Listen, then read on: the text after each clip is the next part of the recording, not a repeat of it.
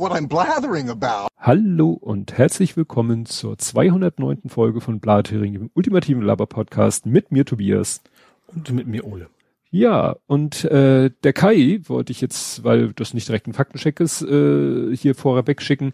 Der Kai bedankt sich und wünscht uns ja alles Gute, weil den hatten wir ja letztes Mal nachträglich zum Geburtstag gratuliert. Mhm. Ne? Der sagt, bleibt gesund und schönes Fest. Ja, und dann kommen wir zu den eigentlichen Faktenchecks und Follow-ups und du fängst an. Ja, und ich fange an mit Hamburg. Und zwar, es geht um Wellingsbüttel. Beziehungsweise um die Wellingsbütteler Landstraße. Das war ja die 5 Jahre gesperrt werden soll. Mhm. Das ist jetzt erstmal verschoben worden. Erstmal auf unbestimmte Zeit. Ja, was daraus wird, ob das so bleibt oder ob andere Sachen, das weiß man noch nicht. Aber das ist jetzt, also zu dem Zeitpunkt, wo es eigentlich hätte losgehen sollen, wird es auf jeden Fall nicht losgehen. Ja. Ja, stimmt. Das hatte meine Frau auch gesagt, weil so ein bisschen ist das ja auch unser Dunstkreis, so Richtung Ads oder so. Und da hat sie auch schon gesagt, der Einzelhandel sagt, das überleben wir nicht, wenn hier 5 Jahre die Straße mehr oder weniger dicht gemacht wird. Ja. Und wahrscheinlich, ich stelle mir nur vor, wie irgendwie in irgendwelchen, weiß ich nicht, Behörden irgendwelche Leute sitzen und das für eine gute Idee halten, 5 Jahre lang eine Straße zu sperren. Also ja. Gut, müssen die wissen. Ja, oder eben auch nicht. Dann habe ich noch so einen sehr persönlichen Faktencheck. Und zwar hast du so, letztes Mal haben wir erwähnt, von wegen Nebenkostenabrechnung. Ja. Von wegen, was kommt da überhaupt bei rum? Mhm. Ich habe mir das mal genau angeguckt. Also ich einfach, ist Transparenz, was zahle ich jährlich so für meine Nebenkosten? Ich habe mal geguckt, also Hauswart, Treppen, Winter und Garten, ne? Also Treppenreinigung logischerweise sind 750 Euro. Mhm. Und Wartung habe ich auch noch, Haustechnik, Fahrstuhl und diese fucking Pumpe, 600 Euro. Mhm. Und dann kommen noch 25 Euro Haftpflicht, die kann man ja auch absetzen. Also Haushaftpflicht, wie das heißt. Mhm. Weil man Haftpflicht ja generell absetzen kann. Also das ist schon eine ganze Menge Holz. Das lohnt sich also schon, darauf zu warten, bevor man seine Lohnsteuererklärung macht. Ja. Na gut, wobei, das waren jetzt schon die Anteile sozusagen von dir? Ja, das ist mein Anteil, nicht von Holz. Deine Anteil. Das ist meins. Ja. Das ist, was ich blechen durfte. Ja, aber davon darfst du ja dann auch wieder nur, das waren unterschiedliche... Ja, klar, ich nicht komplett zurück, weil sonst würde man ja gar nichts mehr selber machen und nur noch Handwerker bestellen, ne? Wenn man das ja, so wieder kriegen würde. Von diesen, es gibt ja so mehrere verschiedene Klassen an haushaltsnahen Dienstleistungen, davon abhängig unterschiedliche Prozentsätze, aber die Beträge, die da am Ende rauskommen, die werden halt voll von deiner Steuerlast abgezogen, also nicht von deinem zu versteuernden Einkommen, sondern von der Steuerlast abgezogen. Also es kann sich schon lohnen. Ja, deswegen habe ich ja auch geteilt. Das eine ist quasi Haushaltsnahe Dienstleistung, das andere ist Handwerker. Und das ist ja ein bisschen anders. Ja, das waren, am Anfang waren es mal 4 Kategorien und die haben sie dann irgendwann mal zur besseren Übersichtlichkeit zusammengestrichen auf 3 Kategorien, von denen in der Praxis, glaube ich, 2 relevant sind. Ich habe das irgendwann nicht mehr so genau verfolgt. Es ist nur so, dass eigentlich... Ich habe auch schon gehabt, dass die mir das zurückgeschickt haben und dann von sich aus das hin und her geschaufelt haben, dass ich eins von den beiden in der falschen Kategorie hatte. Ja, weil das ist nämlich auch schon. Dann steht das halt, wir haben es von wegen, eine wurde abgelehnt, dafür wird es beim anderen wieder, also nicht einfach nur abgelehnt, sondern hat das Finanzamt selber das quasi in eine Kategorie geschoben und war am Ende auch quasi, glaube ich, vom Geld her kaum Unterschied. Das war halt auch der Grund, weshalb sich die ganzen Haus- und auch die WEG-Verwalter dagegen gewehrt haben, diese haushaltsnahen Dienstleistungen irgendwie in der Abrechnung auszuweisen, weil sie sagen, das zu beurteilen, welche Leistung jetzt eine haushaltsnahe Dienstleistung ist und in welche Kategorie sie gehört, da meinten die Verwalter, das ist eine Steuerberatertätigkeit. Also eigentlich müssten die dir nur sagen, wir hatten diese Kosten und wo du das, in welche Abteilung das gehört, da kümmern wir uns nicht drum, das kannst du bitte selber entscheiden. Und du musst es dann sozusagen deinem Steuerberater. Nur wenn die das machen, dann ist es eine steuerberatende Tätigkeit. Und das ist natürlich eigentlich, darfst du ja nur, wenn du Steuerberater bist. Mhm. Man merkt, ich habe da viel Spaß mit gehabt. Ich glaube, also Sachen mit viel Spaß im Job kommen heute noch bei dir wahrscheinlich. Ja.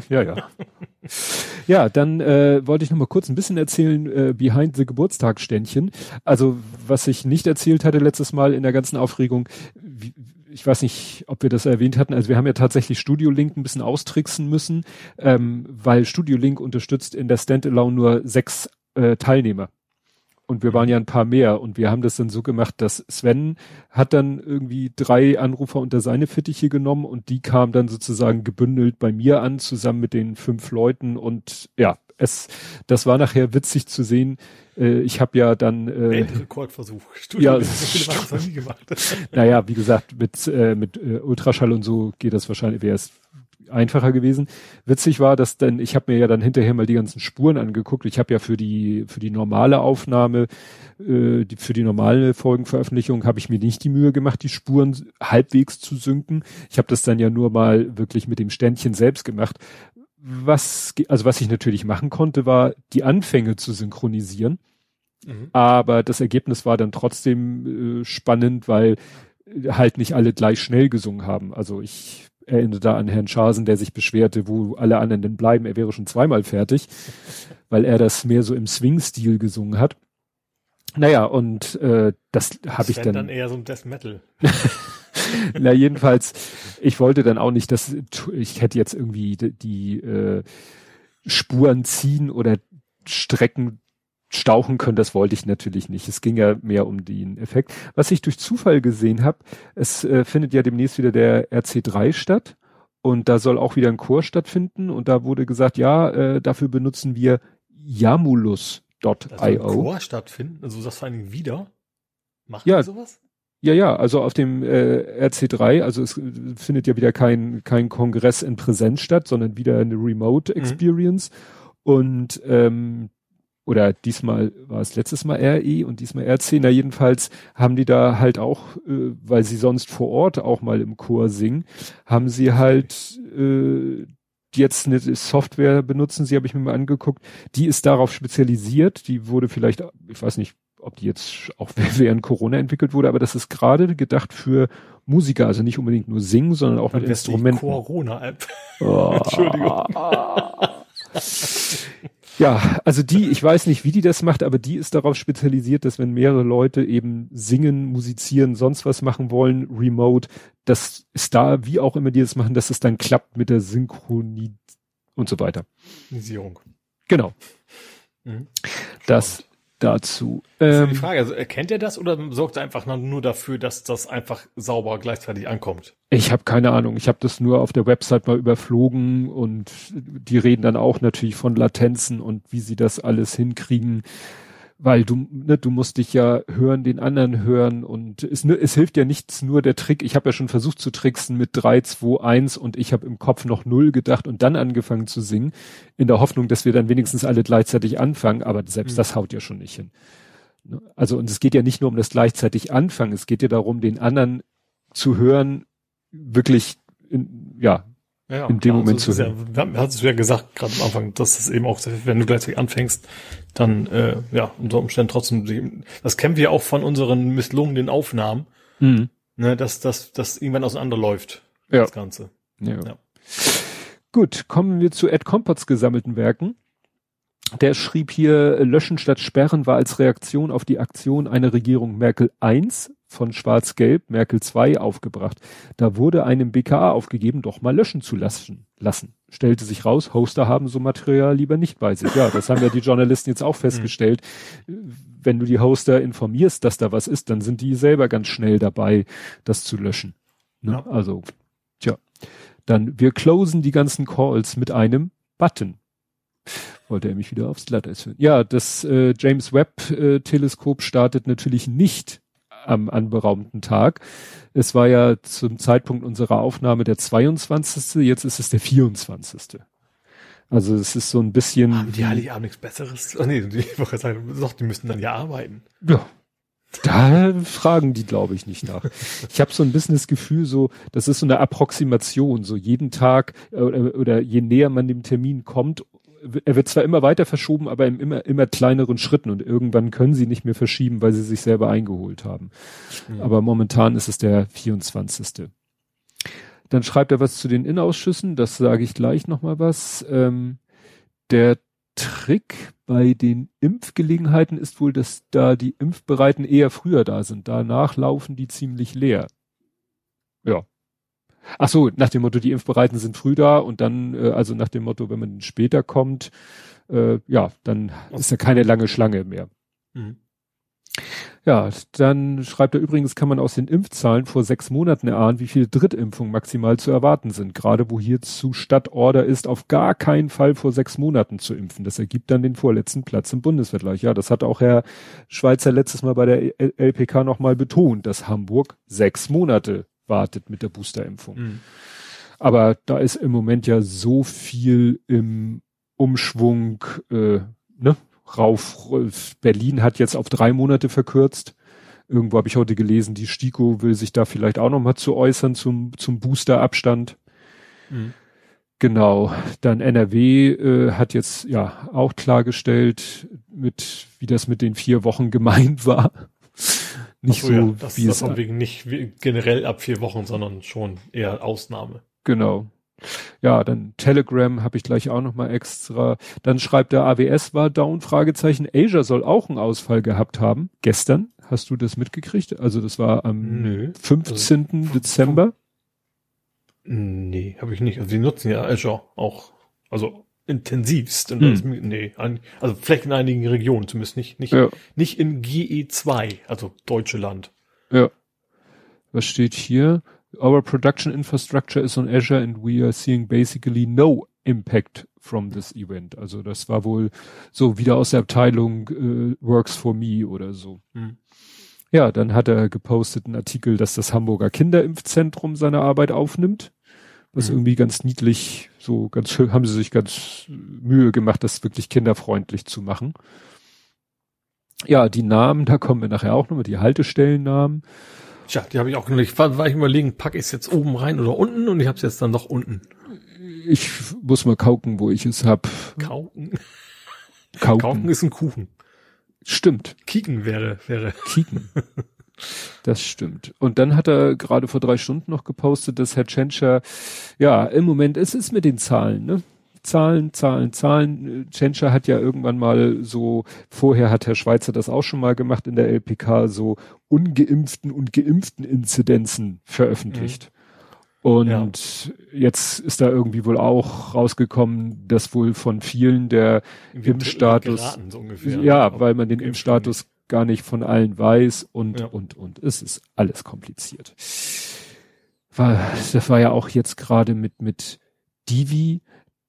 Reitschuster hat irgendwie gesagt, ja, das Divi sagt ja selber, man weiß gar nicht, wie der Divi jetzt schon wieder? Irgendwie die für die Intensivbetten zuständig ist, also wie viele gibt es, wie viele sind belegt. Ne? Und das Divi hat gesagt, wir wissen gar nicht, wie der Impfstatus ist, und daraus hat der Reitschuster gemacht, oh, keiner weiß, wie der Impfstatus ist. Und da wurde so ein Artikel veröffentlicht, wo es heißt, nee, das Divi weiß es nicht, das ist auch nicht deren Job, das zu wissen. Deren Job ist es zu wissen, wie viele Intensivbetten haben wir, wie viele sind davon belegt. Und das RKI, das hat halbwegs verlässliche Zahlen, aus denen man erkennen kann, wie viel Geimpfte und Ungeimpfte liegen auf der Intensivstation. Und da hilft dann auch ein gefälschter Impfpass nichts, weil das Krankenhaus macht sowieso einen Antikörpertest. Und ja, müssen sie, also genau wie Blutgruppe, da vertrauen die auch nicht dem Ausweis. Also müssen sie auch wissen, ob das wirklich alles stimmt, ja. Genau, und deswegen, anders als bei der, wenn es um die reine Infektion geht, wenn jemand infiziert ist und behauptet, er wäre geimpft, ja, machst ja keinen Antikörpertest. Ja, was gab's hier? Schuldeingeständnis, ein kleines, aber immerhin von Russland. Russland hat jetzt gesagt, ja, irgendwie, wir haben jetzt nochmal geguckt, wir haben ja tatsächlich nicht alle notwendigen Unterlagen eingereicht, um Sputnik von der EMA zulassen zu lassen. Aber das ist ja auch alles so kompliziert, das ist ja kein Wunder, da kann ja mal passieren, dass das irgendwie diverse andere Impfstoffhersteller irgendwie gebacken gekriegt haben. Jetzt ist ja auch der Novavax, der Totimpfstoff, auf den alle Flacherdler gewartet haben, der ist ja jetzt zugelassen. Ja. Jetzt wird schon auf Twitter Impfverweigerer Bingo gespielt, mit welchen Sprüchen sie sich dann jetzt doch davor drücken, den Totimpfstoff zu nehmen. Ja, aber Russland hat, wie gesagt, zugegeben, dass ihr Antrag, bei der WHO, nicht bei der EMA, aber ja, wie gesagt, das war ja immer so ein Hin und Her, dass die WHO gesagt hat, wir haben noch nicht alle Unterlagen, und Russland hat immer rumgetönt, das stimmt überhaupt nicht, aber jetzt haben sie gesagt, doch, da fehlten ein paar Unterlagen. Apropos Impfstoff, wir hatten letztes Mal, glaube ich, das Thema die Lauterbachsche Impfstoffinventur. Ja. Da ging es ja hinterher drunter und drüber, dann kamen alle möglichen Hobby-Mathematiker und haben nachgerechnet und haben alle möglichen Quellen durchwühlt. Und also sehr schön wurde das in der Wochendämmerung erklärt, da hat Holgi sich mit einem unterhalten, der wirklich sich da reingenördet hat und wirklich alle möglichen Quellen aufgetan hat. Also es war schwer zu verstehen, finde ich. Und was so hängen geblieben ist, also da werden, was diese Impfstofflieferung oder Bilanzenzählung angeht, also das ist wie in jedem guten Unternehmen, da werden auch mal so ein paar Buchhaltungstricks gemacht. Also eine Sache, die hängen geblieben ist, da wird dann mal gesagt, 10 Millionen Impfdosen haben wir an COVAX gespendet oder gegeben. Und dann bei genaueren Hingucken stellt sich raus, ja, das habt ihr hier auf dem Papier stehen, aber physikalisch sind die da noch nicht angekommen. Was dann die Frage aufwirft, wo sind denn jetzt diese 10 Millionen Dosen, von denen ihr sagt, ihr gebt sie COVAX und COVAX sagt, ja, wurde uns angekündigt, haben wir aber noch nicht. Ja. Und das ist nur ein Beispiel von mehreren in diesem Thema, ne? Wo zur Hölle ist der Impfstoff? Interessanter fand ich da eigentlich einen anderen Artikel, wo es darum ging, dass Spahn wohl tatsächlich sowas wie Arbeitsverweigerung gemacht hat. Der hat nämlich im Oktober, also mitten in der 4. Welle, hat der die Ausgaben für die Impfkampagne und die Corona-Aufklärung gekürzt. Ne? Also so nach dem Motto, ist ja nicht mehr mein Beritt, ist mir doch Banane. Ne? So ob was jetzt mal unabhängig von dieser Impfstoffgeschichte, mal abgesehen, dass Spanier der Erste war, der laut geschrien hat, lasst uns die pandemische Notlage aufheben. Ne? Ja, das Übliche. Und dann hinterher zu sagen, warum habt ihr sie aufgehoben? Ja, Söder hat das heute gerade wieder der neuen Regierung natürlich vorgeworfen. Mhm. Ne, die neue Regierung hat eigentlich nur den Ball angenommen, den Spahn ihnen zugespielt hat und Pech gehabt. Dann ein Hamburger Faktencheck habe ich hier aber. Der Stolperstein ist wieder da. Der soll jedenfalls heute eingesetzt worden sein. Das war da, wo die Anwohner gesagt haben, man sollte bitte nicht sagen, wo das ist, weil sonst wird das schlecht für uns oder sowas, ne? Genau, irgendwie und das ist Leinfahrt. Ja, Leinfahrt. Leinfahrt 20 sollte, also es war jetzt eine Ankündigung, aber wenn es umgesetzt wurde, war es am 18. Dezember wurde der neu verlegt, der entfernte Stolperstein. Ich würde mich fragen, ob sie dafür diese schöne neue Gehwegplatte zerschnitzen mussten, aber das ist ja deren Problem. Gut, dann gab es noch so ein paar Log4j-Nachwehen, wurde dann eigentlich von vielen Stellen gesagt, eigentlich ist das kein Bug, eigentlich arbeitet das Ding wie vorgesehen, nur dieses Vorgesehen ist ein Problem. Also das Konzept, was diese Logging-Funktionalität kann, also sie macht das, was sie laut Spezifikation soll, die Spezifikation ist nur scheiße. Also dass die quasi also ich weiß nicht, ob du das kennst, in VBA gibt es sowas Eval, Evaluate, und da kannst du ja auch, da packst du einen String rein und Access versucht diesen String dann irgendwie auszuwerten. Das ist dann so sehr ähnlich wie SQL-Injection oder sowas. Ja. Da kannst du ja auch einfach du kennst ja dieser berühmte, wie heißt der nochmal? Bobby Tables. Genau. Also so in der Richtung ist es natürlich ein bisschen anders, weil es nicht SQL ist, aber im Wesentlichen ist es halt sehr ähnlich. Ja, und bei diesem bei diesem VBA, dieses Eval benutze ich auch für was, wie ich finde, etwas Abgefahrenes, nämlich ich übergebe einer Funktion den Namen einer Funktion und innerhalb der Funktion, die ich aufrufe, wird dann mit Eval die Funktion aufgerufen, die ich als Parameter übergeben habe. Mhm. Das ist spaßig. Ja. Und das mit VBA.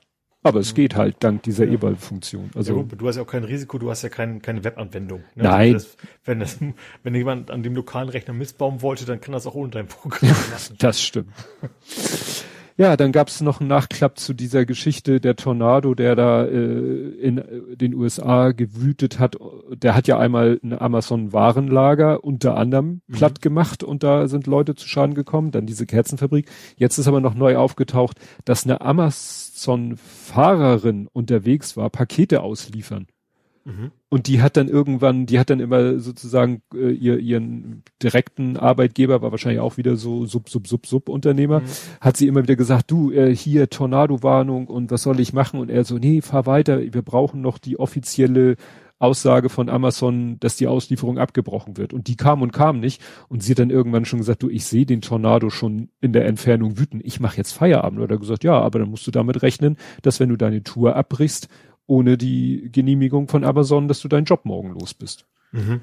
Und das ist natürlich auch, ja, also weiß ich nicht, fällt mir nichts mehr viel zu ein.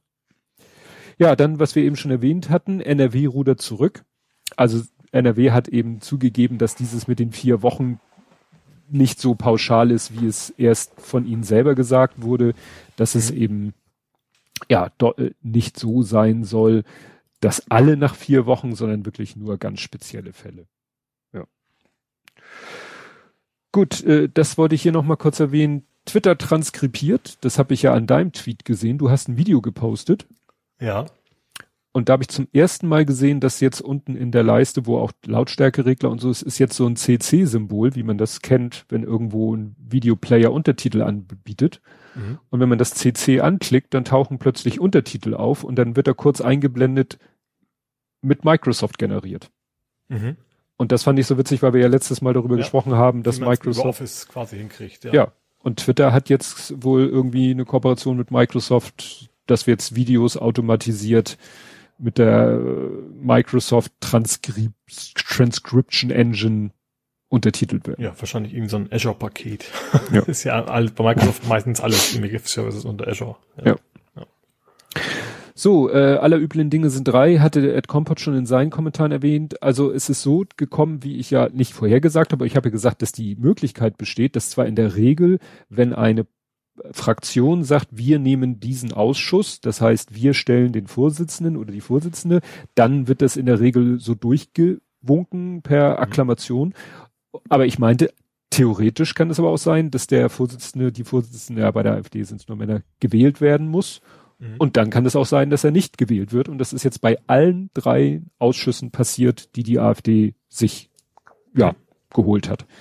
Und jetzt ist natürlich die Aufregung groß. Die AfD schreit wieder Demokratieskandal, Opfer drum. Und das wird jetzt nicht einfach ein anderer Kandidat oder so lange gewählt, bis es irgendwie klappt, sondern jetzt tagt der Ältestenrat. Der Bundestag hat ja einen Ältestenrat und der macht sich jetzt Gedanken, wie man das Problem lösen kann. Also mehr so ein Schiedsgericht, ne? Also richtig Befugnis haben die auch nicht, oder Weisung befugten sie nicht. Nee, aber die sollen sich jetzt mal eine Lösung überlegen. Ja, dann auch ganz neu, chinesischer Rückzieher habe ich es genannt. Du erinnerst dich an die Tennisspielerin. Peng. Genau. Steht ja auch Tennisfall Peng. Die kann man sich gut merken, weil ich dachte erst, ich habe Nachrichten im Tagesschau und da stand Peng. Ich dachte erst, das war dieses Kollektiv irgendwas. Nein. Aber die heißt tatsächlich so, ja. Das war ja sehr, ne, die hatte ja jemanden ziemlich hohen in der Politik der sexuellen Belästigung bezichtigt. Irgendwie auch. Missbrauch? Ich weiß nicht, in welchem Maße. Auf jeden Fall hat sie das ja bei den, wie heißt das, Weibo? Ist das, ich glaube, das ist dieses chinesische Facebook oder so da gepostet. Dann hat sie es wieder gelöscht, dann war sie verschwunden, dann tauchte sie wieder auf, dann erschien so ein komisches Filmchen, wo sie gezeigt wurde, wo so getan wurde. Alles super, alles in Ordnung. Und jetzt hat sie sich offiziell zu Wort gemeldet und sagt, ja, nee, das war alles ein Missverständnis. So habe ich das ja nie gesagt. Was natürlich... Da die Posts hatte, oder ich sag jetzt nicht, hat sie gelöscht, die wurden gelöscht, die waren weg. Jegliche Diskussion in den sozialen Netzwerken, die China unter Kontrolle hat, wurde auch geblockt. Also ne, die Leute wollten dann sich darüber austauschen und das ging dann nicht. Und ich weiß nicht, ob da irgendjemand Screenshots gemacht hat, aber sie sagt jetzt, nein, das war gar nicht so, es war ein Missverständnis und so weiter und so fort. Also irgendwer wird garantiert Screenshots gemacht haben. Ja, naja. Das ist jetzt der aktuelle Stand, dass sie sagt, da war nichts. Alles gut.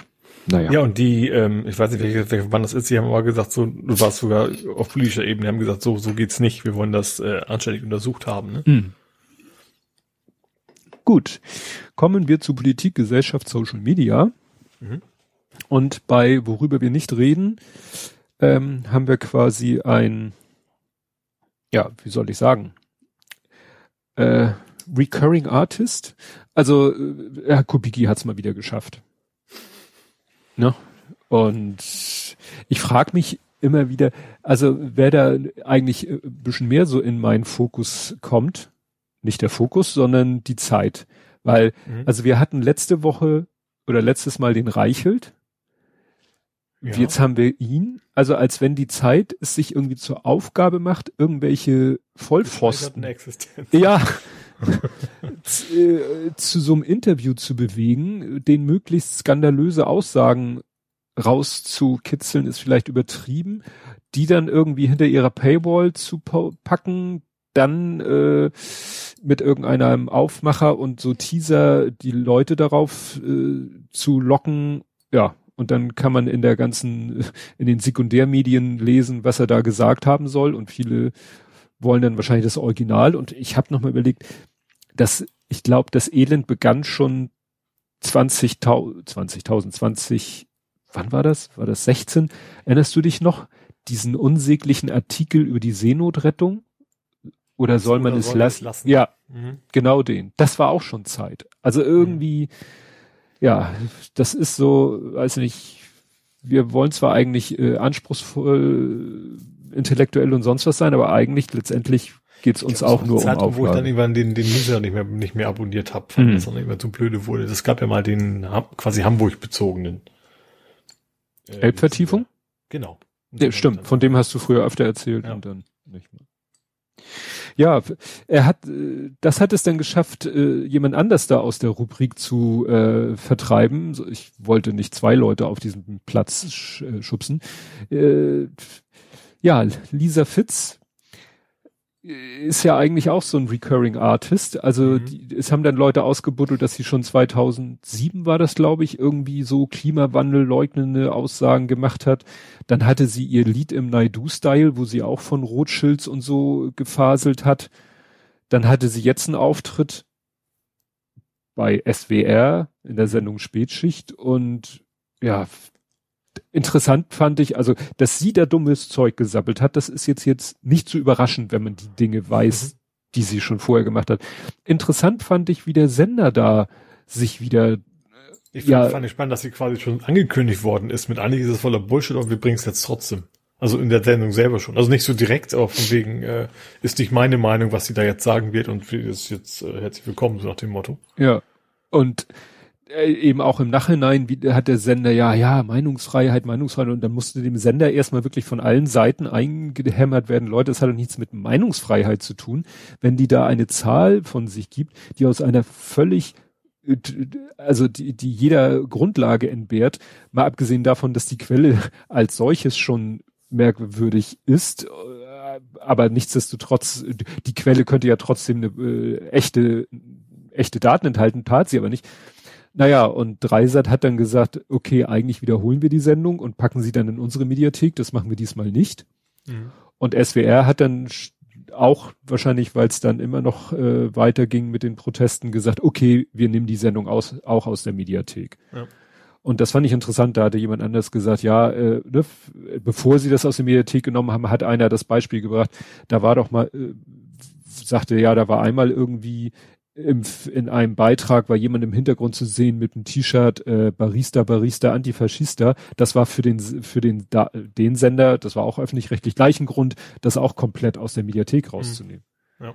Oder erinnere dich hier an die FCK, AfD Aufkleber irgendwo im Hintergrund. Ja, oder wie ich damals auch diese Geschichte von wegen unserer Oma, was war das? Umweltsau, das war ja dann muss sofort weg, das geht ja gar nicht überhaupt. Und, ja, und da hat der Sender wirklich noch einen Tag lang versucht, mit irrigsten Argumenten das irgendwie noch zu rechtfertigen, dass sie da auftreten durfte. Gut, ich glaube ja nicht, dass sie vorher ein Manuskript abliefert, beziehungsweise wenn du sagst, dass in der Ansage schon gesagt wurde, dass das, was jetzt kommt und so weiter. Ich habe es auch nur gelesen, ne? Also ich habe es auch nicht selber gesehen, aber in der Zusammenfassung gelesen, dass er quasi vorher schon gesagt haben, was jetzt kommt, ist absolut nicht meine Meinung, aber wir lassen es zu, also irgendwas in der Richtung von wegen und jetzt, ja.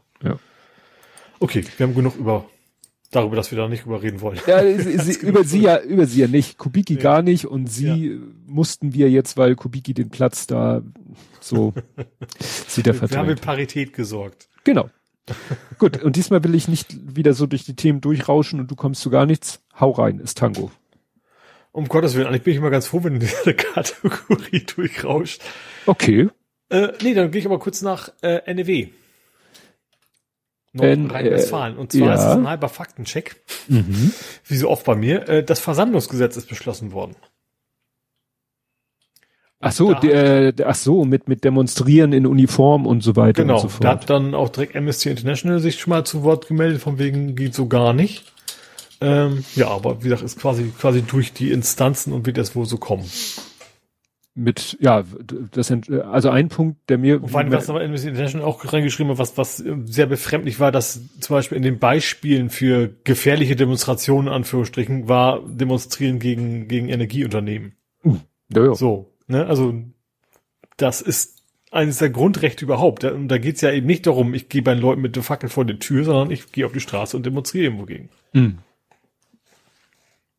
Ja, und wie gesagt, ich erinnere mich da nur an den Kontext mit dass es ja irgendwie nicht erlaubt ist, da uniformiert aufzutreten. Und das zielt ja auch ganz speziell. Gut, auf der einen Seite kann man sagen, zielt dann vielleicht auch gegen sowas wobei ich nicht glaube, dass das in NRW ein großes Problem ist, wie der dritte Weg da mal im Osten demonstriert hat und wenn die da alle das gleiche T-Shirt, die gleiche Hose und die gleiche Fackel in der Hand haben. Bei NRW zielt es aber eher so auf Ende Gelände, wenn die da alle in diesen weißen Maler One-Size, Onesies rumlaufen. Mhm. Darauf bezieht sich das ja bei NRW eher. Ne? Ja. Ja, wo wir gerade in NRW sind. NRW hat ja jetzt sich auch wieder noch durch eine zweite Geschichte hervorgetan. Und zwar hatten sie nichts Besseres zu tun, als jetzt zu dieser Zeit, gestern genau genommen, einen verkaufsoffenen Sonntag zu machen. Ja. Und es wimmelte dann von Tweets in meiner Timeline, wo die Leute dann da einen Zusammenhang hergestellt haben zwischen die Niederlande mit ihrem harten Lockdown, den sie jetzt ja kurzfristig einberufen haben. Mhm. Und dann halt NRW als Nachbarbundesland mit seinem verkaufsoffenen Sonntag. Mhm. Und dann hatte ich gesagt, wie schwer ist eigentlich die Einreise aus einem Hochrisikogebiet nach Deutschland? Naja, mit dem Auto würde ich mal sagen, sehr einfach. Ja. Also mit Flugzeug auch, aber da wird wenigstens noch gesagt, dass du in Quarantäne sollst oder was. Ich hatte nämlich selber kurz einen Tag vorher irgendwas getwittert mit, wieso sind die Niederlande eigentlich noch kein Hochrisikogebiet, wenn Frankreich und Dänemark es sind, und habe dann in der Liste vom RKI gesehen, dass seit 21. November NRW schon Niederlande schon, die sind schon lange Hochrisikogebiet. Mhm. Ne? Und aber Randzone auf Twitter hat dann auch geschrieben, dann ist es also auch für Niederländer genauso schwer, zum Einkauf nach Deutschland zu fahren, wie für Franzosen und Dänen. Man tut es einfach. Und das, ne, Westkirchen-Andi schreibt das hier auch, dass in Münster am Sonntag reichlich Niederländer unterwegs sind. Dann müssten wir nämlich die Grenzen dicht machen, um das irgendwie zu verhindern. Ja, durch gerade die Kombination mit irgendwo anders ist zu, das kennt man als ich noch aus der Rück gelebt habe, kannte man das ja als wenn die Nordrhein-Westfalen Vandalen einfallen, ne? Wenn quasi ein Feiertag war in Nordrhein-Westfalen, bei uns nicht. So, dann sind natürlich auch immer viele rübergekommen. Damals war es natürlich kein Problem, Corona-mäßig, weil es gab kein Corona. Aber es ist halt so, wenn irgendwo, gerade vor Weihnachten, das war ja auch so, dass Leute schnell nochmal einkaufen gewesen sind. Mhm. Und dann suchen sie sich halt Alternativen, ne? Wenn das dann geht, dann geht's natürlich. Ja. Ja, und jetzt sind wir gerade bei dem Thema gelandet. Niedersachsen als anderes Bundesland hatte ja jetzt auch, sag ich mal, ein Problem. Die hatten ja, wie diverse andere Bundesländer, hat Niedersachsen ja auch schon gesagt, wir machen hier 2G im Einzelhandel. Mhm. Und plötzlich kam dann die Knallermeldung, dass ein Gericht, ich glaube Lüneburg, gesagt hat, nö, das ist unverhältnismäßig, das geht nicht. Mhm. Und ich fand diese Begründung schon so, da klappten sich mir schon die Fußnägel hoch, so, da war dann so Ungleichbehandlung, gut, das ist wahrscheinlich gemeint so gegenüber Ungeimpften. Dann auch so, der Einzelhandel ist kein Treiber der Pandemie. Wo ich dachte, ach, sind wir jetzt schon wieder bei diesem Punkt, wer Treiber ist, das sagt jeder, die Gastronomie sagt, wir sind nicht Treiber der Pandemie, der Einzelhandel sagt, wir sind nicht geil. Komisch, dass wir trotzdem irgendwie seit fucking fast 2 Jahren mit einer Pandemie zu kämpfen haben, wenn kein Ort auf diesem Planeten ein Treiber der Pandemie ist. Ja. Das, wobei, ich habe dann auch einen interessanten Artikel gefunden, dass wohl also mehrere Jura-Experten sagen, das ist eigentlich völlig Quatsch. Also die haben Abwägungen vorgenommen, die eigentlich nicht dem Gericht zustehen. Also solche Aussagen wie, wer ein Treiber der Pandemie ist oder so, das ist nicht Sache. Und es gab auch genug andere, also was steht hier, bei 15 Oberverwaltungsgerichten in Deutschland mit circa 400 Richterinnen und Richter können schon mal sein, dass eines daneben liege. Also viele Experten sagen halt, da hat sich das Gericht auch angemaßt, über Dinge zu urteilen, die einem Gericht prinzipiell gar nicht zustehen. Vor allen Dingen auch dieses, ich weiß ja nicht, kann natürlich sein, dass Juristen sagen, das ist zwar schön, das sehen wir auch so, aber es ist uns scheißegal, welcher Sinn hinter sowas steckt. Also zu sagen, 2G hat ja auch den Sinn zu sagen, wir machen es jetzt ein bisschen unbequemer mit dem Ziel, bleibt mit dem Arsch zu Hause. Gut, natürlich richtet es sich eher an die Ungeimpften. Ja, oder lasse, das ist natürlich, es ist so ein bisschen Kontaktvermeidung, Mobilitätsvermeidung und Impfpflicht durch diese berühmte Hintertür. Klar. Ja, genau. Wir bräuchten, und das ärgert mich deshalb, weil wir bräuchten diesen ganzen Scheiß durch die Hintertür nicht, wenn die Politik halt nicht wegen Wahlkampf nicht im Sommer gesagt hätte, Impfpflicht gibt's bei uns nicht. Ja. Wenn die da schon gesagt hätten, wir machen jetzt, gut, die Politik sagt, ja, damals hatten wir die Hoffnung, ne, muss man ja auch mal sehen. Im Sommer war so der Punkt, oder noch ein bisschen früher vielleicht so, uns reichen so und so viel Prozent Impfung für eine, ja, Herdenimmunität. Das soll ja auch der falsche Begriff sein. Egal. Und die schaffen wir mit den Impfwilligen. So. Ja. Und dann kristallisierte sich immer mehr heraus, nur die Impfwilligen zu impfen, wird uns nicht reichen. Und diese Erkenntnis kam aber so während des Wahlkampfs und da hat sich ja keiner getraut zu sagen, Impfpflicht. Und stattdessen gingen dann solche Sachen los wie 2G, am liebsten alles nur noch 2G, um die Ungeimpften zu triezen, zu sagen, hier, guck mal. Und es war ja auch tatsächlich, als Sachsen 2G eingeführt hat, war am nächsten Abend in der Tagesschau, haben sie einen gefragt, der sich hat dann erst impfen lassen, weil der hat ja wörtlich gesagt, ja, jetzt mit 2G kann man ja gar nichts mehr machen. Also es scheint ja auch zu funktionieren. Nur wenn jetzt die Gerichte sagen, ja, nee, aber unverhältnismäßig ja, das Gericht oder so. Halt, ne? Nicht die, ja, das. Gut. Das Gericht, richtig. Naja, und dann fand ich cool, dann hat ja die niedersächsische Landesregierung gesagt, okay, das habt ihr gekippt, dann machen wir jetzt FFP2-Pflicht. Und kann man natürlich auch wieder sagen, okay, natürlich bringen FFP2-Masken ordentlich getragen, vor allen Dingen mehr als die OP-Masken oder so. Aber was bewirkt man denn damit?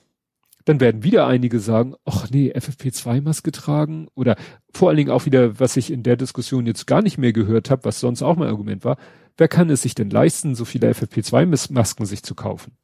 Brauchst du nicht nur 2, du konntest doch waschen oder so, ne?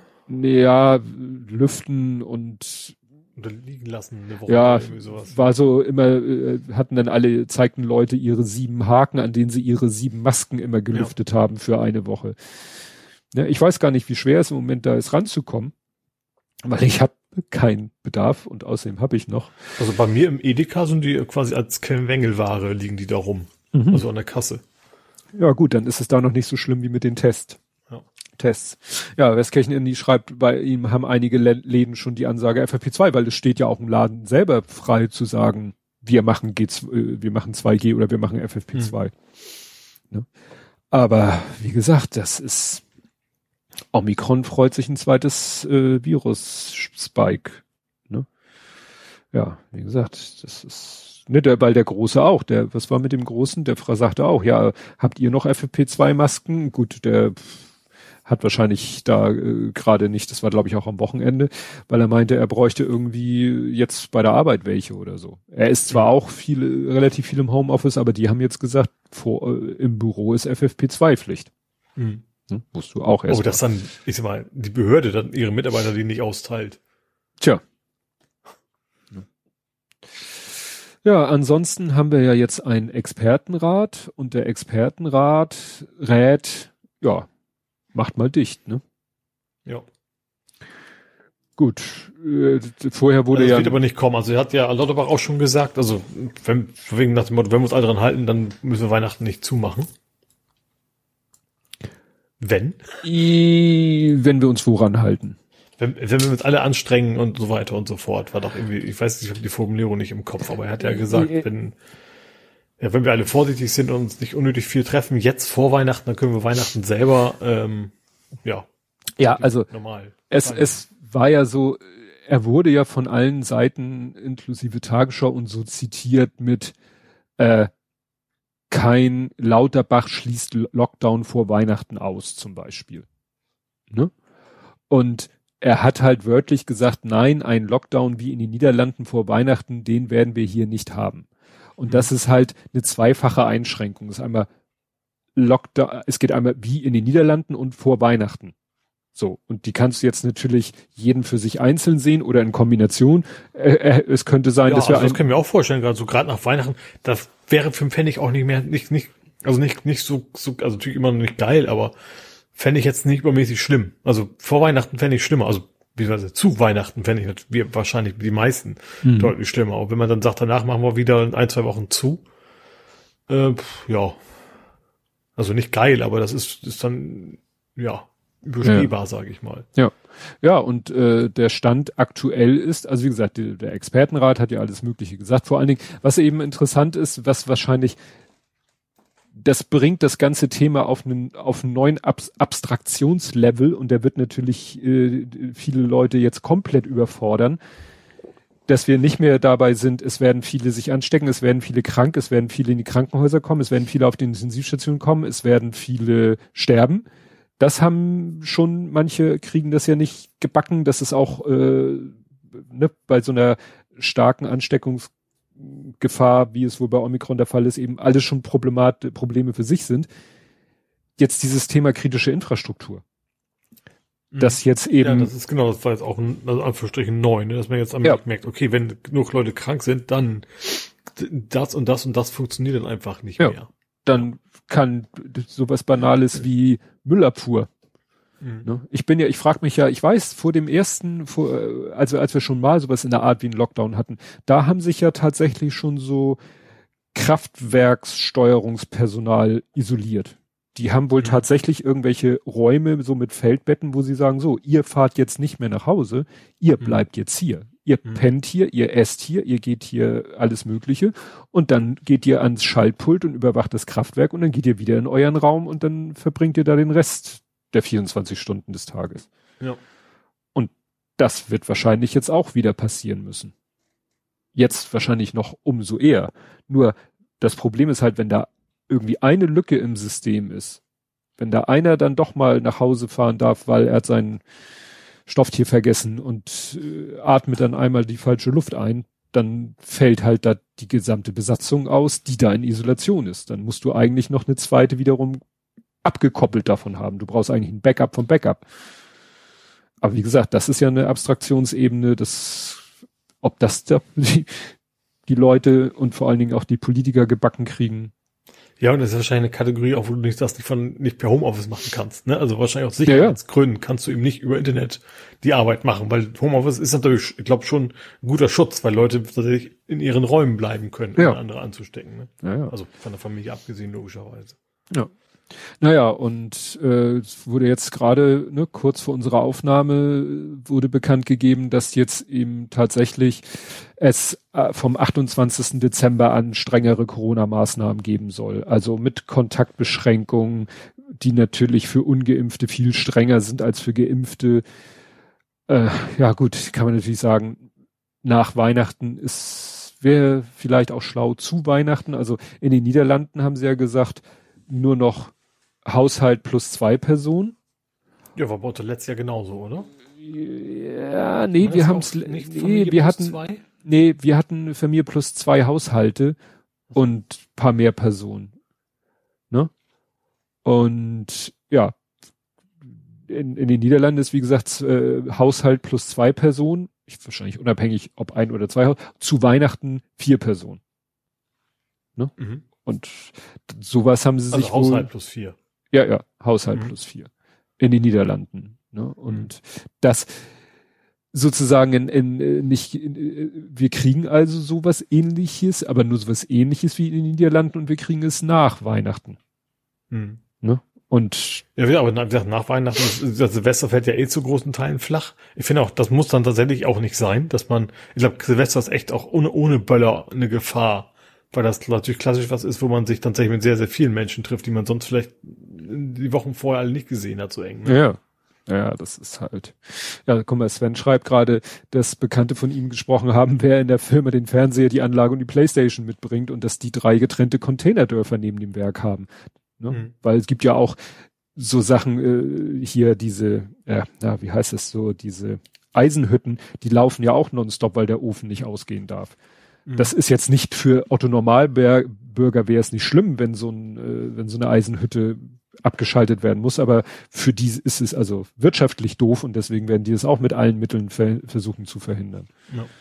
Ja, er schreibt chemische Industrie. Klar, da hast du auch Prozesse, die du nicht unterbrechen willst. Ja gut, das ist immer alles. Ist ja relativ weit vorne in der Kette. Nachher geht's in Autoindustrie und weiß ich was alles für weiter. Ne? Ja. Bauindustrie, keine Ahnung. Ja. Nee, also da bin ich echt gespannt, was uns da noch droht, weil da nützt es dir dann auch nicht, dass du selber geimpft bist, dass du selber dich einkasernierst, Homeoffice machst, wenn dann irgendwann, was weiß ich,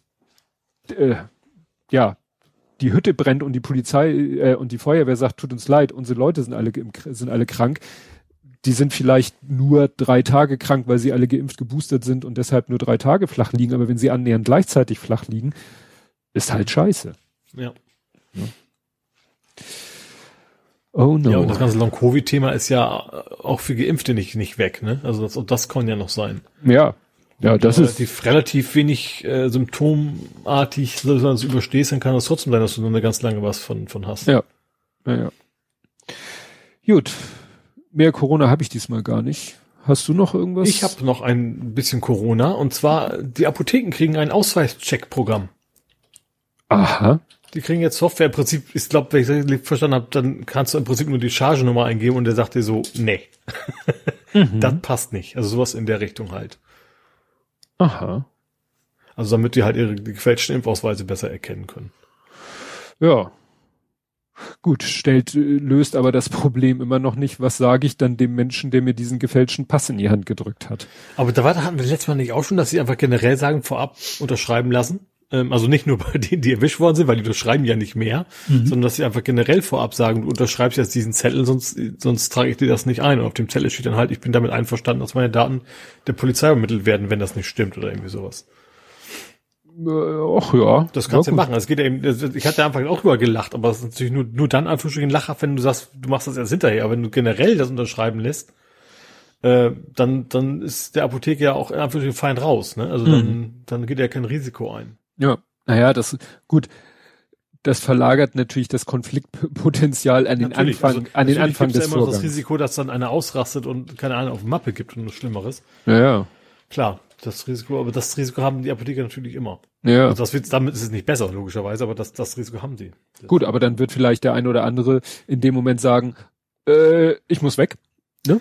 Und genau. Dann ist das wäre ja noch der beste Ausgang. Wenn der dir erstmal den gibt und du gehst die gehen ja meistens irgendwo zu ihrem Computer und dann kommst du wieder und sagst so, hier, ihr Impfpass ist gefälscht und dann ist natürlich... Vielleicht ist auch ganz klar, einfach nicht Bescheid zu sagen. Ja, du musst dem ja irgendwas sagen. So ein Fake-QR-Code ausdrucken, der überall anzeigt, dieses Pass ist gefälscht. Ja. Also es geht ja erstmal darum, dass die Polizei informiert wird und die kann das ja dann prüfen. Ja. Und ist der Apotheker, er muss ja quasi nur erstmal loswerden. Er muss sich ja nicht selber um die Strafverfolgung kümmern, sag ich mal. Mhm. Aber ja, also wird ja nicht sein. Also es wird natürlich kein QR-Code geben, der irgendwie was Falsches anzeigt und so, aber ja. Ja, gut, dann gab es ein Urteil und zwar im sogenannten Tiergartenprozess. Und zwar ist der Angeklagte für schuldig befunden worden vom Gericht und entsprechend zu lebenslanger Haft verurteilt worden. Das war aber auch schon ewig her, ne? Ja, das war auch so kompliziert, habe ich jetzt erfahren. Also es gab halt einen Zeugen, sein Schwager, beziehungsweise es steht und fällt ja alles mit der Identität dieses Typen. Mhm. Und man geht halt davon aus, dass Name weiß ich jetzt nicht, dass er ein russischer FSB Mitarbeiter ist, also Geheimdienstmitarbeiter. Mhm. Und sie hatten jemanden, der das erst, sein Schwager, der das erst bestritten hat, dass er das ist, ne? Also dass er sein Schwager ist und damit, und der hat sich's aber irgendwie irgendwann mal im Laufe des Prozesses anders überlegt und hat gesagt, doch, das ist doch mein Schwager, also der FSB-Agent. Und hier ist ein Familienalbum und hier sehen Sie Fotos von uns beiden bei der und der und der Gelegenheit. Und dieser, ja, Sinneswandel wird natürlich von der Verteidigung jetzt, wieso sollen wir dem jetzt glauben? Der hat ja vorher was ganz anderes behauptet. Mhm. Weiß man natürlich auch nicht. Die Frage hätte ich natürlich auch. Du kannst ja sagen, okay, also muss ihm ja nicht glauben, wenn deine Nachweise Überprüfung standhalten, dass es eben nicht Photoshop ist oder sowas, dann ist es ja egal, ob du ihm glaubst oder nicht. Ja, also wie gesagt, jetzt das Gericht ist halt der Meinung, der Mensch, der da vor ihnen ist Herr so und so und somit ist der FSB-Agent und er ist ja auch mehr oder weniger auf frischer Tat ertappt worden. Nicht so 100%ig, aber so halb. Ne? Naja, und jetzt hat das natürlich entsprechende politische Folgen, weil nachdem das Gericht zu dieser Erkenntnis gekommen ist, in dem Moment musste, sage ich mal, sich die Politik ja auch hinstellen und sagen, hallo Russland, das geht gar nicht, dass deine Geheimagenten auf unserem Territorium Leute erschießen. Und damit haben wir jetzt wieder das berühmte Diplomatie-Ping-Pong. Deutschland hat irgendwie 2 Botschafter ausgewiesen. Russland hat jetzt, glaube ich, heute gerade auch wieder 2 deutsche Botschaftsangehörige. Das übliche Diplomatie-Ping-Pong halt. Interessant fand ich, richtig als quasi auch als Zeuge oder als Ermittlungsinstanz bei dem Prozess quasi zugelassen war Bellingcat. Sagt ihr das was? Bellingcat? Oh, ich kenne Bell Tower. Nee, Bellingcat, das waren die Leute, oder ich weiß nicht, erst dachte man, glaube ich, das ist einer, aber das wird jetzt mittlerweile eigentlich so als Recherchenetzwerk bezeichnet. Das sind die damals zum Beispiel den Absturz dieser Maschine oder Abschuss der Maschine MH17. Mhm. Weißt du, wo immer die Diskussion war, wer hat ihn jetzt abgeschossen? Die Russen oder die Ukrainer oder die Ukrainer mit einer russischen Waffe oder die Russen mit einer ukrainischen Waffe?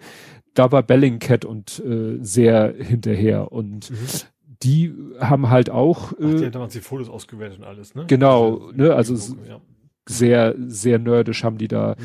Naja, und die haben halt auch in diesem Fall ermittelt, also ne, privat quasi, und die haben halt da auch Informationen beigesteuert, die das Gericht auch wirklich quasi als Beweismittel anerkannt hat. Und jetzt ist Russland entsprechend sauer auf Bellingcat, dass die, ne, und sagt, was ist das eigentlich für ein komischer Laden, der da irgendwas, was weiß ich, die googeln vor sich hin und das, was sie dann daraus finden, das wird dann irgendwie vor Gericht für bare Münze genommen. Es geht ja gar nicht so in dem Ton. Ja, aber Fakt ist, ne, Urteil ist gefällt, Typ ist lebenslänglich verurteilt. Ja.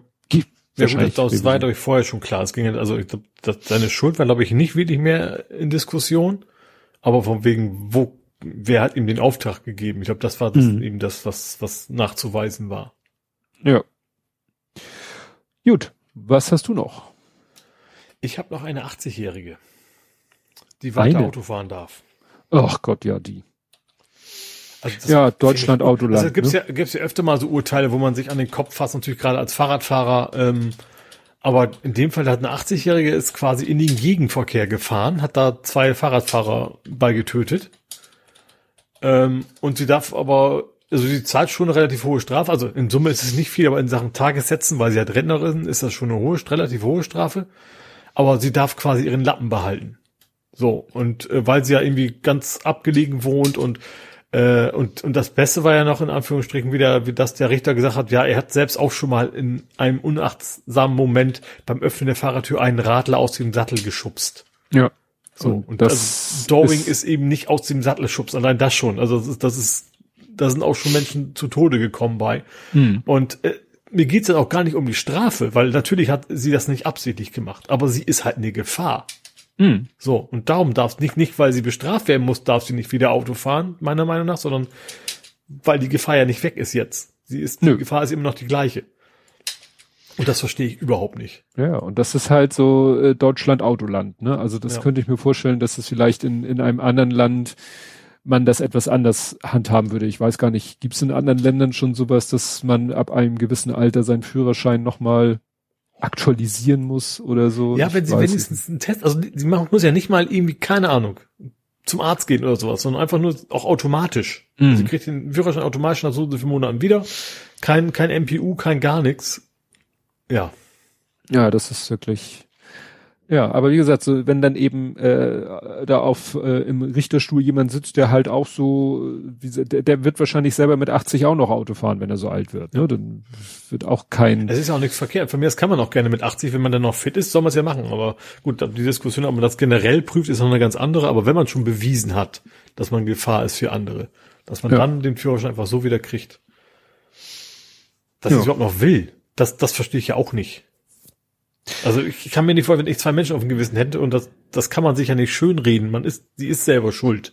Natürlich, wie gesagt, nicht absichtlich und alles, aber eben auch nicht ein plötzlicher Schwächeanfall oder sowas, sondern wirklich nicht in der Lage, das Auto zu fahren. Mhm.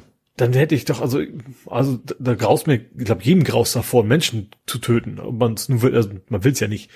Und dann, Mhm.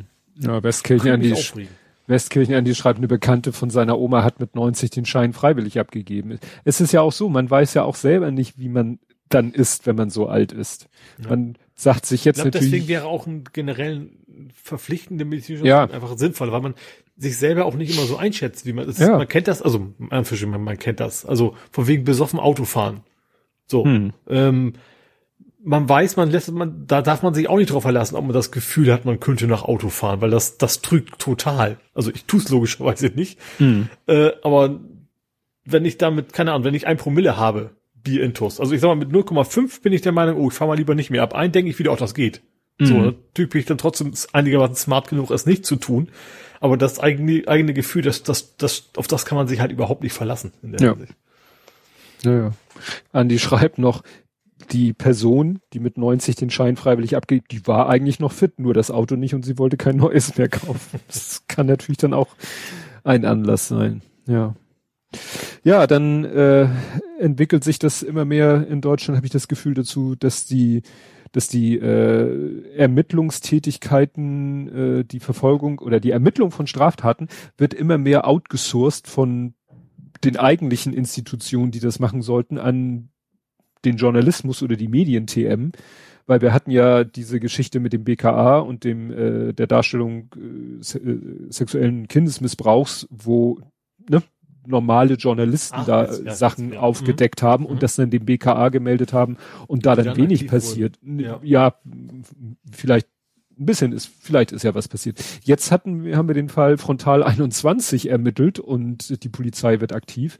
Ging da um Telegram-Chat-Berichterstattung. Also haben sie darüber, also Frontal 21 hat berichtet, wie das so in den Telegram-Chats abgeht und dass da ja auch Mordpläne gegen Kretschmer geschmiedet wurden. Ja. Und es war wahrscheinlich dann auch wieder der Punkt, weil es jetzt nicht gegen irgendein Durchschnitts vielleicht Twitter-Aktivisten sich die Mordpläne richteten, sondern gegen einen hohen Politiker, hat es irgendwie keine 24 Stunden gedauert und der erste Mensch war im Knast. Ja.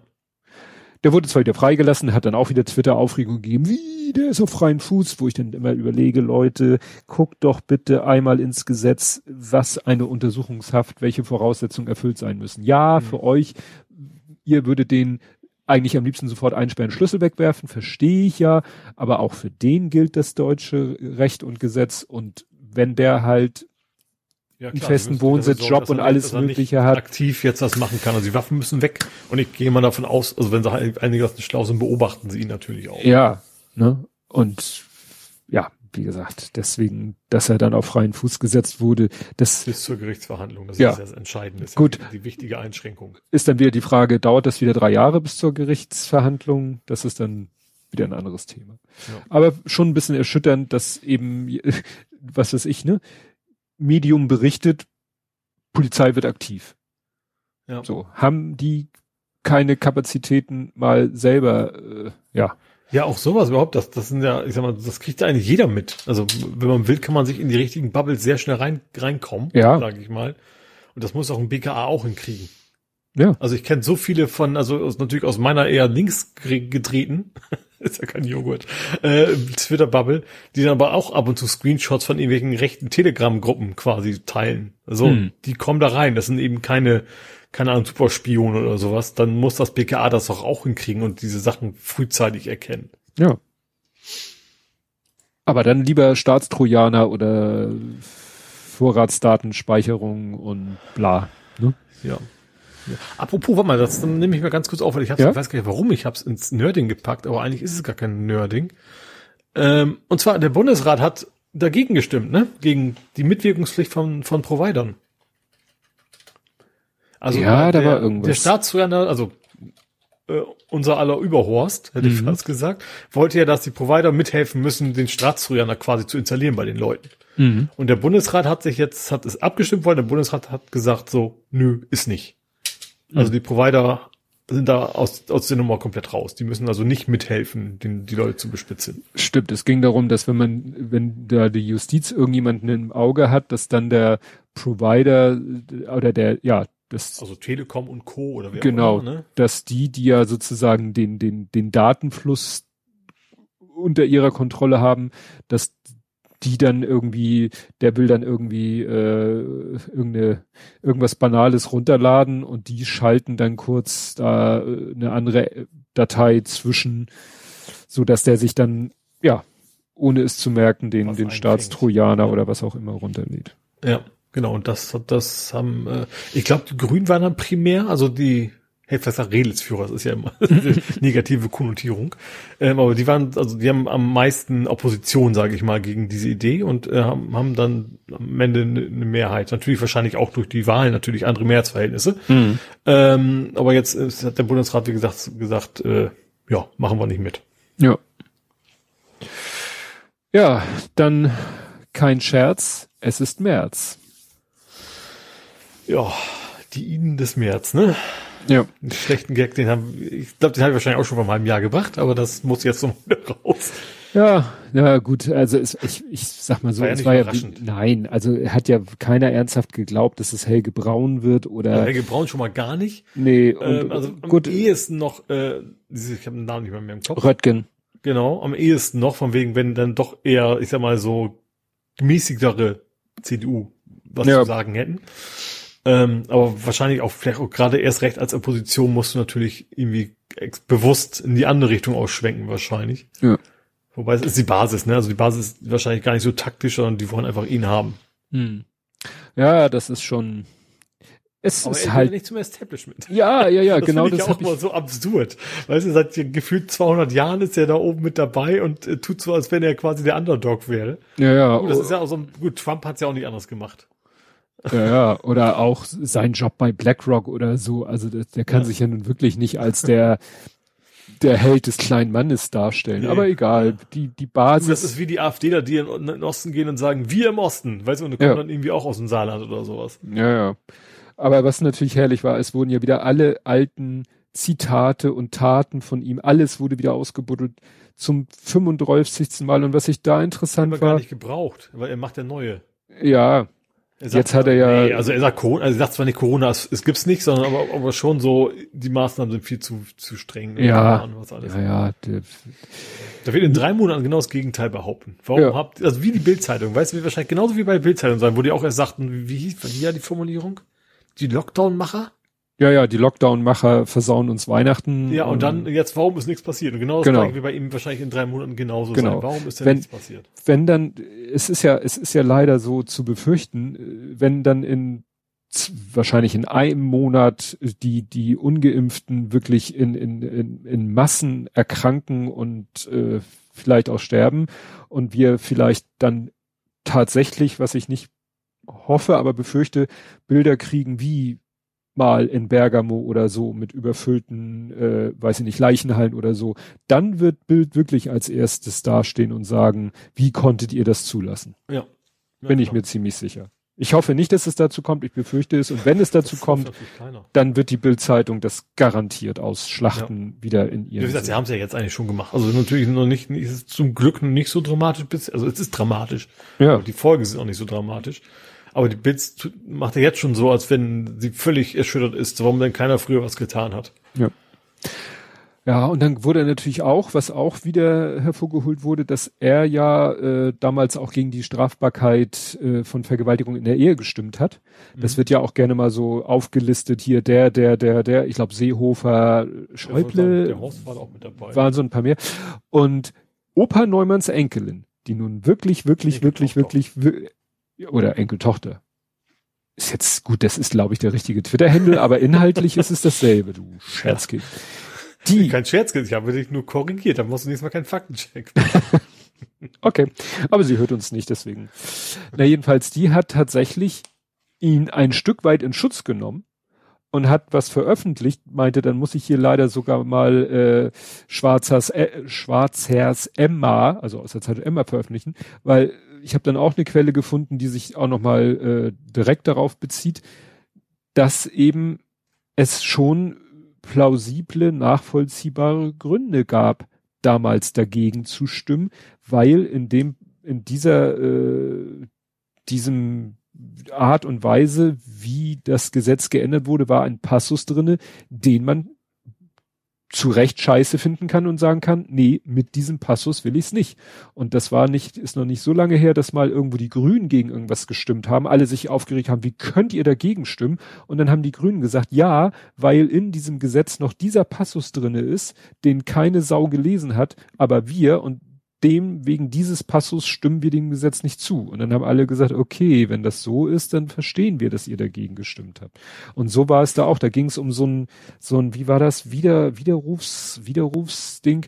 Also da hätte irgendwie nach dem Motto, eine Frau sagt hier, mein Mann hat mich vergewaltigt in der Ehe und das ist ja jetzt strafbar, aber da gab es so einen Punkt, so ein Passus, eine Widerspruchsklausel, wo die Frau hätte sagen können, sich sozusagen nochmal hätte anders überlegen können. Mhm. Also die Klausel sah vor, dass eine Anzeige im Nachhinein durch das mutmaßliche Opfer zurückgezogen werden könnte. Kritiker befürchteten, dass Vergewaltigungsopfer so von Tätern unter Druck gesetzt werden könnten, ihre Anzeige zurückzunehmen. Mhm. Und wegen dieser Klausel haben eben einige dagegen gestimmt. Mhm. So. Gut, und das sein Beweggrund ist, weiß man nicht, aber ist, ja. Ja gut, das weiß ich nicht, ob er da das auch so mal kommuniziert hat. Ne? Aber auf jeden Fall gab's halt diese Klausel. Ja, dann auch ein Thema, was immer wieder auftaucht, ist so, warum bestimmte Magazine in bestimmten Zeitschriftenregalen liegen. Mhm. Und wo dann immer gesagt wird, hier, was weiß ich, Edeka, wieso gibt's denn bei euch diese Zeitung oder so? Und da gab's jetzt was Interessantes. War ja immer von wegen, wir müssen und Grossist und überhaupt. Ja, und jetzt die Argumentation. Ja. Und jetzt hat Übermedien sich des Themas nochmal angenommen aus aktuellem Anlass. Der aktuelle Anlass ist das Kompakt-Magazin, nicht zu verwechseln mit dem Kompakt-Magazin. Ich vertue mich, ich kann mir das nie merken. Ich hab's, das eine ist zum Glück vor mir. Das ist rechts und das andere nicht halt. Genau. Und Kompakt, das Kompakt-Magazin ist jetzt vom Bundesverfassungsschutz, hat in dem Magazin wiederholt antisemitische Verschwörungsmythen und islamfeindliche Motive erkannt und deswegen gilt es jetzt als gesichert extremistisch, dieses Magazin. Mhm. So, jetzt könnte man sagen, wunderbar, jetzt können sich Edeka und was weiß ich, wer auch immer, nicht mehr, ja, und Meinungsfreiheit, bla bla bla, wären wir wieder bei dem Thema, könnte man sagen, nee, guck mal, ne? Das der Bundesverfassungsschutz sagt, das ist gesichert extremistisch. Da könnt ihr doch jetzt sagen, und dann erklärt dieser Artikel von Übermedien nochmal genau, wie das, was du sagtest, wie das mit diesen Grossisten ist. Ne? Mhm. Weil sie nämlich gar nicht so viel Kontrolle darüber haben, was in ihren Regalen liegt, das bestimmt eigentlich der Grossist. Mhm. Weil der liefert den Sachen, die packen sie ins Regal und eigentlich sind sie quasi nur Vollstreckungsgehilfe des Grossisten. Mhm. Was aber dann noch ein netter Tipp ist in diesem Artikel ist, also keiner kann kontrollieren, ob die Dinger wirklich im Regal liegen oder ob sie vielleicht immer hinter irgendwelchen Zeitungen liegen. Mhm. Weil dann löst quasi der Algorithmus das Problem. Weil wenn immer alle Ausgaben von einem Magazin immer wieder zurückgehen, dann wird der Grossist sagen, läuft schlecht der Titel, nehme ich den mal raus und pack vielleicht ein anderes Magazin da rein. Mhm. Weil der hat natürlich auch ein Interesse daran, dass verkauft wird. Ja. Ne? Und dann musst du halt, ja, klar, ja. Das ist ja kein NGO, sondern die wollen Geld verdienen. Ja, klar, ne? Also das ist ja so, es gibt die großen Magazinverlage und dann gibt's die Grossisten und dann gibt's die Einzelhändler. Und die Grossisten, gut. Ja, die sind quasi in der Region, die teilen sich irgendwie auch irgendwie eine Handvoll nur. Es ist quasi wie bei den Energieversorgern, die sich quasi Deutschland dann aufteilen. Genau. Also, wie gesagt, das ist, so ist das mit den Grossisten. Das wird hier nochmal ganz gut erklärt und genau. Ja, und ansonsten kann der Einzelhandel seinen Teil dazu beitragen, indem er einfach die Sachen, zurückschickt, dafür sorgt, dass möglichst alle gelieferten Exemplare auch immer wieder zurückgehen und dann wird der Grossist da wahrscheinlich irgendwann drauf reagieren. Gut. Hast du noch was? Ne, ich auch nicht mehr. Ich hoffe ja immer auf dich. Du bist ja da. Weil mein Problem, mein Problem ist erstens, meine Quellen sind Twitter, Golem und Hamburg-Journal. Mhm. So. Und das, ich mache es immer erst am Tag vor der Aufnahme. Und deswegen kriege ich natürlich irgendwann, die tagesaktuellen kriege ich zwar irgendwie mit, aber ich schreibe mir die nicht auf und hoffe, dass du die aufgeschrieben hast. Ja, und ich lese ja sozusagen kontinuierlich, täglich und alles Mögliche. Du arbeitest ja quasi anders. Du bist ja. Wie nennt man denn das? Du bist periodisch unterwegs und ich bin, du bist im Sprint. Ist egal. Also, egal, wir kommen jetzt nach Hamburg. Ich bin Wasserfall, du bist Scrum. Oh. So, Hamburg. Ja. Und da hatten wir es wieder die Ehre, führend zu sein. Wir hatten mal wieder eine Anti-Corona-Maßnahmen-Demo und wieder mit den meisten Teilnehmern. 11.000 jedenfalls 11.500 nach Angaben der Polizei. Und ich sag mal so, wer jetzt gehofft hatte, dass mit den Auflagen, die die Stadt gemacht hat, bezüglich Masken und Co., man vielleicht der Sache so ein bisschen Herr wird, wurde dann enttäuscht, weil die haben dann doch wieder Wege gefunden. Die einen haben zähneknirschend Maske getragen und die anderen sind einfach nicht in dem sogenannten Demonstrationszug mitgegangen, sondern nebenher. Also es gab wohl die Ansage, also nach dem Motto, alle, die sozusagen im Demonstrationszug sich bewegen, die müssen Maske tragen. Wer aber zu diesem Klumpen 3 Meter Abstand hält, gehört nicht mehr zum Demonstrationszug und muss keine Maske tragen. Das heißt, die haben sich dann quasi aufgeteilt, die zähneknirschend Maskentragenden, sage ich mal, die haben den Demonstrationszug gebildet und der Rest hat sich einfach links und rechts am Bürgersteig nebenher mitgegangen und musste keine Maske tragen, weil gehörte ja nicht offiziell zum Demonstrationszug. Mhm. Die Polizei hat getwittert, ja, Einzelne tragen keine Masken, wir gehen dagegen vor. Ich habe mal mir den Spaß erlaubt und habe dem Hashtag mal eine Zeit lang zugeguckt, findet man natürlich dann massenhaft Aussagen, Videos und Bilder, wo gesagt wird, ey, guck mal hier, da sind aber ganz viele ohne Maske. Mhm. Ja gut, was wirklich dann gar nicht geht und wo ich aber dann befürchte, dass da auch nicht viel passiert, es war dann, also ich sag mal so, Jüdisches Forum hat das getwittert. Da gehe ich mal von aus, dass das nicht irgendwie ein Foto von irgendeiner anderen Veranstaltung ist, dass es wirklich von der Hamburger Demo war. Da war nämlich auch wieder eine mit so einem ungeimpft Stern am Arm. Und das hatten ja die Gerichte jetzt eigentlich geklärt, dass das eben nicht okay ist, dass man das nicht irgendwie... Dass es strafbar auch. Dass es strafbar ist. Ganz einfach. Ne? Ja. Aber wenn die natürlich sich irgendwo mittendrin aufgehalten hat, naja. Es ist, wie gesagt, ich finde es natürlich persönlich schlimm, wenn Hamburg dann mit dieser Tatsache, dass so viele Leute in Hamburg demonstrieren, in den Schlagzeilen ist, aber viel machen kann man dagegen ja auch nicht. Es gab ein paar Gegendemos. Tja. Wobei, ich glaube, am nächsten Tag, das war ja am Samstag, ich glaube, am Sonntag war sozusagen Schwerpunkt in Bayern. Da waren in Nürnberg, glaube ich, 14.000 unterwegs. Also schlimmer geht immer. Und es hat auch jemand gesagt, behauptet, wahrscheinlich jetzt nicht unbedingt Hamburg und Nürnberg, dass das dieselben sind, aber ich glaube, wir haben da immer noch so einen Demotourismus. Ja, das glaube ich auch. Also, dass sie es quasi schon durch die Gegend tingeln, ja. Und wie ich schon sagte, dann natürlich nicht sich auf dem Dorf treffen, sondern sich in der Großstadt treffen, wo es entsprechende Aufmerksamkeit erzeugt. Aber gut. Da müssen wir jetzt durch, weil, wie gesagt, großartig. Da gehe ich auch deswegen schon von aus, weil traditionell auch in Hamburg ja vergleichsweise wenig Rechte immer sind bei den Demos. Ja. Oder auch nicht nur bei Demos, auch bei den Wahlen. Ja. So, und die Schnittmenge ist nun mal eine große. Also ist das, glaube ich, nicht sehr verwegen anzunehmen, dass da ein relativ großer Teil anreißt, ja. Ja. Ja, ansonsten ist die Lage in Hamburg coronatechnisch nicht so rosig. Nee. Wir legen deutlich zu, also mal abgesehen, dass wir uns auf einem ziemlich hohen Niveau schon bewegen, aber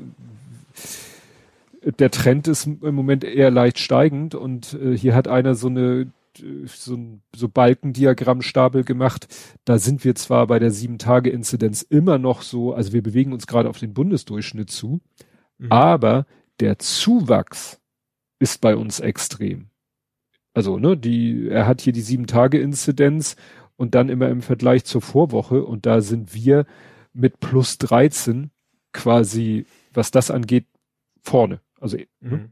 Während in anderen Bundesländern, also Baden-Württemberg und Bayern haben minus 20, minus 27, Saarland minus 15. Also fast alle anderen Bundesländer haben minus, nur Mecklenburg-Vorpommern, Bremen, Schleswig-Holstein und Hamburg haben plus, haben Zuwächse. Unterm Strich ist es minus, weil ne, die Kurve bundesweit geht ja runter, aber die Nordländer, da geht es hoch. Und das hat hier einer gepostet von der Spiegel und sagt, das könnte auch mit Omikron zu tun haben. Kann natürlich sein, so dass, weißt du, wir haben vor ein paar Monaten immer nach Baden-Württemberg, Bayern, Sachsen und Thüringen geguckt und haben gesagt, na ja, liegt vielleicht auch an der Nachbarschaft zu Tschechien und Österreich. Und wir haben jetzt hier in Norddeutschland Dänemark und die Niederlande als Nachbarn. Ja. Und Niederlande nicht mit extrem hohen Inzidenzen, aber mit einem hohen Omikron-Anteil und Dänemark sowohl als auch.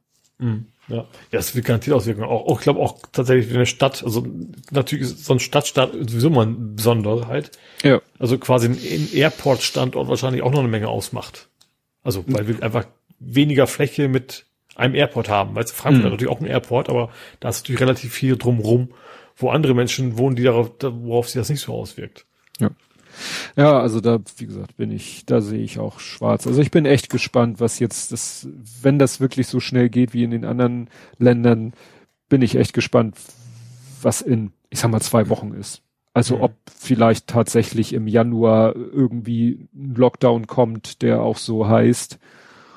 Und ja, ob dann die Schulen wieder dicht machen oder wie lange, also es wurde ja auch schon mal so getan, als wenn die Schulen nicht zugemacht werden, aber irgendwann ist doch mal. Das sind ja auch keine Treiber, ne? Ja. Ja. Wie wir eben schon hatten, alles keine Treiber. Ja. Aber dazu passend, dass Hamburg die Bändchen jetzt unterwegs sind, ne? Die was? Die Bändchen.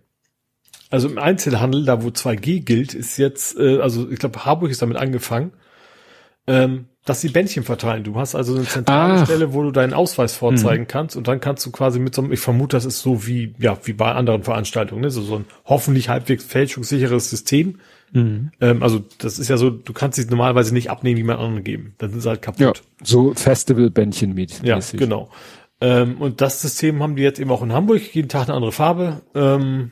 Dass eben die einzelnen Händler nicht jedes Mal an der Tür alle einzeln kontrollieren müssen, sondern dass es so, ich glaube, 2-3 Stellen jeweils gibt pro Region, wo man sich so ein Bändchen abholen kann. Stimmt, meine Frau hat erzählt, wenn man in die Europapassage will, dann wird da, Europapassage ist ja relativ einfach, der Zugang zu kontrollieren. Die haben sozusagen an beiden Enden und unten über die U-Bahn ist auch noch einer, also eigentlich glaube ich nur 3 Eingangsbereiche und da ist dann Kontrolle, du kriegst ein Bändchen und die haben das ganz schlau gemacht, das Bändchen gilt dann auch für die Weihnachtsmärkte.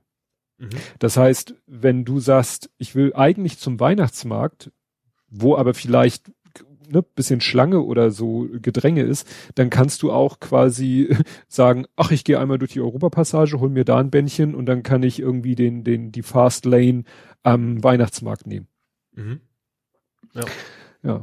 Und das erinnert natürlich, ich weiß, das ist jetzt ganz weit hergeholt, weißt du, die Ungeimpften rennen da mit ihrem Judenstern durch die Gegend und die anderen rennen jetzt auch mit einer, ganz allgemein gesprochen, mit einer Markierung durch die Gegend, aber mit einer positiv konnotierten. Ja. Ja, weil, ja, wobei da ja auch schon welche wieder gesagt haben, das wäre ja quasi das Gleiche. Also war ja auch wieder, ne? Von wegen weiß ich. Wäre ja auch und überhaupt und ja. Ja. Ja, das ist wirklich mit diesen, ich habe ja auch mal so überlegt, so ja, ich würde manchmal auch gerne durch die Gegend gehen und den Leuten signalisieren, Leute, ich bin geimpft, von mir geht weniger Gefahr aus. Ja. Ne? Ja, auch, ich finde es, also, es machen ja auch, du siehst ja, also ich sehe jetzt relativ häufig auch Leute, die tatsächlich auch so T-Shirts haben, wo man offen bekundet, man findet das mit der Impfung vernünftig. So. Ja. Ne? Und das, ja, ich hätte auch nichts dagegen. Aber es beweist halt nichts, ne? Und, nee. Ne? Und wenn es irgendwas gäbe, mit dem man sich selber markieren kann, bestünde natürlich auch die Gefahr, dass jemand sich damit markiert, auf den das nicht zutrifft. Ja, klar. Gut, bei diesen Bändchen, klar, also es ist auch nicht total sicher, natürlich nicht, aber auch, ich sag mal, auch nicht weniger, unsicher wie die gefälschten Impfausweise, sag ich mal, ne? Ja, ja. Ja, dann haben wir, eine Sommerferienverschiebung. Mhm. Und zwar hat jetzt die Kultusministerkonferenz getagt und hat den Beginn und das Ende der Sommerferien in allen 16 Ländern für den Zeitraum 2025 bis 2030 festgelegt. Ja. Und gerade für Hamburg war es ein Problem. Hamburg ist halt traditionell immer sehr früh dran gewesen mit den Ferien. Mhm. Und das war viele Jahre kein Problem. Es wurde aber zum Problem, weil wir ja das Einheitsabitur in Deutschland bekommen haben mit zeitgleich stattfindenden Prüfungen. Ja. Und die Prüfungen liegen natürlich so, also für Hamburg liegen sie halt sehr dicht an den Sommerferien. Mhm. Und Hamburg hat ja noch eine Besonderheit, die Maiferien. Und das hat irgendwie den ganzen Abiturprüfungskram für Hamburg sehr stressig gemacht. Und deswegen war Hamburg daran interessiert, dass Hamburg mal etwas später in die Ferien. Ja, generell so, dass die Bayern immer die Rosinen sich rausgepickt haben, ne? Und jetzt kommt's. Also, die Sommerferien werden quasi, die Karten werden neu gemischt. Es gibt ein sogenanntes rollierendes System, damit nicht immer alles gleich ist für alle Bundesländer. Aber Bayern und Baden-Württemberg machen natürlich nicht mit. Ach. Also es gibt nämlich sogenannte 5 Ländergruppen. Mhm. Gruppe 1 hat auch den Namen ist Brandenburg, Berlin, Hamburg, Mecklenburg, Vorpommern, Schleswig-Holstein. Das ist Gruppe 1. Die machen gemeinsam Ferien. 2 ist Bremen, Niedersachsen, Sachsen-Anhalt, Thüringen. 3 ist Nordrhein-Westfalen. Alleine. Kein Wunder. Bevölkerungsstärkstes. Groß, ja. Ne? Mhm.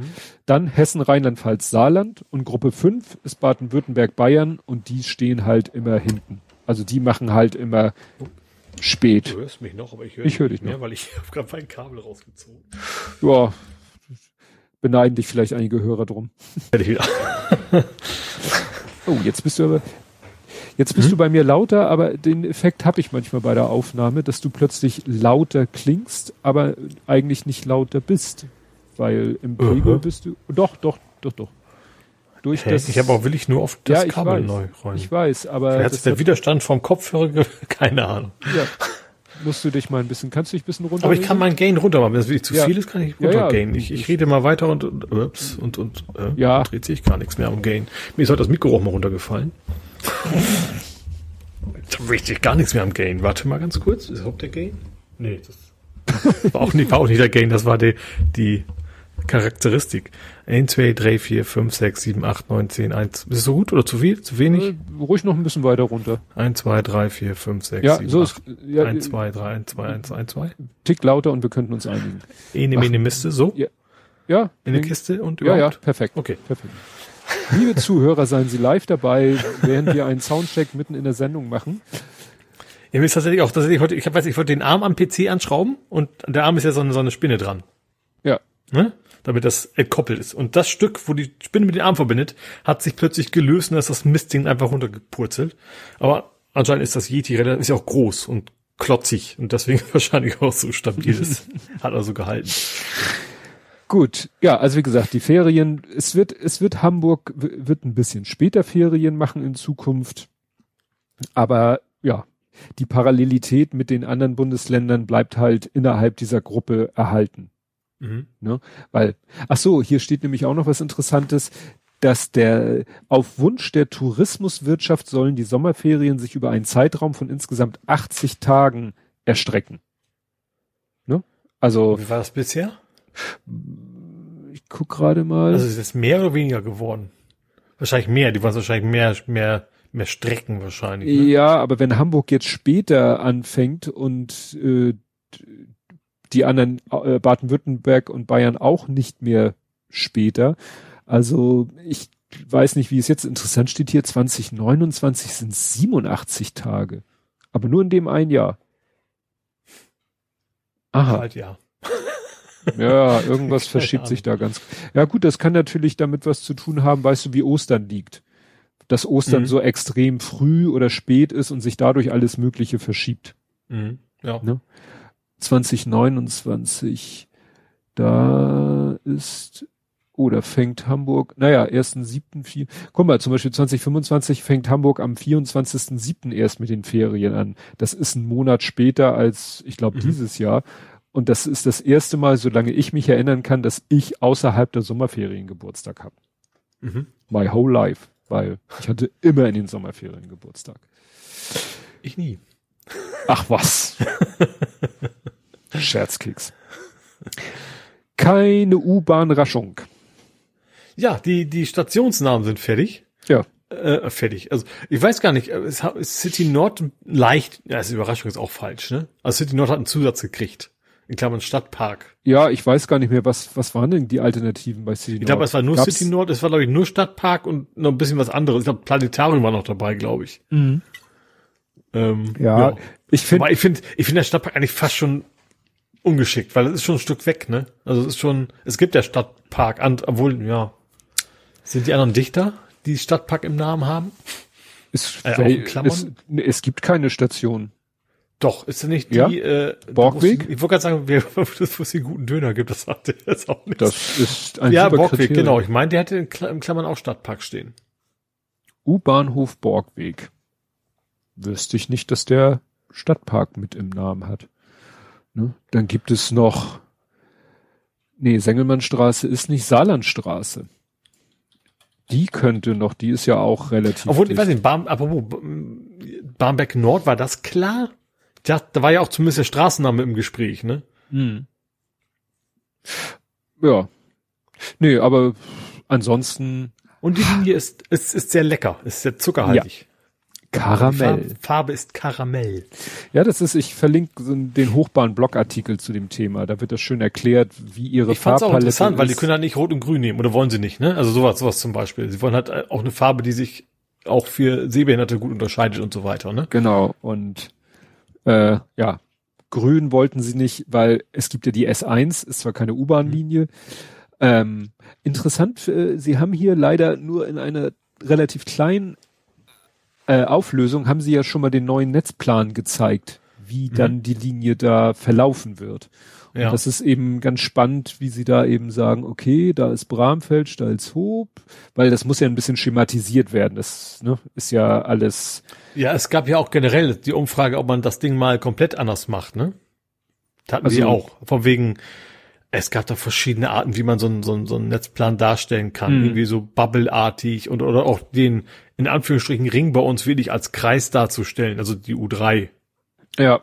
Also die gelbe. Dass man das wirklich als Kreis darstellt und die anderen dann drum, was ich ganz schick fand eigentlich. Ja, in dieser Vorschau, da ist ja die komplette Linie, wie sie vielleicht in 250 Jahren mal sein wird, eingezeichnet. Da ist es eben schön zu sehen, wie die halt erst so diagonal da und dann den Schwenker zur Sengelmannstraße und dann geht halt die Linie jedenfalls in den Plan genau in der Mitte zwischen der U3, der senkrechten von der U3, also Barmbek, Berliner Tor ist ja senkrecht eine Linie und U1, die blaue, ist ja von Kellinghusenstraße zu Jungfernstieg auch als senkrechte Linie und die geht dann halt ziemlich genau in der Mitte senkrecht runter. Aber du siehst halt auch, dass weiterhin nichts so richtig, also mein Traum wäre halt gewesen, die geht zur Sengelmannstraße und geht dann irgendwie, ja, auf irgendeinem Wege weiter nach links, also sozusagen so Richtung Niendorf, und macht dann irgendwann den Knick zu Hagenbeeks Tierpark, wo sie ja irgendwann auch landet, also landen soll. Also insofern finde ich, die schließt Lücken in ihrem Verlauf, die meiner Meinung nach man auch so hätte gut erreichen können. Ja, und ich vermisse halt. Also das wäre natürlich auch generell gut, weil bei mir ist ja Hagenbeck nicht weit weg. Also auch, also vor einer U-Bahn-Anbindung vor allen Dingen her. Also das ist ja bei mir dann. Ja. Dann käme ich natürlich auch gut in Hamburgs wilden Osten. Ja, weil hier immer noch ich sehe hier halt immer noch so eine Lücke. Gut, dafür haben sie eine andere Lücke geschlossen. Ja, die haben sich da ja Gedanken. Sie müssen ja auch auf Fahrgastzahlen gucken. Die können ja nicht so. Ja, und wahrscheinlich auch, wo man buddeln kann. Ne? Das ist wahrscheinlich nicht so trivial, wie das nicht sein. Das stimmt. Ja, dann wackelt das Front. Die Front? Nein, das Front. Kennst du nicht. War nicht deine Zeit. Zu der Zeit warst du nicht in Hamburg und es war nicht deine Musik. Es gab in Hamburg eine House-Techno-Disco in Hamburg, die hieß Front. Mhm. Und ich hatte noch einen Backstage-Bereich. Ja. Front und Steuer. Nee, Back. Egal. Sei vorsichtig, was du sagst, weil da ein bestimmtes Klientel hingegangen ist. Okay. Ne? Nein, jedenfalls, das Front war, wie gesagt, House, Techno auch, glaube ich, oder war das mehr nur House? Naja, jedenfalls. Also für jemanden wie mich ist das ja ein und dieselbe Soße. Ja. Für jemanden wie dich natürlich nicht. Ja, ja, ich kenne das, ich war da, glaube ich, ich wüsste nicht, dass ich mal da war, obwohl es ja meine Musik war, aber ich kenne das deshalb, weil... war in Bramfeld? Nein, oder? Achso. Nein. Mhm. Aber da hat ein DJ aufgelegt, der heißt Boris Dlugosch, und wenn ich mich recht erinnere, war das ein Stalzhoper. Mhm. Meine ich jedenfalls. Das irgendwie, er wurde immer scherzhaft Doris Flugfrosch genannt. Weil das so schön mit dem Namen. Nein, das Ding ist in der Nähe Berliner Tor. Mhm. Und also war das. Und ja. Da war eine Disco. Also da war eine Disco. Weit weg vom Schluss, ja, ja. Ne?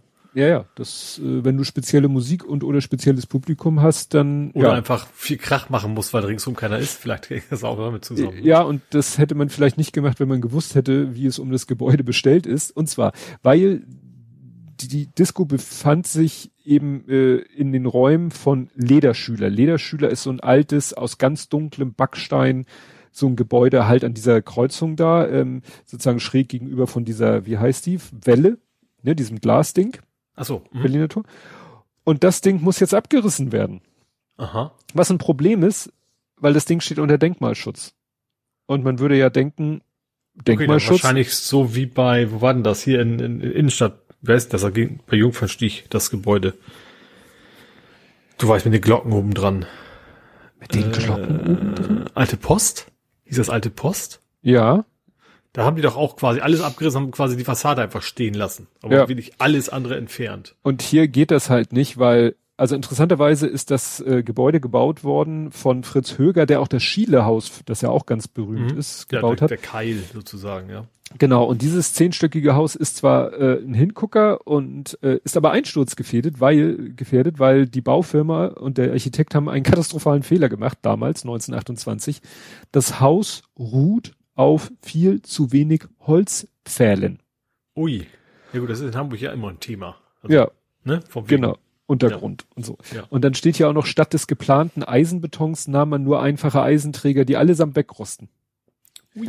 Und jetzt kommt der schönste Satz: Bei Wind schwankt das Haus. Wo ich dachte so, what? Ja, okay, aber eigentlich ist ja, also bei Hochhäusern, ist es, also ich sag mal so, wenn man jetzt nach Manhattan geht, ist es ja gewollt. Ja, das ist aber ein bisschen schwanken. Konstruktionstechnik. Ja, aber vor allen Dingen ist das eine ganz andere Höhe. Ja, also wie gesagt, das fand ich sehr, sehr spannend, dass eben dieses Gebäude, was halt ja einmal denkmalschutztechnisch oder so historisch schon eine Bedeutung hat durch den Architekten und unter Denkmalschutz und wo das Front drinne war. Und wenn ich mir jetzt vorstelle, ne, wenn da die Luzi abging im Front, dann hat das Haus vielleicht auch damals schon gewackelt. Gut, ich habe ein Übergangsthema für Hamburg. Das heißt, ich habe ein bisschen was. Ja, gut. Ich habe tatsächlich den Geburtstag von Issa Bejarano hieß sie, ne? Ja. Mhm. Also die Holocaust-Überlebende, die eben auch sehr ja, aktiv war, ne, jüngere Menschen zu erzählen, was sie erlebt hat. Mhm. Sie wäre jetzt 97 geworden und zu ihren Ehren ist jetzt ein Studentenwohnheim umbenannt worden in Hamburg. Also jetzt eben Esterbijanaro Studentenwohnheim. Ach so, ein Student. Ich habe nur irgendwie gelesen, nach ihr benannt und dachte, Moment, sie ist doch noch nicht lang genug, muss man ja leider sagen, sie ist noch nicht lang genug tot, als das, stimmt, was nach ihr... Ja, es gibt aber, ja so, ja, stimmt. Ne? Ja, so, aber so, wenn du sagst, die können natürlich ihr Studentenwohnheim benennen, wie sie lustig sind. Mhm. Ist ja keine Straße. Irgendwie sowas da und da hatte sie eben wohl auch starke Beziehung halt zur Musik und deswegen haben sie quasi das nach ihr benannt. Mhm. Dann habe ich so einen halben Tipp für dich. Ich fand das, also ich hab im NDR Radio, beziehungsweise eine entsprechende Website auch dazu, es ist ein Buch namens Lost and Dark Places vorgestellt worden. Mhm. Das fand ich deswegen für dich wahrscheinlich interessant, weil das tatsächlich auch so Orte sind, die, glaube ich, so, da musst du mit einem Fotoapparat hin und die knipsen.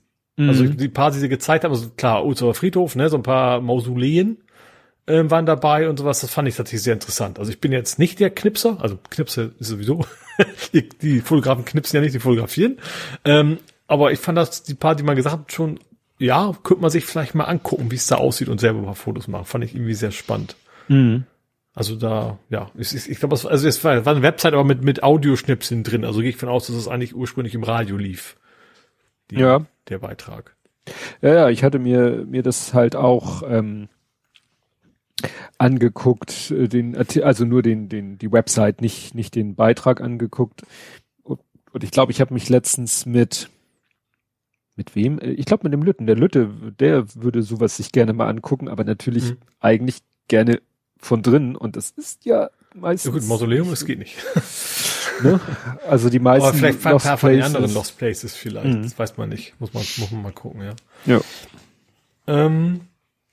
So, dann habe ich noch kurz... der Airport erwartet einen Besucheransturm zu Weihnachten. Mhm. Finde ich auch irgendwie halbwegs mehr, ich weiß nicht, wie ich das finden soll eigentlich. Das jetzt irgendwie, ja, also wohl deutlich mehr als letztes Jahr gehen sie von aus, dass da richtig, richtig was passieren wird. Und dann habe ich jetzt noch 4 Verkehrsunfälle, einer bekloppter als der andere. Oh gut. Ich fange mal an mit Wandsbek.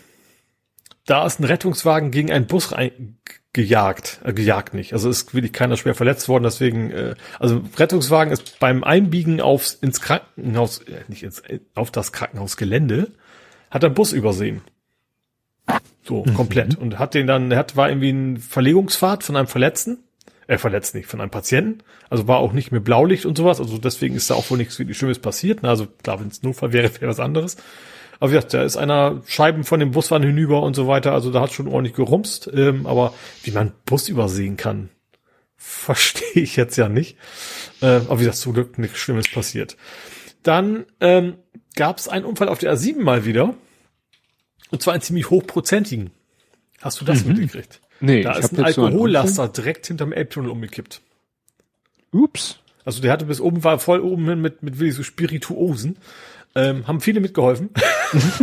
Nee, aber es waren eigentlich nur Polizisten. Ich hoffe, die haben es einfach nur zur Seite gestellt, gehe ich mal von aus. Aber der ist gegen Leitplanke und dann umgekippt und da war natürlich der gesamte Elbtunnel dicht. Komplett gesperrt, Stau ohne Ende. Warum er dagegen, wissen sie noch nicht. Ist auch nicht, auch da ist er, also er musste, war nicht eingeklemmt oder sowas, ne? Also auch da ist, glaube ich, nicht viel Schlimmes passiert. Ja, ist also einigermaßen glimpflich abgelaufen.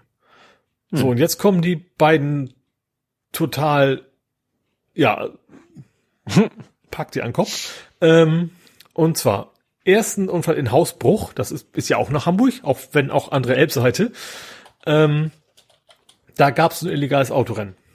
Gehen die von aus. Es gab wohl ein illegales Straßenrennen, einer der Mitfahrer, mit Rasenden, wie man das nennt, ist quasi in Gegenverkehr gejagt und hat da 2 Menschen schwer verletzt. Also den haben sie zumindest einen von den beiden dann zum Glück. Und ein zweiter Unfall, das ist fast noch wilder, in Harburg gab es auch einen Unfall, beim Überholvorgang ist irgendwas passiert. Der Typ ist auf seinem Auto raus ab Stiften gegangen. Also der Unfallverursacher. Und dann haben sie auf dem Beifahrersitz Alkohol und die Papiere des Fahrers gefunden. Oha. Ja. Gut, also lässt sich der Täter, sage ich mal, wohl identifizieren. Wahrscheinlich, ja. Aber also es gibt natürlich immer mal Unfälle in Hamburg, aber das ist so, also vielleicht auch zweimal mit also entweder Raserei oder Fahrerflucht, ja, gerade ein bisschen gehäuft. Ja, ich hatte heute nur in der Wochenendzusammenfassung, oder war das gestern? Nee, heute in der Wochenendzusammenfassung gelesen, dass mal wieder so ein E-Scooter-Fahrer irgendwo über Rot gefahren ist, in einen Transporter reingeknallt ist und dann lebensgefährlich verletzt ins Krankenhaus musste. Mhm. Auch Alkohol verbunden. Ne? Ich ganz kurz tippe, ich tippe den Chat. Das ist also fachbezogen. Ach so, gut. Dann kann ich jetzt mein Übergangsthema von mir geben, wenn ich deinen Tippen übertönen kann. Ja, ist auch schon zu Ende getippt. Gut. Ja, mein Übergangsthema sind die neuen Busmonitore. Mhm, die sehen sehr schick aus. Das ist, ich weiß nicht, also es sieht fast aus wie 32:9. Also das ist, glaube ich, nichts, was du so im Mediamarkt kaufen kannst. Ja, und wird in Zukunft, also sie haben gerade den 500. Bus damit ausgestattet. Ich habe jetzt nicht so ein Gefühl dafür, was 500, wie viel das ist von allen Bussen, aber das Ding, der Monitor passt gerade eben so an die Decke zwischen den Seiten, also nicht zwischen den Fenstern, aber ne, da ist ja sozusagen von den Fenstern geht der so eine Schräge nach oben und dann macht das nochmal so einen Einschub und da passt das Ding so gerade eben rein. Mhm. So breit ist das. Ja. Nicht besonders hoch, weil ich sagte ja 32:9 oder so. Ja, und der zeigt das dann richtig schick an, nächste Abfahrten und zeigt dann auch noch an, wenn die nächste Station eine Bahnhaltestelle ist, dann zeigt er da an, wann die nächsten Bahnen fahren. Mhm. Und das ist natürlich cool, ne, damit du weißt, ne, wie viel Zeit, ob du dich jetzt hetzen musst, wenn du am Bahnhof ankommst, ob du dann sprinten musst, um noch deine Bahn zu kriegen. Mhm. Ne? Ist natürlich auch datentechnisch. Fact, das hätte fast ich sein können, der das programmiert. Aber erst direkt nach dem Studium habe ich, wie man es halt so ist, bei verschiedenen Arbeitgebern beworben. Und da war auch der Weltmarktführer für Fahrgast-TV, irgendwie in der Nähe von Hannover war das, glaube ich. Mhm. Die hatten aber damals irgendwie gerade wo ganz viele Leute rausgeschmissen und die waren alle total stinkige Leute. Und dann kommt jetzt der Arsch da an. Mhm. Und da habe ich mir gesagt, okay, ich gucke mich nochmal ein bisschen weiter um. Also da wäre ich tatsächlich fast gelandet. Also damals war auch, nach dem Studium war mir auch egal wo. Ne? Also dass wir auch irgendwo in Deutschland landen können. Aber das war sozusagen Kandidat Nummer 2. Also hätte tatsächlich sein können, dass ich dann das hätte programmieren müssen. Mhm. Ja, das ist mein Übergangsthema. Hamburg. Ja. Kämen wir also jetzt zu Nerding, Coding, Podcasting und Hacking. Mhm. Und ich weiß nicht, ist dir das schon mal aufgefallen, wenn du jetzt ein YouTube-Video guckst und gehst mit der Maus über diesen Zeitstrahl, wo du bringen kannst und alles Mögliche machen kannst, dass da jetzt so ein Wellendiagramm zu sehen ist? Ne. Also ich weiß nicht, ob das noch nicht bei so vielen Leuten ausgerollt ist, aber bei mir ist das so, dass sozusagen über diesem Balken, der ist ja, was ich weiß, oder hellgrau und wird dann rot für den Bereich, den er schon abgespielt hat. Und da über ist so Berg und Tal, so ein Graph. Und ich habe dann mal geguckt und das soll's irgendwie schon seit Oktober geben, aber in dem Artikel von Oktober heißt es ja, wird erstmal nur bei einigen ausgerollt, mittlerweile vielleicht überall, keine Ahnung. Und das Interessante ist, also hier steht, also sie zitieren da irgendwie aus einer anderen Quelle, wahrscheinlich aus dem YouTube-Blog oder so, dass irgendwie, das ist ein Engagement-Graph. Und der soll irgendwie dir zeigen, welche Teile des Videos interessant sein könnten. Also ist das vielleicht bei Videos, wo ein Chat dabei ist, wo dann besonders viel passiert ist? Also irgendwie muss ich ja wissen, weil eigentlich ist YouTube ja nichts, da engagiert man sich ja nicht. Ja, das also sie schreiben hier nur, passiv. Wenn der Graph nach oben geht, bedeutet es, dass der Teil des Videos oft rewatched wurde, also nochmal sich angeguckt wurde. Also nach dem Motto, wenn Leute den Slider oder über Tastatur oder wie auch immer so ein Stück zurückgesprungen sind und sich den Teil nochmal angeguckt haben, dann kriegt er halt einen Berg. Okay, bei Techie-Videos kann ich mir das gut vorstellen. Also gerade so Programmierer-Tipps zum Beispiel. So, dass, ja. Okay, das ging mir jetzt zu schnell, das muss ich mir nochmal angucken. Wie schreibe ich einen Kommentar in Visual Basic oder was auch immer. Ja. Also in dem Artikel geht es auch weiter, dass YouTube eben solche Statistiken schon lange macht und sie eigentlich nur dem Uploader in den Insights, also in den Statistiken anzeigt. Und da kann man nämlich auch sehen, zu welcher Stelle die Nutzer vorspringen, wann sie abschalten und einige andere Indizien. Haben wir noch mal ein Blathering und haben wir zu wenig Zuschauer? Boah. Das wäre ja mal interessant. Also, okay, das Thema müssen wir nochmal ausführlicher besprechen, weil wir sonst ja auch viel zu kurz sind. Das stimmt. Ja, also wie gesagt, fand ich ganz interessant, weil mir ist es vor einigen Wochen aufgefallen und ich habe mich gefragt, was will er mir damit sagen? Lautstärke? Nee, ergibt keinen Sinn. Ja, also wie gesagt, Engagement, wie auch immer sie das zeigen. Ja, und du hast schon wieder diverse Urlaubsprojekte in Angriff genommen. auf die wir dich dann wieder schön werden festnageln können. Wir fangen mal an mit dem vollen Mund. Ja, das ist ja eigentlich, es ist ja alles irgendwie mit dem vollen Mund. Also das meiste von den Dingern. Eigentlich wollte ich mal Angular lernen. Ich fange mal mit dem Ding an. Also ich habe schon früher immer, wenn AngularJS gemacht, wenn ich mal doch ein bisschen Freunde machen musste. Und jetzt habe ich mir entschieden, jetzt mach mal normales Angular. Und habe mir gedacht, da kannst du auch direkt was nehmen, was dann irgendwie zu einer Sache passt, die du machen wolltest. Ja, und habe dann quasi, bin angefangen jetzt per Angular mit Vollmund-Uploader zu bauen.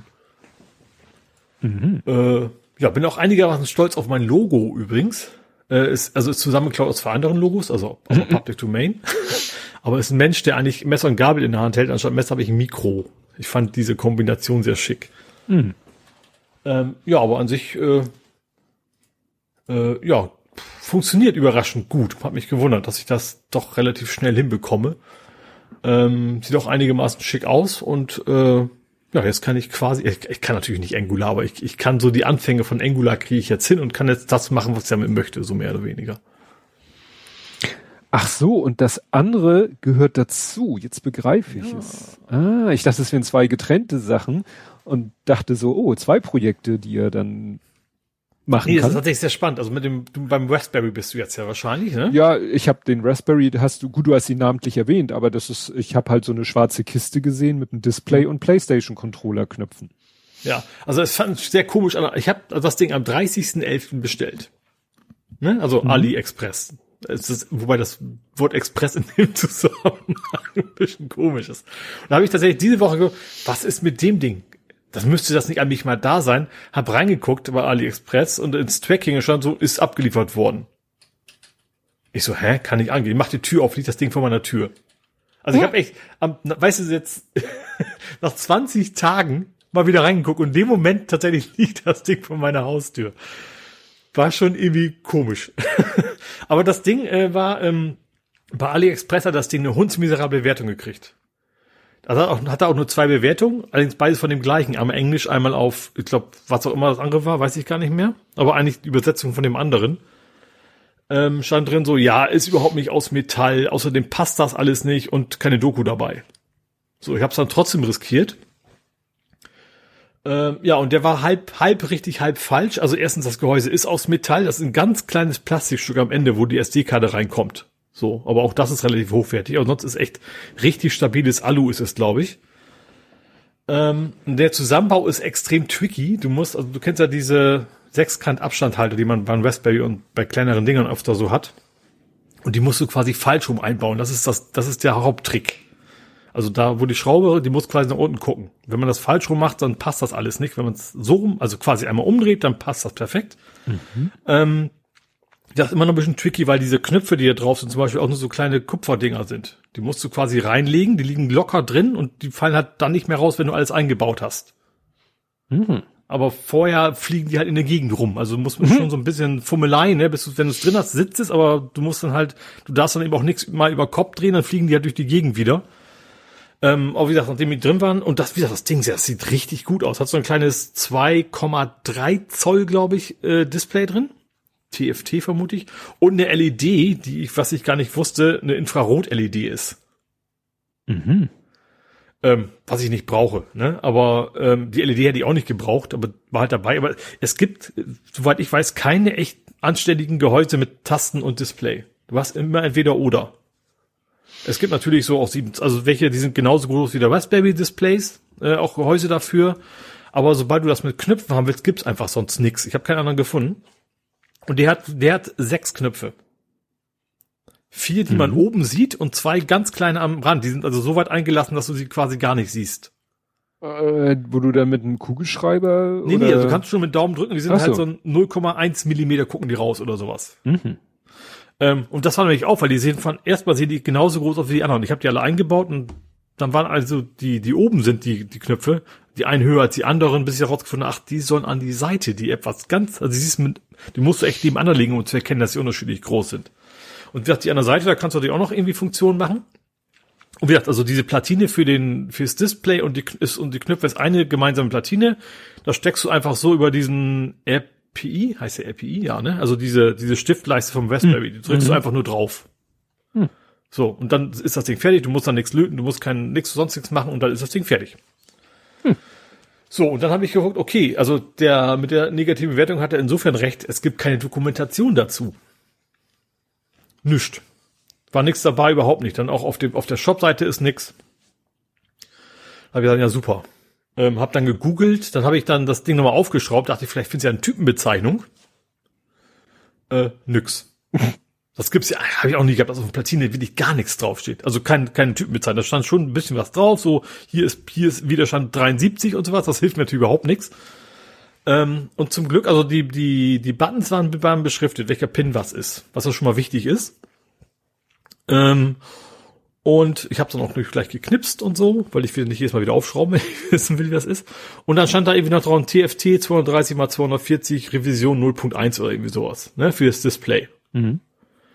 So, danach habe ich dann gegoogelt, habe gefunden, okay, bei eBay wird genau dieses Modul wird extrem viel verkauft, also ohne das Gehäuse, nur dieses Display-Modul mit den Knöpfen dabei. Den gibt's wohl an vielen Stellen. Und habe dann irgendwie weiter gegoogelt, habe irgendwann auf einen Blog gekommen, der das gleiche Problem hatte, hat gesagt, so, er hat gesucht nach Display und Infrarot und so viele gab's wohl nicht. So, mir war ja noch gar nicht bekannt, dass es ein Infrarot-LED sein sollte.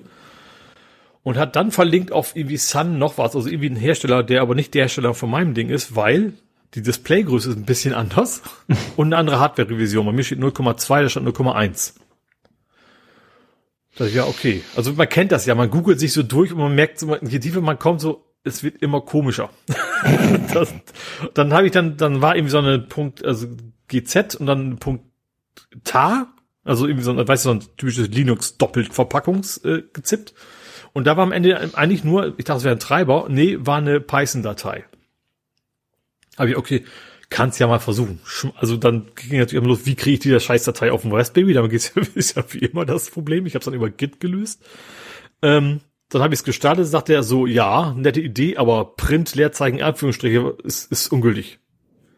Da ich so, wieso ist denn das Python-Script ungültig? Und das klang echt nach Syntaxfehler, ne? Also nicht so, was ich okay gefunden hätte, hätte er gesagt so, keine Ahnung, falsches Display, kam ich nicht mit klar. Also damit habe ich ja gerechnet, aber dass er sagt, das ganze Skript ist ungültig.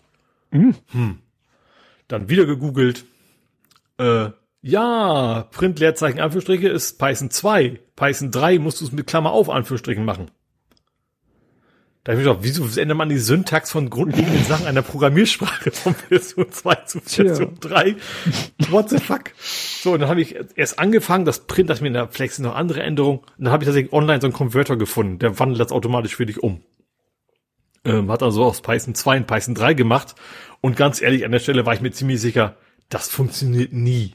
Also wenn du schon so ein Rumgefrickel machst, und weißt du, eine Programmiersprache, die du nicht kennst, eine Hardware, von der du nicht weißt, ob die überhaupt dafür gedacht ist, für dieses Skript. Das kann ja nur schief gehen. Ja, hab's dann draufgeschmissen und lief auf Anhieb. Ging. Ging einfach. Also, Display hast du nur ganz kurz zwar nur den Raspberry kurz gesehen, auch flackern gesehen, und dann war's wieder weg.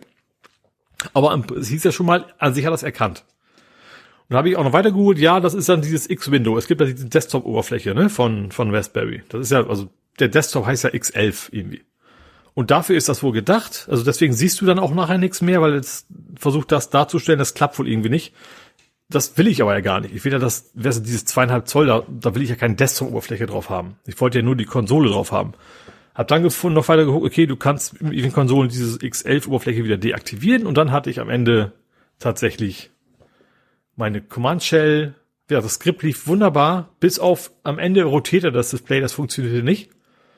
Da habe ich ja was anderes gefunden, was dann wiederum nicht im Autostart funktioniert. Also Linux hat echt immer Spaß. Aber am Ende habe ich gesagt, ich will es ja eh selber programmieren, dann mache ich es in der Programmiersprache einfach. Das Bild, was ich anzeige, drehe ich, ist wahrscheinlich einfacher. Aber wie gesagt, im Großen und Ganzen, also trotz dieser Hürden, also dass es überhaupt, also dass das Elementare eigentlich tatsächlich einfach funktioniert hat, hätte ich nie mitgerechnet. Also ich kenne das ja von Linux, weiß ich irgendwas. Keine Ahnung, du willst ein Mikrofon anschließen und geht nicht. Oder einen Lautsprecher und geht nicht. Oder dann kommt da irgendwas, ja, komplett den Kernel nochmal neu, so ungefähr. Ne?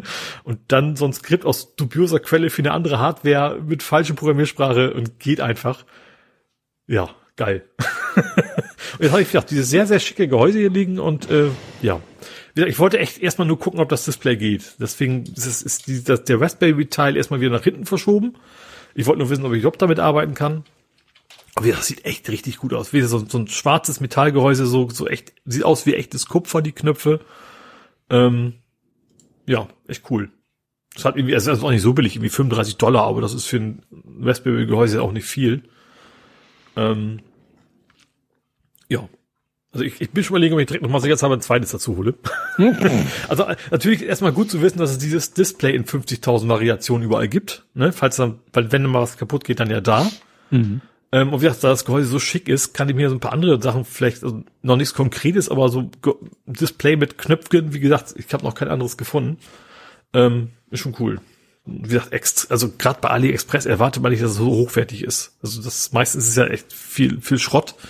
Aber das Ding ist echt richtig gut durchdacht. Passt alles auch also wie eine Eins. Ein bisschen schwierig, fummelig beim Zusammenbauen, aber eben gerade weil es so gut passt alles, ne, weil es so eng zusammengeknüppelt ist. Wird ein bisschen warm, was aber auch nicht schlimm ist, weil das Gehäuse ja auch, wie gesagt, aus Metall ist. Ne? Das leitet dann auch die Wärme gut weg. Ja, richtig schickes Ding. Spannend. Jo. Ja. Ich überlege gerade. Und insofern war dann das, jetzt verstehe ich auch, warum du diese eine Idee, wie du das ganze Gerät drehen sollst. Ich hatte ja gesagt, ja so, dass es wie die PlayStation-Tasten ist, aber dann kam ja nachher auch die Idee, 90 Grad zu drehen, damit das eine Dreieck wie ein Play-Symbol aussieht. Genau, also das Ding hat tatsächlich, also neben diesen Knöpfen ist voraufgedruckt, also es ist kein Aufkleber oder sowas, sondern es ist quasi im Metallgehäuse eingemalt, diese klassischen PlayStation-Symbole, ne? Also X, Dreieck, Quadrat, Kreis. So. Und wenn ich das jetzt so als Aufnahmeding nehme, dann könnte ich den Kreis zum Record, das Dreieck zum Play, wenn das eben nach rechts zeigt, das Dreieck wird ja gut funktionieren. Ja, Quadrat, Stopp oder irgendwie sowas und dann würde ich einfach Bilder anzeigen, die quasi den aktuellen Step anzeigen, was man machen kann. Ja, das ist schon. Das wäre die Idee dahinter. Pfiffig. Ja, ich hatte Spaß in der Firma, weil Microsoft Also schon, dass ich gehört habe. Ich finde es eigentlich sehr spannend.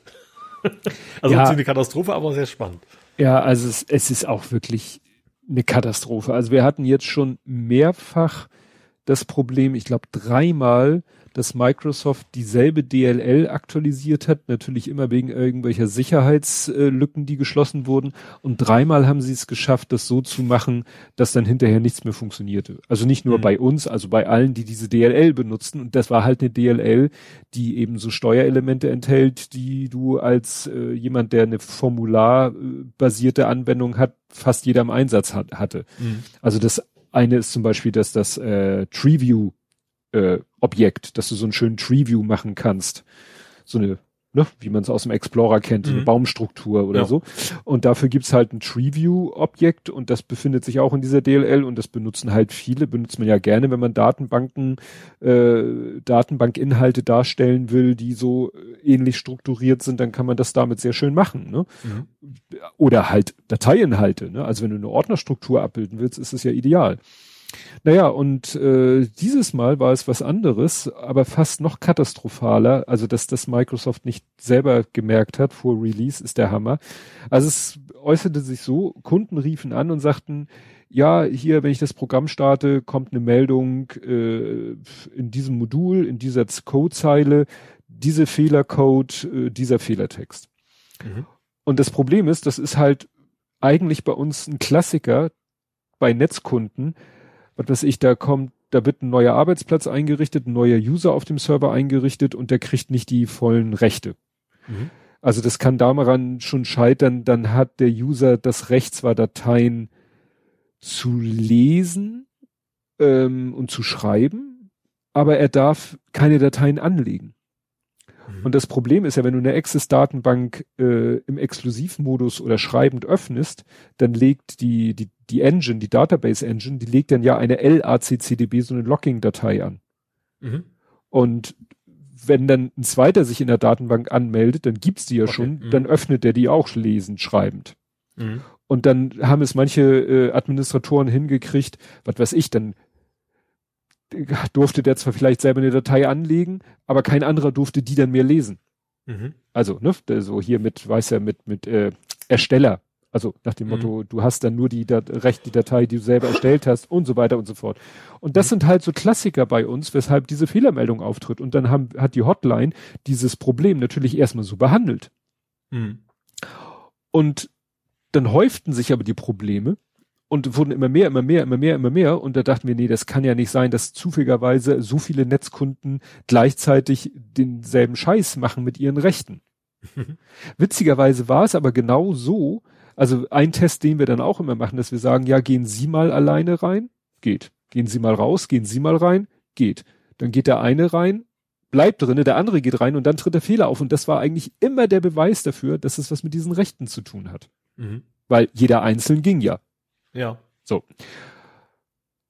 Und irgendwann kam die Hotline dann zu mir und sagte, das kann nicht sein. Der eine hatte das dann plötzlich, glaube ich, sogar bei einer Einzelplatz-Lokalinstallation, dieses Problem. Mhm. Und dann dachte ich mir, hä? Jetzt kann es ja definitiv, und die anderen sagten eben, nein, bei uns sind die Rechte, es hat sich nichts geändert, der Server ist wie, und dann kam auch wieder die entscheidende Information, dass ein Kunde sagte, ich habe abends noch gearbeitet, am nächsten Morgen schalte ich meinen Rechner ein und es geht nicht mehr. Mhm. Und was geht da für eine Alarmleuchte bei dir an? Updates. Es war, also wer mich nicht auch angebaut, da ich ja wusste, wie die Geschichte weitergeht. Ja, weil, weißt du, dann das Problem ist, wir liefern ja, wir haben ja auch so einen Update-Mechanismus, da können die Leute auf so einen Button klicken, Online-Update machen, dann lädt er sich die aktuelle Version vom Server runter, installiert die und dann arbeiten die mit einer aktualisierten Version. Mhm. Das Problem war, dass das bei manchen Kunden sich dann zeitlich überschnitten hat und sie dann natürlich unserem Update die Schuld gegeben haben, weil sie von dem anderen Update gar nichts wussten. Mhm. Ne? Das ist denen halt nie so klar, dass die dann, weißt du, die fahren abends den Rechner runter, dann steht da, weißt du, dann ändert sich ja im Menü das in aktualisieren und herunterfahren. Mhm. Da klicken sie dann drauf, ja. Dann ja, und Umständen nicht mal, also gerade wenn du das dann über irgendwelche, also in größeren Firmennetzwerken, ja, dann über ein WUS Windows-Update-Server. Ja, ich meinte Policies, genau, wenn es über Policies geregelt ist, dann passiert's einfach, ohne dass du kannst es eben auch nicht abbrechen und sowas, ja. Ja, und dann dachte ich mir, okay, dann habe ich einfach stumpf, und das mache ich dann halt auch wieder den Firmen, gut, die haben vielleicht dann auch keine ITler vor Ort, sondern haben dann einen externen ITler, den sie natürlich erst als letztes anrufen, weil der pro Stunde, was weiß ich, wie viel kostet. Aber weißt du, da reichte am Ende, und das ärgert mich, da habe ich mich über mich selber wieder geärgert, am Ende reichte wieder eine stumpfe Google-Suche nach dieser Fehlermeldung. Mhm. Also nach Access Error 3050. Und tata, es hatte sich im Internet schon wieder... Ja, es hatte sich wieder rumgesprochen. Vor allen Dingen fiel mir dann ein Born City. Born City ist so ein Blog, der ist echt gut, weil der macht pauschal immer einen Artikel, auf seinem Blog, wenn Windows, Microsoft, Windows und Office-Updates erscheinen. Mhm. Und bei dem schlagen dann auch solche in den Kommentaren ganz schnell Meldungen auf, wenn da irgendwas buggy ist. Und da habe ich dann auch geguckt und habe dann auch sofort gefunden, dass er hatte seinen Original-Blogpost, der war schon ein paar Tage alt und dann stand da irgendwie Update so und so viel, also an dem Tag, wo ich geguckt habe. Ja, in den Kommentaren schrieb ein Leser, dass es Probleme mit dem und dem Access-Update gibt. Mhm. Und ja, stellte sich dann ganz schnell raus, welche Updates das waren. Also die haben ja immer diese KB, Knowledge Base, KB Zahl dahinter. Und das war dann für 2013, 2016, 2019 unterschiedliche, beziehungsweise 2019 ist ja das Problem, gibt es ja, glaube ich, nur noch als, ja, wie nennt man das? Click to Run. Da gibt's, da kriegst du keine einzelnen Office-Updates mehr installiert, sondern er holt sich halt den neuen Build. Mhm. Und da stand dann eben in seinem Artikel, ja, und Office 2019, und da musst du dann auf die dritte Nachkommastelle gucken. Schande. Ne? Und, ja. Und das Ding ist ja, und wie werde ich denn das Update wieder los? Da musst du dann richtig hardcore auf der Kommandozeile so ein Kommando eingeben und da musst du dann die Versionsnummer eingeben, auf die du gerne zurückgehen möchtest. Mhm. Ne? Und dann rödelt er vor sich hin und macht sozusagen ein Dropback oder wie auch immer, ein Restore quasi auf die vorherige Version. Mhm. Aber du kannst nicht das einzelne Update deinstallieren, sondern kannst nur die Office-Version als Ganzes einen Update-Schritt wieder zurücksetzen. Mhm. Ja, und dann war gut, wir haben dann irgendwann... Und dann muss wahrscheinlich auch irgendwie sagen, dass er auch das nächste Update nicht wieder automatisch einspielen soll. Exakt, ne? Dann musst du natürlich die Office-Updates auch noch irgendwie abstellen. Mhm. Aber zum Glück hat Microsoft diesmal wirklich, wirklich schnell reagiert. Also bevor sich das um die halbe Welt ausgebreitet hat, war es dann auch schon wieder retracted, also zurückgenommen und hat sich dann nicht weiter ausgebreitet. Und ich glaube, heute hat mein Kollege geschrieben, dass Microsoft veröffentlicht hat, sie haben jetzt auch einen Fix dafür, damit eben die schon versaut sind, wollten, ja, dass es trotzdem dann wieder geht. Ja, ja, ja, ne? Aber das ist so ein, weil klar, ne, ich frage mich ja immer, also natürlich erwartet, also natürlich auch gerade Microsoft, die werden auch Unit-Tests und sowas haben, weißt du, das ja, lässt du ja nicht dem Zufall. Das muss ja eigentlich alles automatisiert durchgespielt werden. Ja, vor allen Dingen so etwas, also der Fehler war halt konkret, du konntest keine Datei, die auf Network Share liegt, zweimal öffnen. Also von zwei Rechnern aus oder auch mit zwei Access-Instanzen, ne? Mhm. Das war plötzlich, Access war von einer Sekunde auf die andere ein One-User-System. Mhm. Ja gut, vielleicht haben sie ja gerade das kann ich mir gut vorstellen, dass Unit-Test das nicht macht, weißt du, es ist immer der gleiche Client, der die Sachen durchtestet und dann kommt sowas natürlich nicht ans Tageslicht. Ja.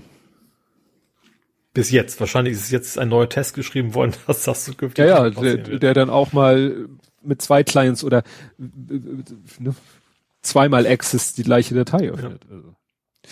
Dann gab es noch einen Beifang, weil bei meiner Recherche hatte ich dann auch so, findest du dann natürlich bei Microsoft Sachen und immer wenn es ein Link war, docs.microsoft.com, bla bla bla bla bla, ich den im Firefox angeklickt, kommt eine Meldung vom Firefox, ja hier gesicherte Verbindung fehlgeschlagen. Aha. Ich so, geguckt, in Chrome geöffnet, geht. Und dann andere Sachen auf Microsoft.com, die nicht mit Docs vorweg waren, die gingen wieder. Also es war ganz eingegrenzt bei Docs, Microsoft.com. Irgendwie benutzt der Firefox irgend so etwas, das nennt sich OCSP. Das ist irgendwie so eine Möglichkeit mit den SSL. Super. Nee. Online Certificate Status Protocol. Damit können Browser prüfen, ob ein SSL-Zertifikat widerrufen wurde. Und irgendwas funktionierte da nicht. Ich weiß nicht, auf wessen Seite das Problem lag, weil, wie gesagt, einerseits trat es nur im Firefox auf, andererseits auch nur bei dieser einen Subdomain, docs.microsoft.com. Naja, aber das war, wo ich dann dachte, was ist nun los? Ne, nach dem Motto, du bist in der Recherche wegen dem einen Problem und stößt auf ein anderes jetzt Problem. Jetzt explodiert hier alles. Ja, ne, so nach dem Motto, jetzt geht hier die ganze Welt unter. Naja, das aber nur so als Beifang. Mhm. Jo, was noch? Ich habe mal kurz PS4-Hack. Erinnerst du dich? Ich habe jetzt mal wieder einen Faktencheck. Mhm. Wir hatten ja, dass die PS4 irgendwie so eine Art von gehackt wurde. Also nicht so komplett, ne? Also nicht von wegen, du spielst jetzt Raubkopien, sondern aber immerhin schon mal den Bootloader. Und was ich witzig fand, der Hacker, der es rausgefunden hat, hat gesagt, wahrscheinlich geht das auch auf der PS5. Oh. Er kann es aber nicht genau sagen, weil er bisher keine kriegen konnte. Das fand ich irgendwie sehr süß. Ja, gut. Also, das ist jemand, der wirklich tief in der Materie drin ist und trotzdem es nicht geschafft hat, eine PlayStation 5 zu kriegen. Ja, wahrscheinlich, weil er seine Hacking-Talente nicht dazu benutzt, irgendwie einen Shop zu hacken. Wahrscheinlich, ja. Aber in dem Artikel stand auch drin, also das ist eben nichts, was, man muss dann irgendwie einen USB-Stick ganz schnell rein und wieder raus und irgendwie sowas. Also das ist nichts, was dann am Ende wirklich sowas ist wie, ne, weißt du, ich lade mir Spiele aus dem Internet runter und kann die spielen. In der Richtung geht's wohl nicht, sondern will ich eher so Homebrew-mäßig. Also wird Sony trotzdem nicht gefallen, aber das ist nicht dieses Klassische, was bei PS3 im NDR war, dass du wirklich alles einfach aus dem Netz ziehen konntest. Mhm. Also andere, logischerweise. Ja, dann habe ich mich noch über Twitter kurz geärgert, weil Twitter hat mal wieder versucht, mich auf die dunkle Seite der Macht zu ziehen. Und zwar hat ja Twitter irgendwann angefangen, so zwei Timelines anzubieten. Die eine nennt sich Startseite, ist die algorithmische, wo dann auch so alles Mögliche zwischendurch angezeigt wird, was einen vielleicht weniger interessiert. Und es gibt die sich neueste Tweets nennt. Also man könnte Startseite sagen, Algorithmus, neueste Tweets, chronologisch. Und ich bin eigentlich nur auf der neueste Tweets. Ja, ich glaube das Gefühl, kein Mensch will diese Startseite eigentlich haben. Ja.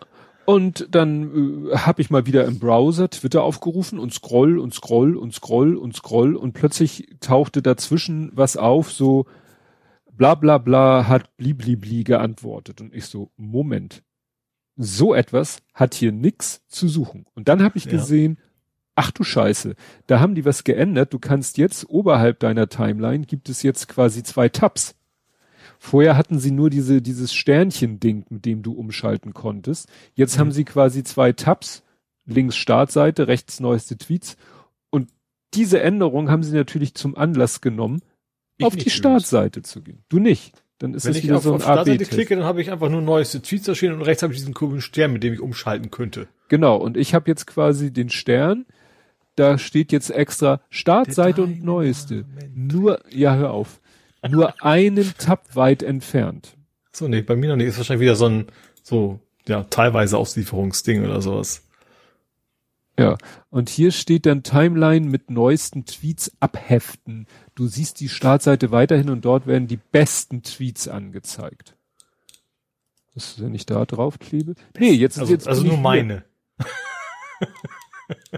Also wenn ein Kunde das nicht erkennt, dann weiß ich auch nicht. Ja, vor allen Dingen, ich kann irgendwie in einen Modus umschalten, dann bin ich auf Startseite. Mhm.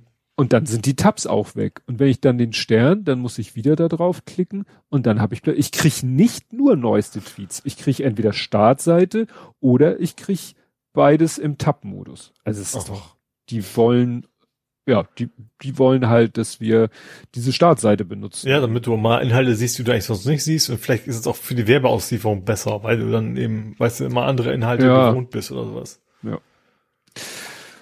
Jo. Was hast du? Ich habe eine Stellenausschreibung von Google gefunden. Also nicht ich, sondern eigentlich andere. Aber interessant ist sie deshalb, weil Google sucht wohl derzeit massiv AR. Also Augmented Reality Experten. Und da gehen viele davon aus, dass es jetzt quasi eine verbesserte Neuauflage von Google Glass demnächst, also demnächst ist in Anführungsstrichen, ne? Wenn die jetzt Stellenausschreibungen machen, dann wird es nicht nächste Woche rauskommen. Aber Google scheint wohl also auch gerade wegen dem Meta-Thema so zu merken, so okay, das ist jetzt eine Technologie generell, AR, VR, was auch immer, wo wir eigentlich am Ball bleiben müssen. Wo wir jetzt selbst was bringen müssen, da sind wir dann nämlich genauso raus wie keine Ahnung, bei den sozialen Netzwerken, da scheint Google jetzt wieder kräftig zu investieren in dem Bereich. Also da ist AR ist ja jetzt halt eigentlich eher Microsoft führend, ne? Aber das ist ja halt wohl ein großes Thema und da will Google jetzt wohl auch wieder rein. Tja, bin ich gespannt. Ja. Was da mal draus wird, weil, ne, sie haben ja eigentlich ihre Erfahrungen mit Glass. Ja, also AR ist schon ein bisschen was anderes, ne? Also diese Glasses war ja eigentlich nicht AR, das war ja nur Kamera mit ein paar Funktionen und AR ist echt auch mehr Anzeigen und sowas, ne? Aber ich kann mir schon vorstellen, ist ja lange her, dass die Technik auch jetzt schon, ich habe mich ja letztens noch so lustig gemacht über diese VR-Brille Lite, die nur so scheiße teuer war, aber die vom Formfaktor quasi schon sehr nah an einer Sonnenbrille war. Mhm. Also das vielleicht tatsächlich jetzt, entweder jetzt oder in 1-2 Jahren, weil so lange dauert es dann wahrscheinlich ja auch, vielleicht die Technik echt so weit ist, dass du sowas, eine vernünftige Brille vielleicht mehr auch, also gar nicht so sehr draußen rumlaufen und Leute filmen, was ja bei den Glasses das Problem war, sondern vielleicht echt mehr so, du stehst am Fließband und das Ding zeigt dir, wie du einen Motor zusammenbaust oder sowas, ne? Vielleicht geht es mehr in die Richtung. Könnte ja auch sein. Ja. Ja, dann letztes Mal war noch nicht fertig. Tobis toller Tautruck habe ich es genannt, wegen der Alliteration. Ah ja. Mhm. Ich habe ja, vor einiger Zeit schon mir mal wieder ein Original-Lego-Technik-Set gekauft. Einfach, weil es so ein Schnäppchen war und mich das irgendwie reizte. Später habe ich dann nochmal das Video mir angeguckt vom Held der Steine und er sagte, das ist eigentlich das einzig brauchbare Lego-Technik-Set dieses Jahr gewesen. Das fand ich dann natürlich schön. Und das Besondere, weshalb ich es auch unbedingt haben wollte, es ist mein erstes Lego-Technik-Set mit Pneumatik. Oh. Ich hatte bei Fischer Technik, hatte ich schon mal Pneumatik, also so Prinzip mir geläufig, aber ich wollte es halt mal ein Lego haben und das war schon ganz, ganz nett. Also ich sag mal so vom Preis-Leistungs-Verhältnis, wenn man mal ansetzt, wie viel Zeit und Spaß man beim Zusammenbau hat, war das durchaus sehr gut. Also ich habe auch mal zur Abwechslung das gestreamt. Ich schaffe immer abends meistens nur eine Stunde so am Stück zu bauen und das hat sich dann doch etwas hingezogen. Kommt mir bekannt vor. Ja, das hat sich dann doch etwas hingezogen. Oh, Westkirchen Andy sagt, er hat seinen auch fertig bekommen. Er hat den nämlich auch sich vor kurzem gekauft und gebaut. Nee, und ja, und jetzt habe ich auch noch, dann habe ich noch ein Review gemacht, wo ich so Sachen nochmal im Detail beschrieben habe. Und es ist echt wirklich, also ja, bis auf so ein paar Kleinigkeiten, wo man Kritik üben kann, also man würde sich wünschen, dass einige Teile, die einfach dunkelgrau sind, dass die Chrom sind. Und es gibt Chromteile, also Lego-Teile in Chrom-Optik. Mhm. Also will ich auch glänzen und nicht nur doch, wirklich, die glänzen sogar ein bisschen, ne? Und sie haben für den Kühlergrill kriegst du so Teile, Lego-Teile, das ist allerdings kein Lego-Technik, sondern Lego-Noppenteile, die dann den Kühlergrill bilden und die sind richtig schön chromglänzend. Aber dann sind da halt auch, weißt du, so die Auspuffrohre, das ist halt so ein amerikanischer LKW-Abschleppwagen und der hat natürlich vorne wie so ein schöner Truck, so eine Schnauze nach vorne und er hat dann so diese riesen Auspuffrohre, die links und rechts am Fahrerhaus nach oben gehen und so Tanks und so. Und das müsste eigentlich alles Chromfarben sein. Das wäre richtig geil. Und das ist halt alles nur grau. Mhm. Ne? Also das, was man in echt sagen würde, Chrom ist da alles nur grau. Dann hätten sie konsequenterweise den Kühlergrill auch grau machen sollen. Ne? Mhm. Aber das ist ja nur eine optische Geschichte. So von der Funktion ist es echt Wahnsinn. Also das, weil der hat jetzt nicht nur einige 3 Pneumatikfunktionen, also wenn man jetzt mal die reinen Pneumatikkolben-Dinger zählt, 2 davon sind für einen Kranarm, einer für einen Ausleger hinten, sondern da sind auch noch jede Menge klassische Lego-Technik-Funktionen drin, also wo du von Hand an Zahnrädern drehst und damit irgendwas in Wallung bringst. Ne? Also der hat ja einen Kran obendrauf, den du drehen kannst. Der hat so Abstützbeine, die du ausklappen kannst. Der hat 3 Hinterachsen und du kannst die eine Hinterachse anheben, wie man das so kennt von solchen Fahrzeugen, dass sie, um den Rollwiderstand zu verringern und den Reifenverschleiß zu verringern, kannst du tatsächlich dann so eine Achse anheben. Das fand ich ist schon ganz nett. Ja. Was können wir noch? Da drehen, da drehen. Der macht das, der macht das. Ich habe 4 Zahnräder. Ach so, ja, und hinten noch der Abschlepparm. Weil das habe ich auch ein bisschen mich mal mit beschäftigt, wie das denn überhaupt ist mit diesen LKW-Abschlepp und also in echt meinst du jetzt? In echt, also das habe ich auch in meinem Review. Da ich ja den Bau komplett gestreamt habe, habe ich im Review jetzt nicht mehr, sonst blätter ich da ja einmal die Anleitung durch und weise darauf hin, wo irgendwas beim Bau spannend war. Das hat man jetzt ja im Zweifel gesehen.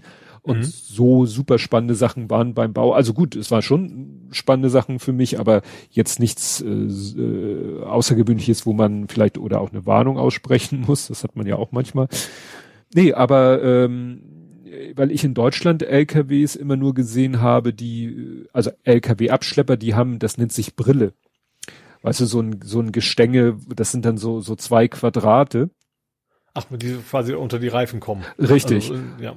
Also genau. Um die Reifen drumrum. So richtig. Sozusagen. Und da habe ich Videos gefunden, wo dann gezeigt wird, dann legt er dieses Brille, legt er halt flach auf den Asphalt, zieht den abzuschleppenden LKW einfach mit seinem Abschleppseil, was sie ja immer haben, rauf, ne? Über den kleinen, und hebt den an, macht er vielleicht noch einen Gurt dran, damit er sich nicht verabschiedet, und das war's. Und bei diesem Modell ist hinten auch so ein Arm, den du sozusagen ausklappen kannst. Da ist dann einfach nur so ein Querbalken. Und ich sagte mir, ja, was mache ich denn jetzt mit diesem Querbalken? Also der hat nicht so eine Brille. Es gab von Lego auch schon mal einen LKW-Abschleppwagen mit so einer Brille, aber der hat nur so einen Querbalken.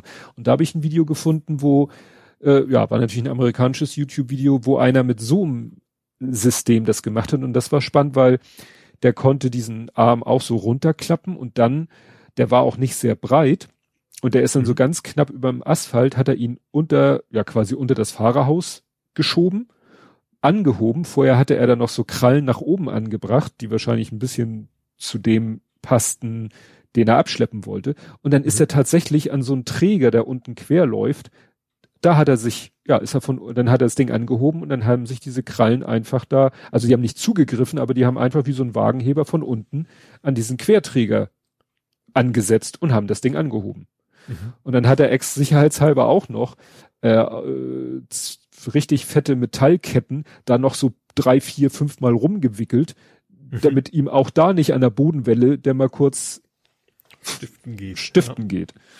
Ja, und dann ergibt jetzt, wenn man das dann sieht, dann ergibt auch dieses Ding an dem Lego-Ding ergibt dann auch einen Sinn, weil vorher habe ich mich gefragt, wie soll man damit einen LKW abschleppen? Ich hatte noch so eine Zugmaschine im passenden Maßstab, da konnte ich das dann wirklich in meinem Video auch mal sozusagen simulieren und darstellen. Also wie ist so ein Abschleppvorgang gedacht bei dieser Art LKW-Abschleppwagen? Ja, war auch technisch ein bisschen tricky, weil ich hatte da dann irgendwie mein Handy als Kamera, um das von allen Seiten zu zeigen. Eigentlich hatte ich neben mir auch noch meine Spiegelreflexkamera stehen, die sollte eigentlich auch filmen, aber die hat, irgendwie, da muss ich nochmal eine Einstellung nachgucken, die geht irgendwann, schaltet die sich von alleine aus, das soll sie ja eigentlich nicht. Ach,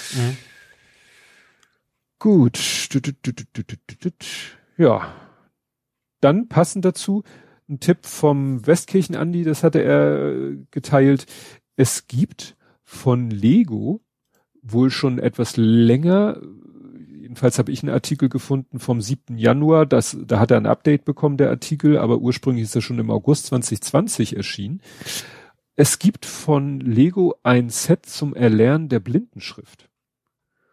Und zwar so ein Braille, genau. Das sind einfach die klassischen 2x4 Steine, bei denen sie dann einfach nicht alle Noppen hergestellt haben, sondern nur die, die für den Buchstaben relevant sind.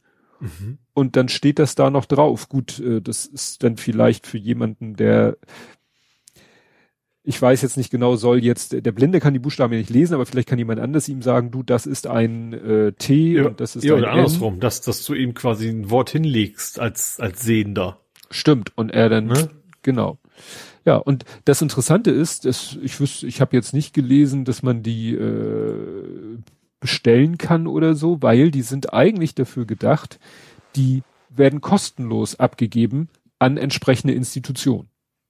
Ne? Also an Schulen für Blinde oder so werden die rausgegeben, ja, damit die dann eben, die benutzen können. Ich weiß nicht, was ich mich halt frage, also Braille kenne ich normalerweise natürlich deutlich kleiner als jetzt in der Lego-Größe. Das so als tastaturartig, ne, wo das dann eben auch so die einzelnen Noppen hoch und raus und runter fahren, ne? Ja, oder auch gedruckt hat man das ja auch schon mal gesehen. Ja, okay, ja. Nur da sind es halt viel kleinere, viel feinere Erhebung. Ich kann jetzt nicht beurteilen, ob es denn schlau ist, das erstmal in so einem groben Format zu lernen, wie Lego es nun mal von Haus aus ist, ob man das dann auch sozusagen übertragen kann auf die Noppengröße, die dann ja, normalerweise Braille-Schrift hat. Ich kann mir das sowieso nicht vorstellen, das überhaupt zu ertasten, aber wahrscheinlich. Aber vielleicht ist es wirklich so, also natürlich, wie du, habe ich überhaupt keine Ahnung von der Materie. Aber dass man vielleicht, also tatsächlich, wie bei vielen Dingen mit was Einfachem Anführungsstrichen anfängt und sich dann so allmählich so in den Profibereich vorarbeitet, also immer kleiner werden kann oder sowas. Ja, dass man seine Finger auch erst trainieren muss. Ja, und gut, man muss ja grundsätzlich erstmal in den Schädel kriegen, wenn da eine wenn die Noppe da ist, ist es der Buchstabe. Das musst du ja auch erst überhaupt lernen. Buchstaben bezogen? Ja. Ist es, gibt's, achso, also nee, ist nicht wie bei Zeichensprache, wo das eben einzelne Wörter komplett gleich sind. Nein, das ist Buchstabe für Buchstabe. Deswegen nimmt das ja auch immer so viel Platz ein. Ist dafür dann aber wahrscheinlich im Gegensatz zur Zeichensprache auch nicht regional unterschiedlich, vermute ich mal. Nee, nicht, dass ich wüsste. Sonst würde vielleicht die... Das wird auch nicht Braille heißen. Wahrscheinlich der Erfinder, und der hat es wahrscheinlich eben mal gesagt, so sieht das gefälligst aus. Ja. Ich hoffe, dass das ein Nachname sein soll. Ich gehe mal von aus. Mhm. Gut. Hast du noch? Ich habe Bruce Springsteen. Also habe ich nicht, aber ich fand das nur deswegen interessant, weil Musik ist eigentlich nicht so unser Thema, aber Bruce Springsteen hat seine sämtlichen Rechte an Sony verkauft. Oh, da war irgendein Gag. Was er jemals gemacht hat. 500 Millionen hat das gekostet. Ich habe so ein bisschen Hoffnung, dass so, okay, jetzt den Recht haben, vielleicht ist in einem anderen Spiel, vielleicht kommt der Beat Saber demnächst mit der Bruce Springsteen komplett, wahrscheinlich nicht. Aber das wäre natürlich schon cool, wenn man seine ganzen Songs quasi auf einmal hätte. Ja, doch, ich glaube, hattest du das geschrieben? Irgend sowas hatte ich gelesen. Irgendwas. Ich hatte irgendwas, Born in the USA würde für Horizon Zero Dawn gut passen, habe ich geschrieben. Stimmt, dann war es das, dann habe ich das gelesen. Ja, gut, das ist, liest man ja immer wieder, dass irgendwelche Künstler ihre Rechte einfach mal so komplett sagen. Ja, Beatles war das, genau. Beatles hat es dann mal zum Michael Jackson gekauft, ne? Glaube ich, für horrende Beträge oder sowas, ja. Dann habe ich natürlich keinen Blathering ohne Elektromobilität. Und zwar diesmal geht's um die Großen, um die Autos, um die LKWs. Daimler, Volvo und Traton. Ich habe keine Ahnung, was Traton ist. Das war der einzige Begriff in diesem Ticket, der auch keinen Link hat, auf den man klicken konnte. Die wollen 1700 LKW Ladestationen bauen. Für Strom. Also LKW und Bus in Europa. Also nicht deutschlandweit, sondern europaweit.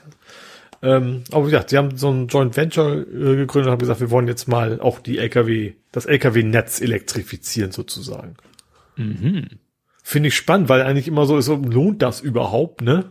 Also klar, also einerseits macht das Gewicht vielleicht beim LKW nicht so viel aus wie woanders, aber andererseits brauchst du natürlich auch viel mehr Batterien für so ein LKW als für so ein PKW, wenn er beladen ist. Ja, mal schauen. Und wie gesagt, die wollen jetzt ein Ladenetz, haben sich entschlossen aufzubauen und wird dann wohl passieren. Ja, letztens war irgendwie in meiner Timeline nochmal das Thema mit dieser hatte einer gefragt, wie das ist, dieser Mensch sagte irgendwie, er fährt öfter mal irgendwo eine Autobahn, ich glaube die A5, und meint, da wäre so eine LKW-Oberleitung, er hätte da aber noch nie einen LKW gesehen, der die nutzt. Und habe ich kurz gegoogelt. So eine Teststrecke gibt's ja. Ja, es gibt mehrere wohl in Deutschland. Ja. Es gibt hier in Norddeutschland eine und es gibt da eine und ich glaube mehrere. Und da hieß es dann in einem Artikel, den ich gefunden habe, ja, es gibt in dem Bereich auch nur einen einzigen LKW, der die nutzen kann, also der so einen Abnehmer hat. Und der gerade wenn es eine Teststrecke ist, dann ist es ja auch nicht verwunderlich. Dann schraubt man rum und dann fährt man mal wieder einen Kilometer und dann schraubt man wieder rum. Ja. So laienhaft nehme ich das mal an, Ja, dann in dem Artikel wird von Retractable gesprochen. Ich meinte eigentlich, es müsste Extendable heißen, aber wer bin ich, mich mit Englisch auszukennen? Ja, weil es geht um ein Handy von Oppo. Ja. Und ja gut, da steht auch auf dem Handy selber Retractable Cam. Es geht ja darum, was ist der Normalzustand? Also, du kennst doch noch früher so die Kameras. Also ich weiß, Retraction ist, glaube ich, beim 3D-Drucker auch das Rausspulen des Materials. Das nennt man auch Retraction. Ah gut, dann ergibt das Sinn. Ein zweites, ich vertue mich auch immer, das heißt irgendwie nicht zurückziehen, das heißt irgendwie anders, das Zurückziehen hat ein anderes Wort, ich vertue mich aber auch immer. Na gut, dann ergibt es Sinn, weil es geht um ein Handy mit einer Retractable Camera und Die ist natürlich nicht im Normalzustand draußen und wird zurückgezogen, so würde ich nämlich retractable fälschlicherweise, sondern ausgefahren. Mhm. Und das erinnerte mich so wie früher, ich hatte mal eine Canon Ixus 2, noch Analogkamera, und das war so ein schönes silbernes Gehäuse, flach, ne? So, ungefähr wie eine Zigarettenschachtel. Und wenn du die eingeschaltet hast, dann macht es irgendwie so und dann kam das Objektiv so ein Stück rausgefahren. Mhm. Und das war dann der Normalzustand. Also es war jetzt kein Zoom, dass das noch weiter rein und raus ging, sondern es war sozusagen der normale Betriebszustand. Um den zu erreichen, ist das Objektiv einmal rausgefahren. Und das haben, glaube ich, mehrere so Bridge- oder Kompaktkameras. Da ist es, glaube ich, auch noch viel so, dass eben gesagt wird, so für den Transport fahren wir das Objektiv ein, für die Benutzung fahren wir das Objektiv aus. Und das hat nichts mit Zoom zu tun, sondern wirklich in den normalen Betriebsmodus. Und das haben die tatsächlich geschafft, in einem, in ein Handy einzubauen. Aber ich will mal ganz kurz korrigieren. Das heißt doch zurückziehen, retract.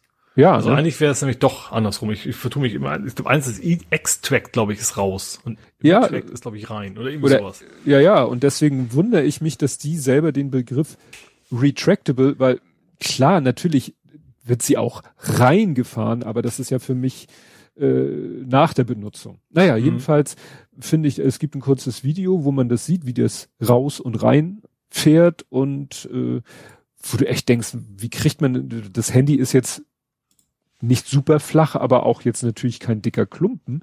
Mhm. Und sie werben dann damit, dass du hast natürlich dadurch eine super Brennweite und sie sagen, sie kriegen ein natürliches Bouquet hin, wobei sie das demonstrieren, indem sie irgendwie eine Puppe vor einem kilometerweit entfernten Hintergrund fotografieren. Da kriegt jedes Handy ein natürliches optisches Bouquet hin. Da brauchst du keinen Algorithmus. Das finde ich ein bisschen albern. Aber wie gesagt, diese Mechanik und so, ich bin da ja immer sehr skeptisch, wenn in so einem Handy irgendwas Mechanisches drinne ist, ob das mal gut geht. Mhm. Wie lange das hält, wenn dann doch ein Sandkorn reinkommt oder sowas. Ja. Ne? Wobei sie auch sagen, dass zum Beispiel, wenn das Handy runterfällt, die Kamera sich automatisch reinzieht. Ich so, ja gut, ob das dann das größte Problem ist, wenn mir das Handy runterfällt. Aber gut, schadet ja nichts. Nee. Jo, hast du noch? Ich habe noch einen. Mhm. Und zwar RevoPoint Pop 2. Heißt das wirklich Pop oder bin ich vertippt? Nee, das heißt Pop 2. Und zwar, es ist ein tragbarer 3D-Scanner. Finde ich ganz spannend. Ist also so groß wie, ich sag mal, wie früher die Kompaktkameras, ne? Also von den Abmaßen her. Und du sollst, also einerseits kannst du das auf ein Stativ stellen und mit so einem Drehteller davor. Du kannst aber angeblich auch, soll man können, einfach um ein Objekt herumgehen, hat dann ein super duper 3D-Objekt von dem Teil. Also quasi Freihand. Genau. Also das, was man ja auch mit Smartphones theoretisch ein bisschen hinkriegt, da kann das Ding wohl deutlich besser. Es hat irgendwie RGB und auch Infrarot. Also RGB ist klar, ne? Also normale Kamera im Prinzip wird das sein oder ein normaler Sensor, aber eben auch Infrarot, wo man das wohl besser gehen soll. Ich glaube auch dieses Xbox-Ding damals, wie heißt denn das? Kinect. Genau, ich meine, der war auch mit Infrarot. Genau, es ist allerdings Kickstarter, ist eigentlich wie der Name Pop 2 aber sagt, ist schon die zweite Iteration. Also das erste gab schon, hat auch funktioniert, kostet 370 €. Ist jetzt, finde ich, okayisch. Also ich werde es nicht machen, weil ich bin gerade so ein bisschen gebrannt. Auch gerade von wegen dieser Argumentation, ja, die haben ja schon mal was erfolgreich gemacht. Das ist bei mir auch schon mal schief gelaufen. Erstens bin ich gebranntes Kind und zweitens habe ich jetzt auch nicht, dass ich 5000 Mal am Tag irgendwelche 3D-Sachen, keine Ahnung, ein UI kopieren will oder sowas. Ne? Aber finde ich schon spannend. Also ich finde auch den Preis auch relativ gering eigentlich, finde ich. Für so eine, wenn das wirklich so funktioniert, wie es soll, also wirklich jedes Objekt mal eben schnell so zum 3D-Objekt machen kannst und dann, also muss ja nicht nur drucken sein, du kannst es ja auch sonst wo verwenden, ne? In, keine Ahnung, Unreal Engine oder sonst was. In Meta. Oder in Meta, genau. Im Metaverse. Finde ich schon cool. Also, ich sag, und der Preis ist mein Name auf dem Kopf, ist ja auch cool, ne? Also, überlegst du noch oder ist einfach ich nur lustig? Ich überleg nochmal dein 370 €. Ach so, ja. So wie der 710er Deckel. Genau, das ist, ja, genau. Wenn man Taschenrechner eintippen und auf den Kopf dreht. Genau, ja, du solltest es nicht erklären. Ja, du hast ja verstanden, aber vielleicht ein oder andere Zuschauer, HörerInnen. Unsere HörerInnen sind so was von schlau. Stimmt, die sind alle smart, das stimmt. Ich weiß jetzt nicht, ob Andi heißt, natürlich war das klar. Ich interpretiere das mal so. Ja. Ja, das war's von mir. Das war's von dir? Nerding. Ja, ich habe noch ein, zwei Sachen, und zwar der Pegasus-Exploit ist jetzt an verschiedenen Stellen mal erklärt worden, und das ist doch ziemlich mindblowing. Also, muss ich mal kurz mal sagen, ja, was das war. NSO. NSO war doch diese israelische Sicherheitsfirma, die gesagt hat, hier, wir haben ein Tool, da könnt ihr euch in die Handys der Bösen einhacken und die dann überwachen. Was ja dann aber von eher bösen Staaten gegen gute Menschen benutzt wurden. Und jetzt haben sich alle gefragt, wie haben die es denn geschafft, diese doch eigentlich so zugetackerten iPhones zu hacken? Und der Exploit, wie sie das geschafft haben, das ist wirklich heftig. Also ich gebe auch zu, ich habe nicht alles verstanden. Linus Neumann hat es heute noch mal im Logbuch Netzpolitik erklärt. Es ist schon sehr, sehr heftig. Das Geilste ist, dass da aber mit reinspielt die Geschichte, die Daniel Kriesel vor mehreren Jahren in seinem ersten Vortrag auf dem Kongress erklärte, die Geschichte mit den Kopierern oder Scannern, die die Zahlen irgendwie durcheinander geschmissen haben.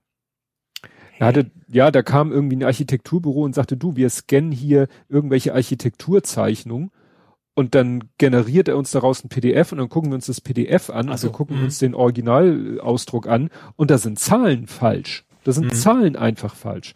Und dann hat er rausgefunden, das hat irgendwie mit dem JBIC-2-Algorithmus zu tun, der versucht nämlich, um Speicherplatz zu sparen, versucht er wiederkehrende Elemente in dem Scan zu erkennen. Mhm. Was weiß ich, hier ist ein kleines E, da ist ein kleines E, da ist ein kleines E, da ist ein kleines E. Die sehen zwar alle ein bisschen unterschiedlich aus, weil die Pixel natürlich so ein bisschen streuen. Mhm. Aber wenn der Algorithmus der Meinung ist, das sind alles kleine E's, dann nimmt er eins davon, merkt es sich, also bitmäßig, und die Position, und fertig ist der Lack. Und damit hat er Speicher gespart. Wenn er sich aber bei einem geirrt hat und das eine ist gar kein E, sondern eigentlich ein O, er ist aber der Meinung, das ist ein E, dann wird er nachher bei der Wiedergabe, wird er definitiv ein E sein, weil er ja aus seinem Repertoire ein E dahin packen wird. Mhm. Und dieser Algorithmus macht das dann auch noch irgendwie dieses, wie er erkennt, ob die, macht er mit irgendwelchen XOR, und also letztendlich schaffen sie es da auf einem ganz niedrigen Level quasi ein Computer zu generieren, der aber eigentlich aus einzelnen Gattern besteht. Mhm. Also sie bilden irgendwie aus einzelnen Gattern einen Computer nach, und der führt dann den Code aus, mit dem sie eigentlich dann den Exploit machen. Mhm. Und das wurde nämlich verglichen mit so einem Minecraft Redstone Computer. Du kannst ja in Minecraft mit Redstone auch aus ganz vielen Redstone Elementen und Schaltern und so kannst du ja auch einen Computer nachbilden.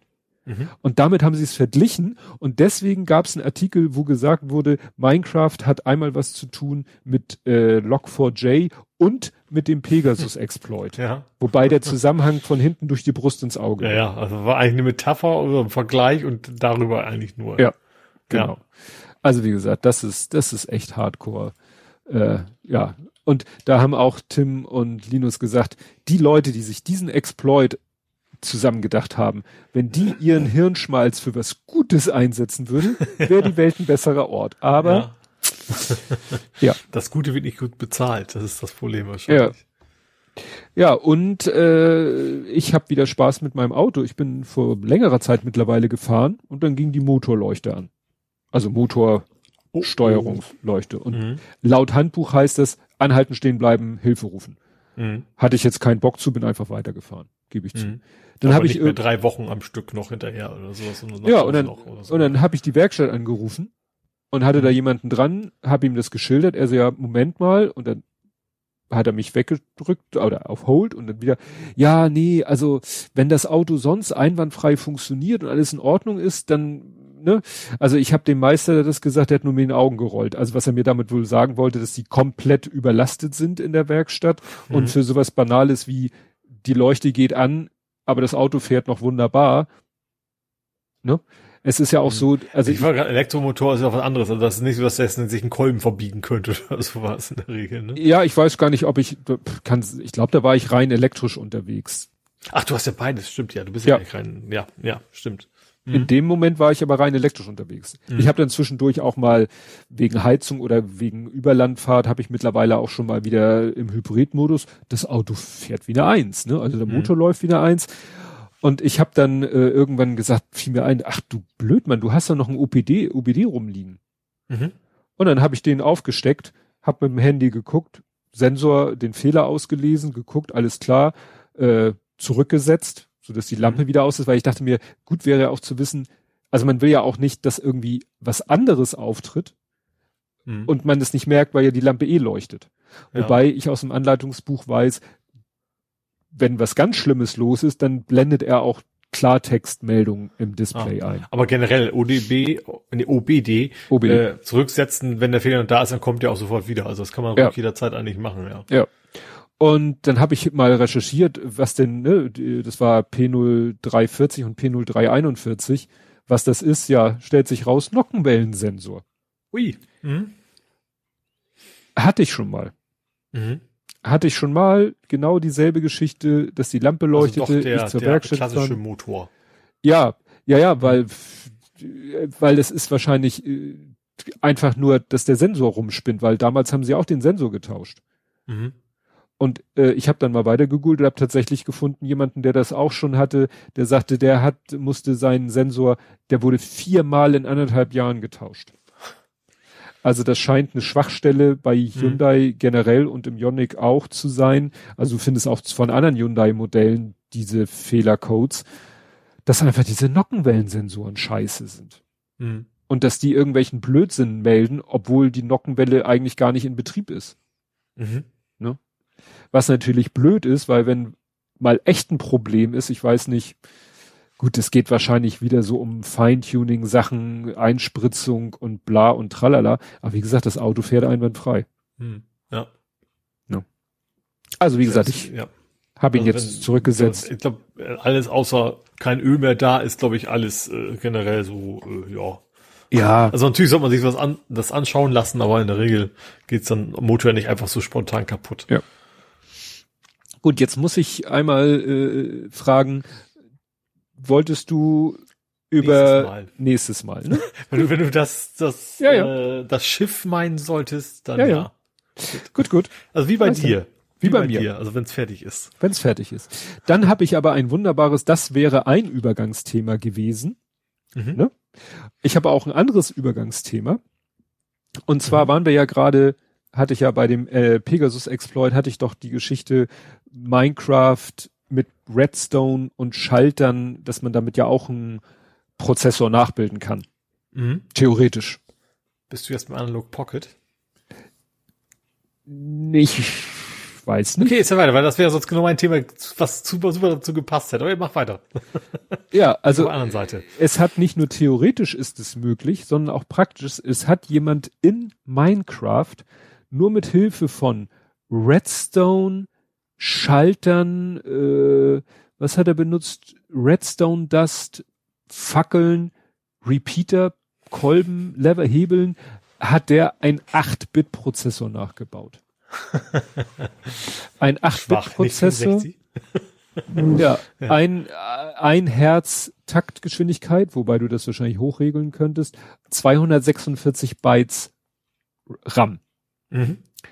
Ja, und damit kann er jetzt, weil er auch sich so eine Art Display gebaut hat, dass das Ding auch was auf dem Bildschirm, du kannst jetzt auf diesem Computer in Minecraft Tetris spielen. Ja, das Witz, wenn du jetzt auf dem Computer Minecraft spielen könntest. Ja, das wird wahrscheinlich nie mit einem 8-Bit und 256 Byte funktionieren. Ja. Wie gesagt, also der Bildschirm ist 32x32 Pixel groß, dann hat er so ein Art Controller, wo du dann, da musst du dann eine Minecraft-Figur, also eine Spielfigur auf bestimmte Positionen bewegen, um sozusagen Knöpfe zu drücken, ne? So wie du es in Tetris nun mal machen musst. Das ist echt Wahnsinn. Ich weiß nicht, steht hier irgendwie wie viele, also hier ist ein Foto, das ist Wahnsinn. Das ist echt ein Wahnsinn. Hier steht nicht, aus wie vielen Blöcken es besteht. Steht hier, wie lange er dafür gebraucht hat.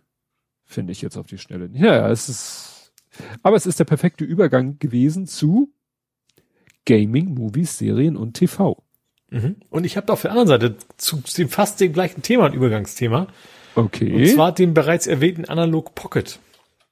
Analog Pocket. Der geht in meiner Retro-Gaming-Bubble so ein bisschen rum. Und zwar, der hat einen FPGA. FPGA ist ja ein Prozessor, den du programmieren kannst. Ja. So, und der kann Gameboy-Spiele, der kann Sega Saturn nicht, also diverse, wie hieß das, Game Gear und so weiter. Und zwar die Hardware-Cartridges reinstecken. Und der programmiert einfach den Prozessor so um. Der emuliert also eigentlich nicht, sondern der kopiert sich sozusagen den Prozessorcode in seinen Prozessor rein und damit kannst du dann die Originalspiele auf dem Ding spielen. Mhm. Und ich finde die Idee sau cool. Also die sagen sehr explizit so, Leute, wenn ihr denkt, ihr könnt jetzt eure ROM darauf spielen, das geht nicht. Also das ist bewusst so gemacht, du musst diese Cartridges haben, hast aber moderne Versionen von Gameboy und was weiß ich, der auch eben entsprechend hält und alles, ne, also moderne Technik drin ist, und selbst die Linkkabel gehen, also du kannst das Ding Linkkabel mit dem Original Gameboy verbinden und kannst dann zusammenspielen und sowas. Und das ist schon cool. Also ich gehe davon aus, irgendwann, weil das Ding hat einen SD-Slot, irgendwann kommt wahrscheinlich sowieso jemand darauf, dass man dann doch irgendwie ROMs, oder wenn es so ist. Ich erinnere mich an Nintendo, wie heißt denn der kleine, der klappbare? DS? Oh. Hieß der DS? Oh, das weiß ich nicht mehr. Da gab es nämlich eben auch irgendwie so Dinger, dass du nachher dann doch, ich glaube, über die Cartridge dann doch auf eine SD-Karte machen konntest. Aber ich finde die Idee cool, dass du echt so ein FPGA nimmst und sagst, wir emulieren nicht. Und damit ist es natürlich echt richtig exakt so, wie es soll, ne? Wir emulieren nicht. Und du hast natürlich diese Zusatzfeatures, du hast sowas wie Speicherpunkte, was du früher alles nicht konntest, ne? Aber du bist natürlich 100% kompatibel. Das ist schon cool. Also ich schreibe gerade, dass es einen Adapter gab, wo eine Micro-SD reinkam. Das würde ja gehen, weil dann hast du ja die Cartridge wieder. Ja, aber man muss ja immer an die ROMs rankommen, oder? Also ROMs ist ja kein Problem. Also wenn du jetzt, sieh mal, die Cartridges musst du natürlich haben. Ich weiß gar nicht, ob die hinterhergeschmissen werden bei eBay oder nicht. Keine Ahnung, ob das noch ist alter Scheiß, den keiner will oder schon ein Sammler ist. Keine Ahnung. Und wahrscheinlich muss ich auch eben mit rumschleppen. Klar, das ist der Nachteil. Aber ich finde das technisch einfach spannend, das mal so zu lösen. Auf alle Fälle. Ja, der Kleine ist an mich herangetreten mit dem Wunsch, mal wieder ein neues Spiel zu spielen. Er sagt, er hat die ganzen anderen Spiele nicht vergessen. Also, ne, Lego City Undercover, Minecraft und was wir noch alles so, ne, ist nicht für ihn gestorben, sondern er möchte mal wieder ein bisschen Abwechslung. Variation.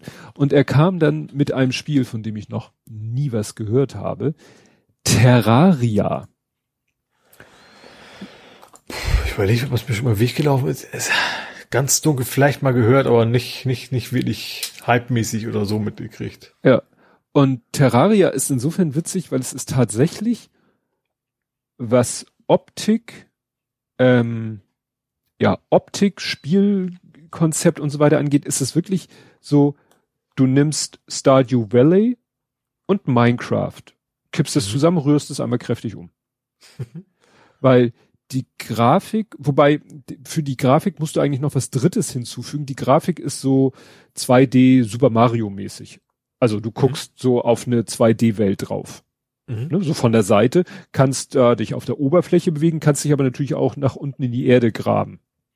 So wie Dick Duck oder so. Ne? Und jetzt kommst du mit den ganz alten Klassikern. Ja. Ne? So, und ansonsten, so was die Pixelgrafik angeht, dann ist Terraria so wie Stardew Valley mehr. Ne? Aber du hast halt auch so, wobei Stardew Valley erinnerte mich ja auch schon ein bisschen an Minecraft, weil du hast so Werkzeuge wie Axt und Schaufel und, nee, Schaufel nicht, du hast eine Axt, du hast ein Beil, um Bäume zu fällen, du hast Waffen, vielleicht mal ein Schwert, um dich zu verteidigen, das ist dann wieder mehr Minecraft. Du hast da, nachts kommen Zombies, wie bei Minecraft. Ja, ne?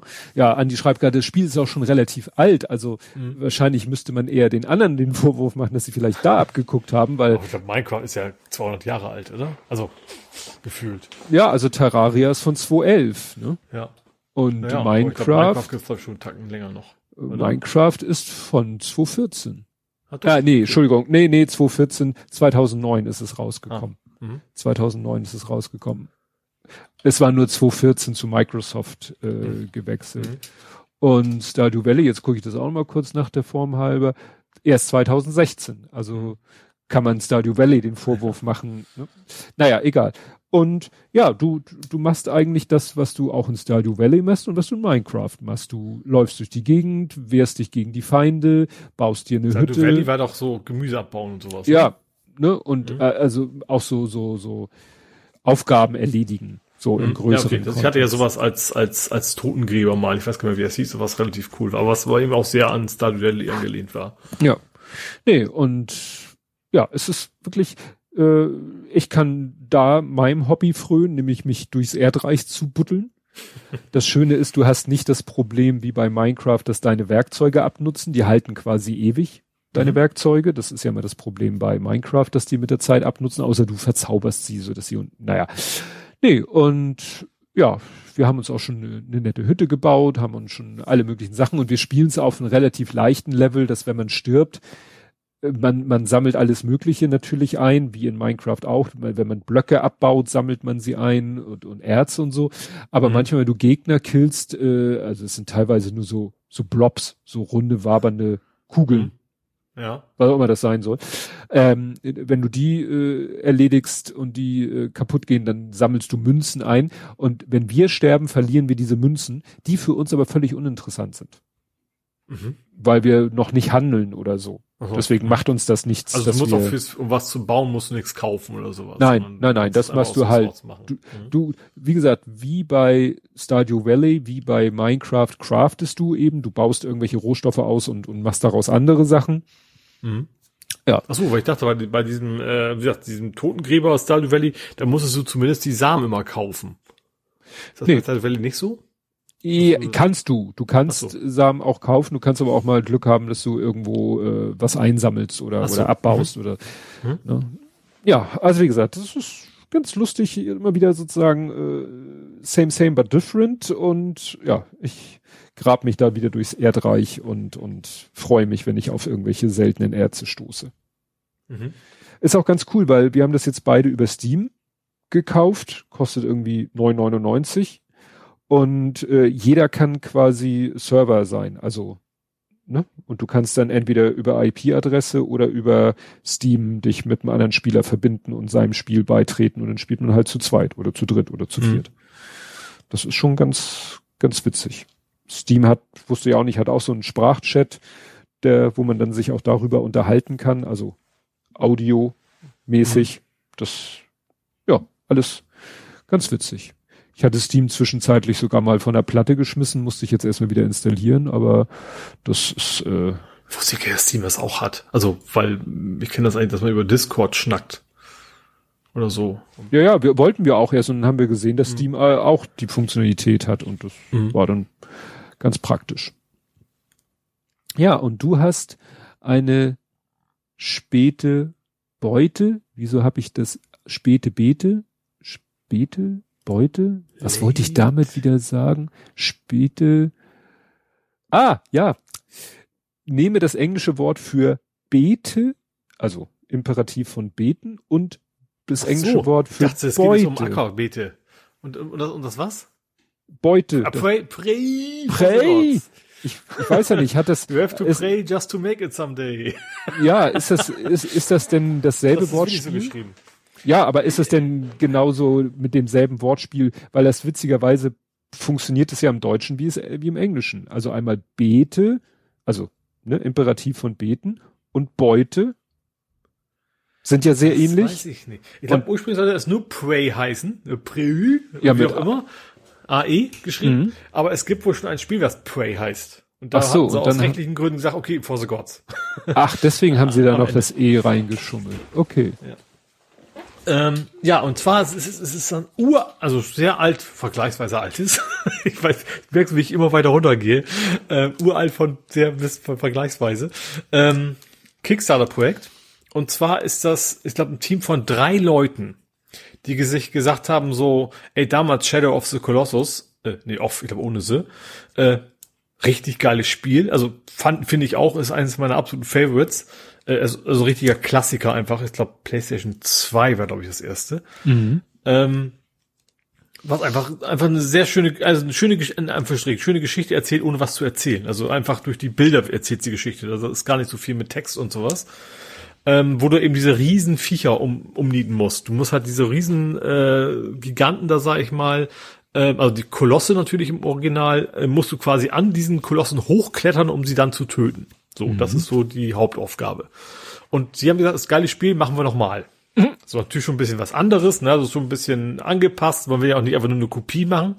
Aber so dieses Grundkonzept, man hat große, sehr, sehr große Gegner, wo man rausfinden muss, wo ist die Schwachstelle oder auch erstmal rausfinden muss, wie komme ich da drauf? Das ist ja auch schon eine Hürde. Zum Beispiel, wenn die irgendwo Fell haben, dann kannst du dich da dran krallen und dann versuchen, da irgendwie hochzugehen. So, und die haben sie damals gesagt, so, wir sind 3 Leute, wir machen das. So. Haben wir es dann bei Kickstarter eingestellt? Ich glaube, es war Kickstarter, also kann auch ein anderes Crowdfunding gewesen sein. Das war, wann war denn das? 2016. Juli 2016 war das und ich glaube 2019 soll es dann rauskommen. Mhm. Und ja, hat relativ schnell genug Geld gesammelt auf Kickstarter. Und also diese 3, die waren auch schon irgendwie das waren also nicht einfach nur so 3 Kumpels, die sich da im Dorf getroffen haben, sag ich mal, sondern die haben auch schon in Industrie, sag ich mal, woanders gearbeitet. Wobei man nie so genau weiß. Also die eine hat zum Beispiel im Portfolio stehen gehabt, Guitar Hero. So, das hat natürlich da erstens nicht viel mit zu tun, zweitens weiß natürlich nicht, nur weil jemand an Guitar Hero gearbeitet hat, kann auch sein, dass er, keine Ahnung, das Menü gebaut hat, so ungefähr, ne, das, also es sind jetzt nicht irgendwie die ganz berühmten Game Designer gewesen oder sowas. Ja, wie gesagt, ich fand das cool, hab den, also erstens hatte ich Bock drauf, zweitens, bin ich einfach ein riesen Indie-Fan und will einfach, dass sowas im Ende auch gut ausgeht, so nach dem Motto.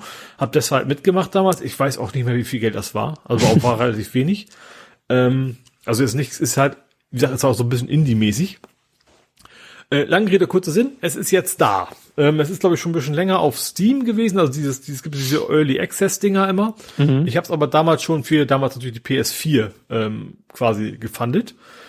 Jetzt kam es eben für die PlayStation raus, also 4 und 5.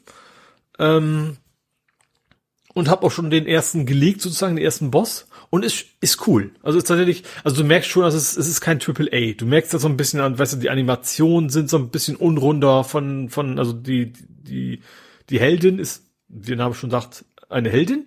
Und das Ganze ist so ein bisschen in Winter gesetzt, also kalt und was ich weiß, du kannst zu Anfang sehr viel einstellen vom Schwierigkeitsgrad zum Beispiel auch, was standardmäßig nicht ist, Survival-Modus. Mhm.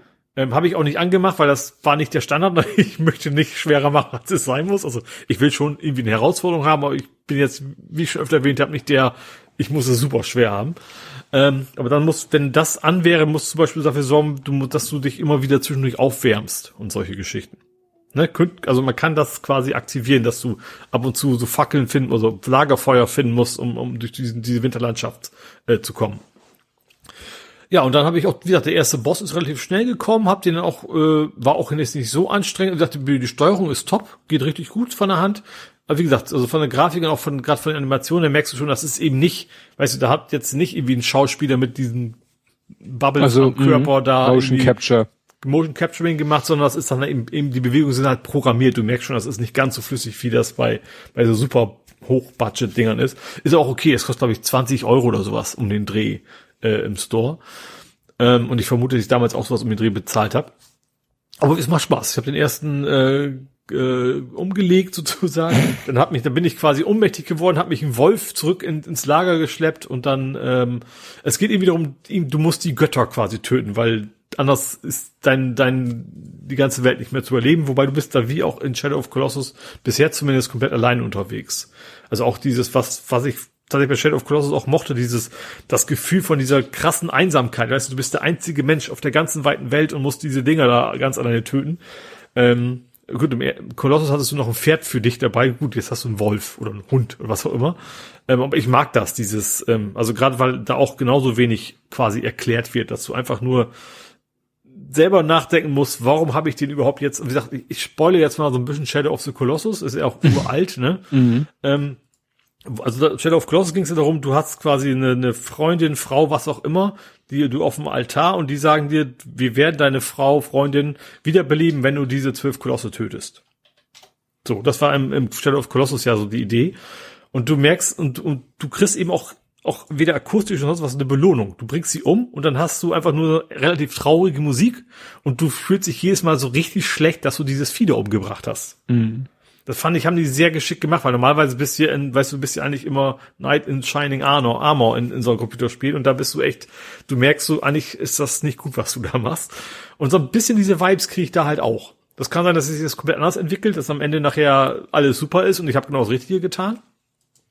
Aber wie gesagt, dadurch, dass es eben genauso einsam ist, dass du eben auch nicht irgendwie so keine Ahnung, Fanfarenmusik kriegst oder irgendwie sowas, ne, am Ende, habe ich schon das Gefühl, dass es auch eher so ein bisschen, ich will jetzt nicht sagen in die Depri-Richtung, weil das, ich mag das ja in dem Spiel, wenn es auch so ein bisschen negativ ist, auch das falsche Wort, und du weißt, was ich meine. Mhm. Deswegen, ja, macht Spaß. Ich glaube, es gibt 6 Gegner insgesamt. Also am Anfang siehst du nämlich eigentlich, wie quasi so ein Icon von der Steinwand verschwindet, und ich vermute ein von 6, dass es eben insgesamt nachher 6 sein werden.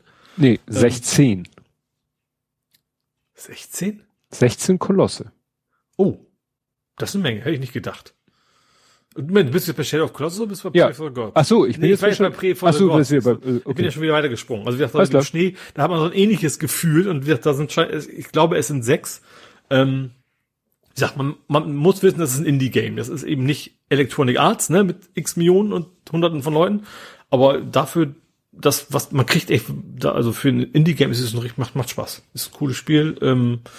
Ja, für Leute, die das sowas mögen, natürlich. Wie gesagt, Shadow of Colossus muss man auch mögen. Aber mich holt das total ab. Ja. Ja, Shadow of the Colossus, weiß ich, habe ich mal einen Beitrag gesehen, ich glaube bei Game One, als es noch im Fernsehen lief. Ja, MTV damals noch. Ja. Ich habe es damals auf der PlayStation nicht zu Ende geschafft, dann kam irgendwann mal ein Remake auf PS3 oder 4, weiß ich gar nicht mehr, ich glaube 4. Und da habe ich es dann tatsächlich auch komplett zu Ende gespielt gehabt. Ja, ich guck hier, das haben sie hier so, PlayStation 2 erschien es 2005, 2006, je nach Region, PlayStation 3 2011 und 2018 PlayStation 4. Mhm. Ja, ich habe jetzt das letzte quasi dann durchgeschafft. Ja, und ich habe hier nochmal geguckt, also das Spiel hieß ursprünglich Prey for the Gods mit E, also Beute.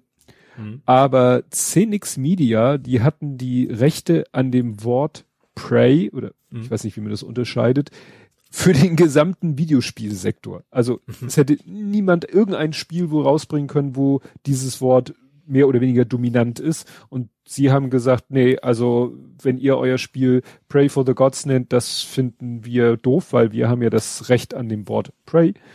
Und deswegen haben sie dann das A da eingeschummelt und haben dadurch eben diese Doppeldeutigkeit, die Beute für die Götter oder Bete für die Götter. Mhm. Was witzigerweise auch so ähnlich im Deutschen funktioniert. Das fasziniert mich mal wieder völlig. Ja. Gut, ich habe nachgeholt ein Versäumnis, sage ich mal. Blade Runner. Welchen? Den alten, den klassischen. Den okay. Klassischen. Mhm. Den 1982er. Mit Han Solo. Ja, wobei der neue, da tritt er, glaube ich, auch auf. Ah, stimmt, ist ja auch dabei. Stimmt, ne? Ja. Naja, also ich muss sagen, war interessant. Mhm. Es war ja viel darüber geredet wurde, gerade als Rutger Hauer vor kurzem gestorben ist, nochmal die berühmte Szene, wo er da seinen Monolog, der soll ja improvisiert gewesen sein. Problem, ich habe es auf Amazon Prime geguckt, gab nur Deutsch. Also ich musste ihn dann auf Deutsch gucken. Der Film ist von 1982, was interessant ist, weil ich jetzt so im Kopf hatte, das Alien ist ja auch von Ridley Scott, der Film Alien, der ist von 1979 und irgendwie ist es sehr ähnlich, ist es sehr dunkel. Also in beiden Filmen, ne, ist es viel dunkel, Es regnet auch, es ist quasi Hamburg. Ja, ne? Nichtsdestotrotz ist natürlich viel Matte-Painting dabei, das sieht man heutzutage natürlich doch, dass ne, die Szenen, weil CGI war damals noch nicht. Mhm. Die Musik ist von Vangelis, das fand ich interessant. Mhm. Und gleich am Anfang taucht ja so ein Polizist auf, der so am Stock geht. Ja. Der ihn da quasi abholt. Der mit Origami, ne? Meinst du den? Was der? Ja, genau, der immer so Origami. Da dachte ich gleich, den kenne ich. Das ist doch der Chef von Sunny und Tubbs. Ist er auch.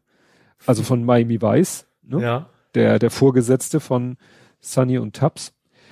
Dann taucht auch gleich am Anfang ja auf Brian James, wo ich dachte, Brian James, als ich den Namen schon las und als er dann auch am Anfang auftauchte, dachte ich, ach ja, der weißt du, der ist ein kleiner Ganove in Red Heat und ein Soldat, General in Das fünfte Element. Mhm. Das ist eher so ein Nebendarsteller.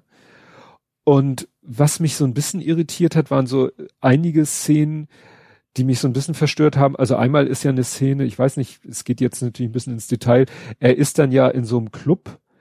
Es geht um diese künstliche Schlange. Und da ist so eine Varieté-Tänzerin, die mit dieser künstlichen Schlange auftritt. Und er hat ja den Verdacht, dass mit der was nicht stimmt. Und dann wartet er ja vor ihrer Garderobe. Und als sie kommt, textet er sie voll. Aber in so einer Rolle. Also er behauptet dann, er wäre irgendwie von der Gewerkschaft der Varieté-Künstler. Mhm. Wo ich denke, okay, dass er da jetzt nicht sagt, Tag, ich bin der Blade Runner und ich suche Replikanten, um sie abzuknallen, wenn er den Verdacht hat, dass sie eine ist. Damit gehe ich ja mit, aber er macht das in so, jedenfalls in der deutschen Synchro, in so einem aufgedrehten, hohen Tonfall, wo man erstmal total irritiert ist, weil vorher war ja eher der verschwiegene, ruhige, stille, coole Typ. Mhm. Klar, kann man sagen, ja toll, ne? Er ist so ein toller Ermittler, er kann in so eine Rolle schlüpfen und spielt da den aufgekratzten. Aber erinnere mich aber im Englischen gar nicht dran. Das, ja, also ich erinnere mich an die Szene, aber überhaupt nicht, dass da irgendwie sowas in der Richtung war. Das frage ich mich auch, weil es wirkte genauso wie die Szene in Indiana Jones 3, wo er mit der Doktorin Schneider da in diesem Schloss ankommt und da dem Butler da auch eine Rolle vorspielt. In so einer aufgesetzten Art und Weise. Nur ich finde, in dem Film passt es, weil es ist ein lustiger Film. In dem Film finde ich es total irritierend. Ich glaube, das werde ich für den Faktencheck nochmal prüfen. Ich werde bestimmt noch irgendwo rumliegen. Ja, also wie gesagt, die Szene, wo er diese Schlangentänzerin da in der Garderobe beschnackt. Das ist doch die quasi in dem durchsichtigen Versteck läuft. Ist doch richtig, genau. Ja. Dann absolut verstörend fand ich die Szene, wo er mit der anderen Replikantin sie will ja eigentlich gehen, dann hindert er sie so mehr oder minder mit Gewalt daran zu gehen und dann hält er sie ja so auch an den Handgelenken fest und herrscht sie so an, sie soll sagen, sagt er zu ihr Kiss me oder sagt er zu ihr Küss mich oder sagt er, ich weiß es nicht, also das hatte schon, diese Szene wird auch im Internet als Rape-Scene beschrieben und da gehen die Meinungen wirklich so kreuz und quer. Die einen sagen, nein, das ist keine Rape-Scene, weil er macht das ja nur, um sie wegen ihrer Programmierung, weil sie ja eine Replikantin ist sozusagen, sie das klingt jetzt auch wieder, im positiven Sinne zu brechen, also damit sie ihr wahres Ich, damit sie ihren freien Willen entfalten kann, muss er sie einmal zwingen, das zu tun, von dem er weiß, dass sie es wirklich will, aber an dem sie die Programmierung hindert. Aber andere sagen, nö, das ist zwar schön, das kannst du dir jetzt alles so ausdenken, aber letztendlich ist es so eine halbe Vergewaltigung. Du meinst die Replikantin, die er analysiert, ne? Also das Mannequin-artig aussieht. Ja, genau. Ja. Aber die Szene habe ich jetzt überhaupt nicht mehr im Kopf, aber mir fällt halt nur sie als weitere da ein. Ja. Genau. Und das ist jetzt mein persönliches Problem vielleicht, aber dafür, dass der Film ab 12 ist, die Szene, wo Rutger Hauer, wie heißt er? Ist ja egal, wie seine Figur heißt, wo er den Tyrell, diesen Erfinder der Replikanten, wie er den umbringt, wo er ihm die Daumen in die Augen drückt. Mhm. Da hatte ich doch auch nicht mehr im Kopf. Also da hatte ich heftige Game of Thrones. Ich wollte gerade sagen, wo du es beschreibst, habe ich direkt an Game of Thrones gedacht. Weil ich die Szene gesehen habe, obwohl ich ja Game of Thrones nicht, weil da ich irgendwie mal einen Film gesehen habe, da ging es, glaube ich, um Special Effects und da haben sie erklärt, wie sie diesen Special Effekt Corridor Crew oder sowas wahrscheinlich. Ja, und wo sie dann erzählt haben, wie sie das gemacht haben, dass in dieser Szene in Game of Thrones, wo er ihnen die Augen da eindrückt. Boah. Ja. Gar nicht mein Ding. Ja, wie gesagt, der Film im Großen und Ganzen kann ich mir schon vorstellen, jetzt 82, also ihn fast 40 Jahre später das erste Mal zu sehen, ist natürlich schon so, interessant. Klar, in dieses ganze Replikanten und so Gedanken, so menschenähnliche, ein Bewusstsein entwickelnde und oder auch die Tatsache, dass sie darauf dass sie so konstruiert worden sind, dass sie nach 4 Jahren sterben, weil sie nach 4 Jahren so viele Eindrücke gesammelt haben, dass sie eben eine eigene Persönlichkeit entwickeln und damit zur Gefahr werden. Mhm. Klar, das ist alles sehr, sehr spannend. Ich hatte gedacht, da hatte ich aber einfach eine falsche Idee von dem Film. Ich dachte, er wäre actionhaltiger. Nee, ist eigentlich überhaupt, also da hat 10, aber es ist dann so mehr, also einfach Film noir sozusagen. Da mache ich jetzt den Film keinen Vorwurf, da sage ich, da bin ich mit einer falschen, wodurch auch immer,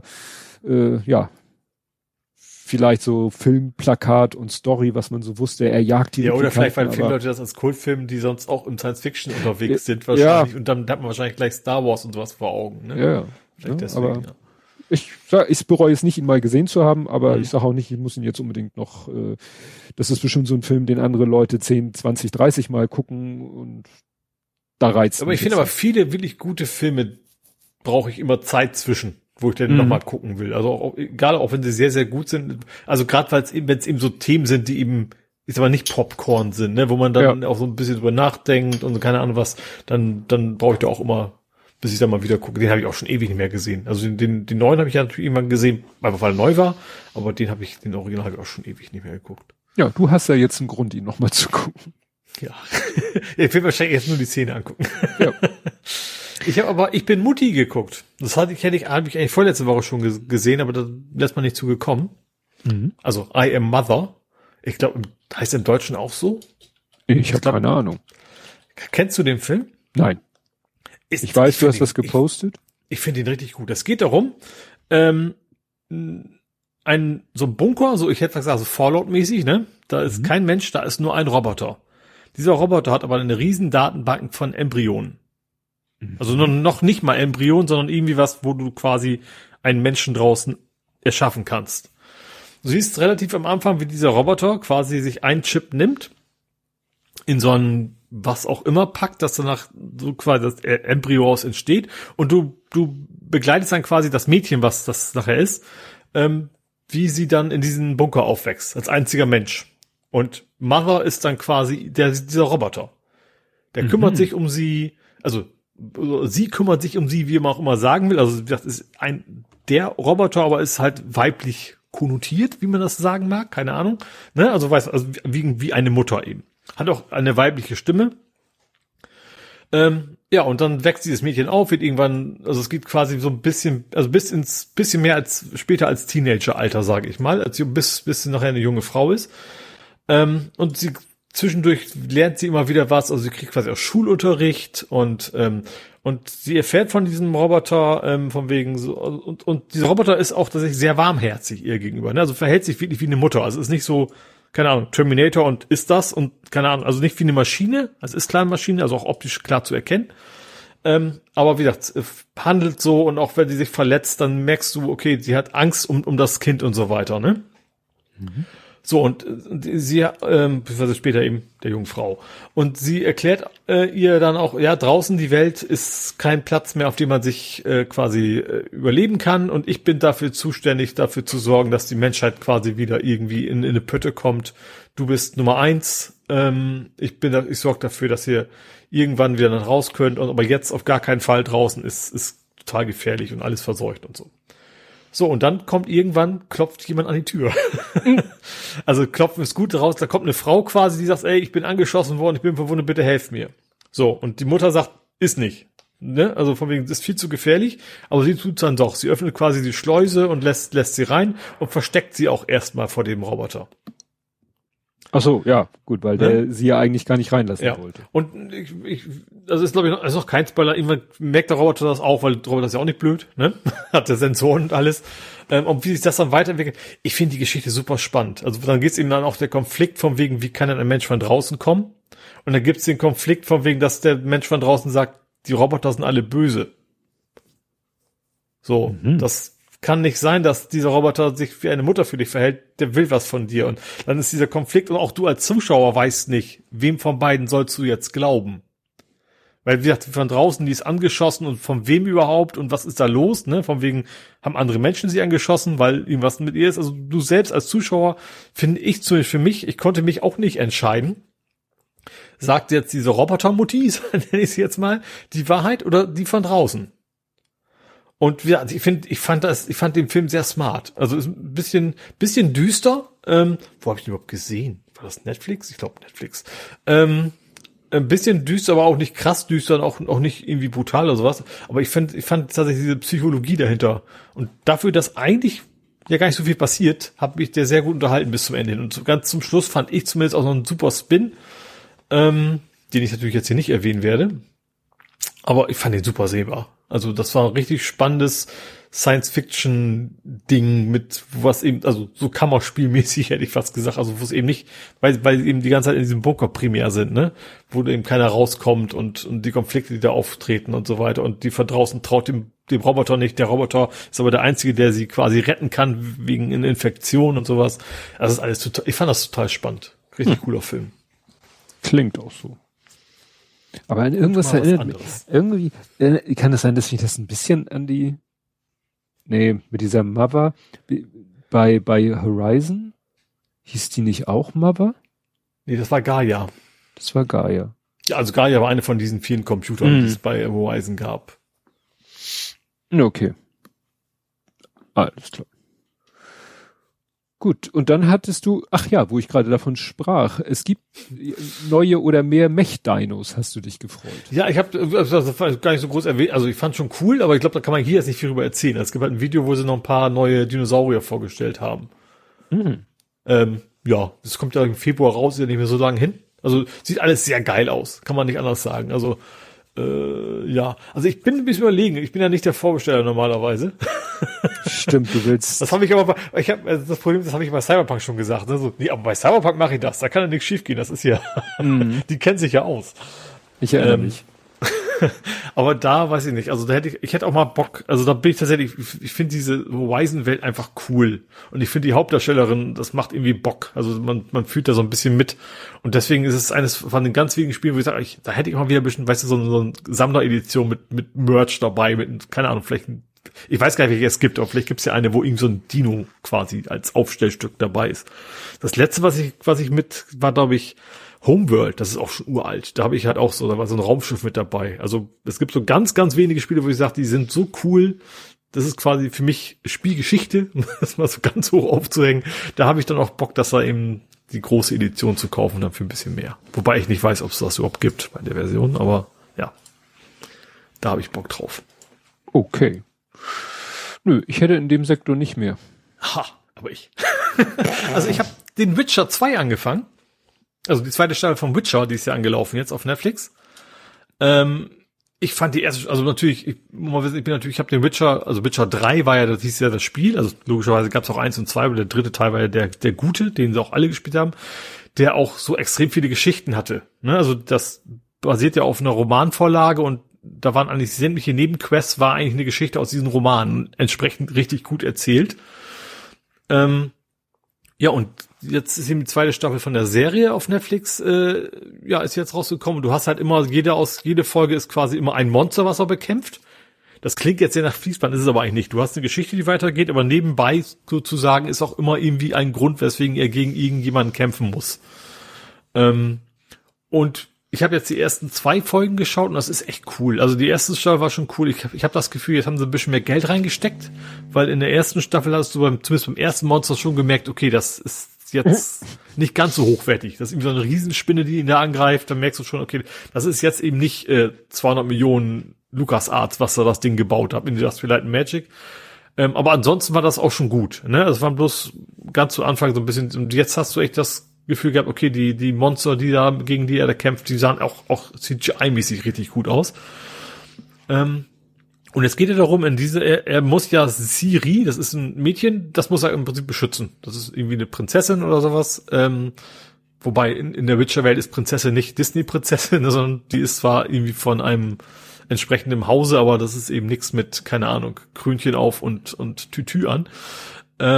Aber er muss sie quasi beschützen und reitet ihm nach Kaer Morhen. Kaer Morhen ist, also es ist eben das Coole auch an dieser Staffel. Du lernst eine ganze Menge Gegenden kennen, die du als Spieler eben kennst, wenn du die Spiele kennst. Also Kaer Morhen ist quasi da, wo die Witcher wohnen. So, also in dem Spiel gibt's da irgendwie so 2, 3, die da eigentlich nur leben. Jetzt in der Serie, das spielt wahrscheinlich spiele das wahrscheinlich früher, da ist 6-8, die da noch rumlaufen. Und wie gesagt, du triffst Kemalheim, du triffst Wasimir, das ist quasi sein Lehrer, sage ich mal, so ein etwas Richtung Vaterfigur, was tatsächlich was in der Serie ist ja ein bisschen zu jung, finde ich. Also in dem Spiel wirkt er deutlich älter, hat aber vielleicht auch den Grund, dass in der echten Welt wahrscheinlich kein 80-Jähriger mal eben kurz mit dem Schwert irgendwelche Viecher umhauen kann. Da haben sie wahrscheinlich einen gebraucht, der auch in echt noch ein bisschen fitter ist. Wie gesagt, und der Schauspieler von Witcher, dessen Namen du wahrscheinlich eher weißt als ich. Ich kann mir das nie merken. Den was von Witcher? Der Schauspieler, den Witcher spielt. Der hat auch Superman gespielt, deswegen dachte ich, du kennst ihn vielleicht. Nein. Der hat schon so einiges in diesen ganzen Superhelden-Gedönse gespielt. Wie heißt der denn? Ich kann es mir nicht merken. Aber wie gesagt, der ist eben auch, der sieht auch von der Statur, passt der. Er ist ein riesen Nerd, das finde ich total geil. Also ich finde diese Kombination, dass ein durchtrainierter Fantasy-Schauspieler, der eben so ein Superheldartig spielt, dann auch tatsächlich so ein Vollnerd ist, der die ganzen Witcher-Spiele auch schon durchgespielt hat. Also bevor er die Rolle hatte, deswegen hat er sich auch nur dafür beworben. Finde ich irgendwie mein Nerd-Herz geht da auf. Das finde ich total gut. Wie gesagt, ich mag die Serie. Ich finde, sie ist sehr nah am Original. Das ist alles sehr stimmig. Er hat auch so ein bisschen lustige Momente natürlich. Also gerade dieser Bade, der in der ersten Staffel wurde, dieses Toss a Coin for the Witcher ging ja rum. Ich dachte, das ist spannend. Du willst wissen, wie es weitergeht. Es fühlt sich auch ausreichend bedrohlich an. Das ist ja auch immer schwierig, finde ich. Wenn du eben so einen Helden hast, von dem du das Gefühl hast, dem kann eh nichts passieren, dann ist es immer schwierig, da irgendwie eine Bedrohungslage aufzubauen. Aber das funktioniert auch, finde ich, in der Serie. Wie gesagt, zwei Folgen habe ich durch an 2 Tagen und das werde ich wahrscheinlich bis zur nächsten Folge bin ich wahrscheinlich mit der Staffel durch, weil das ist echt, das zieht mich in den Bann sozusagen. Mhm. Und was wichtig ist, in diese Staffel ist nicht so verwirrend. In der ersten Staffel haben die ständig Zeitsprünge gemacht. Mhm. Das passiert in der Folge plötzlich 10 Jahre vor der anderen und das hast du irgendwie nur so halb, du musstest echt im Internet nachgucken, so ungefähr, wann war denn was. Und da haben sie auch sich sozusagen, haben sie die Kritik angenommen, haben gesagt, okay, jetzt diese Staffel ist dann doch eher linearer. Also wahrscheinlich nur linear sogar, also bisher zumindest. Also das ist dann etwas leichter nachzuverfolgen, das Ganze. Ja, und ich habe jetzt nachgeguckt, Henry Cavill. Ja, wie gesagt, wenn du dir anguckst, was er da alles schon gemacht hat, ich sag Superman und all sowas, der hat irgendwie er hat viel, ich sag mal, in Nerd-Kategorien gespielt. Hm. Naja gut, er ist halt der Superman in den DC-Verfilmungen. Also Man of Steel, Batman vs. Superman, Justice League und natürlich die Neuauflage. Und witzig ist, sein Hobby ist, wie hieß das, 4000? Wie heißt diese Spieleserie? Warhammer 4K? Genau. Der ist mal interviewt, was werden seine nerdigsten Hobbys? Und er hat gesagt, ja, er bastelt Warhammer-Figuren und malt sie an. Ja, ich glaube, viel nerdiger geht nicht, glaube ich. Finde ich irgendwie. Witzig, wieso kennst du denn das ausgerechnet? Ja, wenn du was mit 4000 sagst. Ach so, ja, gut. Nee, wobei hier steht. Ich spiel's ja auch nicht, aber das war auch Warhammer. Also nee, 40k. 40.000. Ach so, oh gut. Das ist mit diesen Figuren. Ja. Das ist mit den Figuren. Aber wie gesagt, das ist ja auch so eine Welt, die sich mir nicht so ganz erschließt. Aber mit der ich mich nie so beschäftige, aber Warhammer 40k ist mir ein Begriff. Dass es mit diesen Figuren ist. Das ist ja auch auf dem einen Discord-Server gibt's da ja auch eine Abteilung. Ich fand, ich weiß gar nicht, was war. Es war fand ich so nett. Also sie haben ein Interview, was ein nerdisches Hobby, und die machen sich eigentlich total über ihn lustig. Aber wie konsequent er da sitzt und sagt so, nö. Ich bin halt ein Nerd, das macht Bock, mach ich. Das finde ich irgendwie an ihm sehr sympathisch, ja. An dem Schauspieler. Gut, du hattest ja nichts mehr, sagst du, ne? Richtig. Dann mache ich mal ganz kurz ein Stalker-Thema, und zwar ein Spiel namens Stalker. Stalker 2 kommt demnächst raus. Es ist irgendwie ein Shooter, es ist also auch nicht so mein Genre eigentlich. Aber die haben auch angekündigt, wir machen jetzt NFTs. So. Und zwar eigentlich ein sehr spannendes, finde ich. Also erstens NFT finde ich doof. Aber, also das, ohne NFT wäre es cool gewesen. Und zwar die Idee dahinter ist, die verkaufen irgendwie 5 NFTs und dann kannst du damit handeln. Und wer es am Ende als letztes hat, das NFT, der kommt ins Spiel. So. Du wirst quasi von so einem 3D-Scanner eingescannt und bist dann quasi eine Figur in diesem Spiel. Das war die Idee. Die haben sich gesagt, das macht den Leuten bestimmt Spaß. Den Leuten machte das keinen Spaß. Sie haben gesagt, NFTs sind Dreck wollen wir nicht. Und die haben gesagt, okay, wir hören auf euch irgendwie 2 Tage später. Okay, wir haben es verstanden, es wird bei uns keine NFTs geben. Oh. Also das geht auch. Also das fand ich irgendwie sehr sympathisch, zu sagen, okay, wir haben Scheiße gebaut, wir haben gedacht, das gefällt euch, tut's offensichtlich nicht, dann lassen wir es halt. Tja, das ist erstaunlich. Ja. Dass sie da mal so prompt reagiert haben. Ja, es war auch eben nicht EA, AAA oder sowas, ne? Das macht wahrscheinlich auch immer viel aus. Also das ist dann, ist auch kein Indie-Studio, ne? Es ist schon ein großes Spiel und so, aber es ist, ich glaube, relativ unabhängiges Studio. Das macht dann wahrscheinlich auch, haben sie wahrscheinlich mehr Freiheiten, als wenn es in eine Aktiengesellschaft dahinter steckt oder sowas. Gut, dann habe ich noch Carnage à Trois gesehen. Carnage à Trois? Also à Trois heißt zu dritt. Ja, also man kennt ja den Begriff Ménage à Trois. Ja, genau. So, und Carnage à Trois ist halt Grand Tour. Die machen doch immer die Wortspiele. Mm. Und da geht es natürlich Car wahrscheinlich wegen Auto. Also Carnage oder Carnage ja eigentlich eher wahrscheinlich. Ich bin ja eigentlich ein Riesenfan von Top Gear und dementsprechend auch von Grand Tour. Aber das Ding, das war so furchtbar langweilig. Das ist unfassbar. Ich habe ja extra jetzt mir diesen, ich habe mal wieder einen Freimonat Amazon gekriegt. Habe gesagt, oh geil, mache ich an, weil ist ja Grand Tour. So. Und da ging's, also klar, wie immer, es ging eigentlich nur um Stereotypen gegen die Franzosen. Das machen sie immer ganz gerne, aber meistens verkaufen sie das irgendwie ganz lustig. Aber da war es echt nur, die machen Rennen und zwischendurch müssen sie anhalten, weil die Streckenposten streiken und dann zeigen sie, wie sie einen Geschirrspüler transportieren wollen und sagen, die Franzosen, die hauen so lange auf den Kofferraum, bis es passt. So, das wäre als Gag für 5 Minuten vielleicht okay gewesen, aber da eine ganze stündige Sendung oder was dann zu machen, war so furchtbar langweilig. Da war echt gar nichts dabei. Also das war, obwohl ich habe was gelernt tatsächlich, was ich nicht wusste, ist ja etwas, ne? Wusstest du, wie in Frankreich die Kreisverkehre funktionieren? Ich habe es extra mal nachgegoogelt, weil ich denen das nicht glauben konnte. Nee. Im Kreisverkehr in Frankreich haben die Außen die Vorfahrt. Oha. Also die drinnen müssen warten. Also es gibt welche, da sind Schilder dran, dann ist es anders, ne? Aber per Default sind die einfahren, haben Vorfahrt. Was natürlich diesen ganzen Sinn eines Kreisverkehrs, da fließt natürlich gar nichts mehr. Wollte ich gerade sagen, ich versuche mir das gerade vorzustellen. Ist total wild. Also das fand ich tatsächlich interessant. Und was ich natürlich schon witzig fand, interessanterweise, die waren auch die ganze Zeit in England. Das habe ich erst gar nicht gerafft, weil die fahren die ganze Zeit mit den französischen Auszügen und denken, warum fahren die andauernd links? Wie gesagt, okay, die haben zwar ein Thema Französisch und Autos und Baguette, also wie gesagt, nur Klischees einer nach anderen, waren aber in England unterwegs. Und das, was ich dann ganz witzig fand, da haben sich im Kreisverkehr gesagt, jetzt gucken wir mal, wie das bei uns funktionieren würde. Und haben dann mitten in England, und England hat ja viele Kreisverkehre, mitten im Kreisverkehr angehalten, haben die Leute vorgelassen, die rauf wollten. Mhm. Und zwar so lange, bis einer ausgerastet hat. Weiß man bei denen nie, ob das geskriptet ist, ob das wirklich einer ist, aber das war die eine wirklich halbwegs lustige Szene. Aber sonst war das echt so unfassbar schlecht. Also, ich bin echt ein Riesenfan von dem ganzen Kram und das war ja echt so, Wenn man bedenkt, dass das irgendwie alle halbe Jahr mal ein Teil rauskommt. Nee, das war nix. Na gut. Man kann nicht immer gewinnen.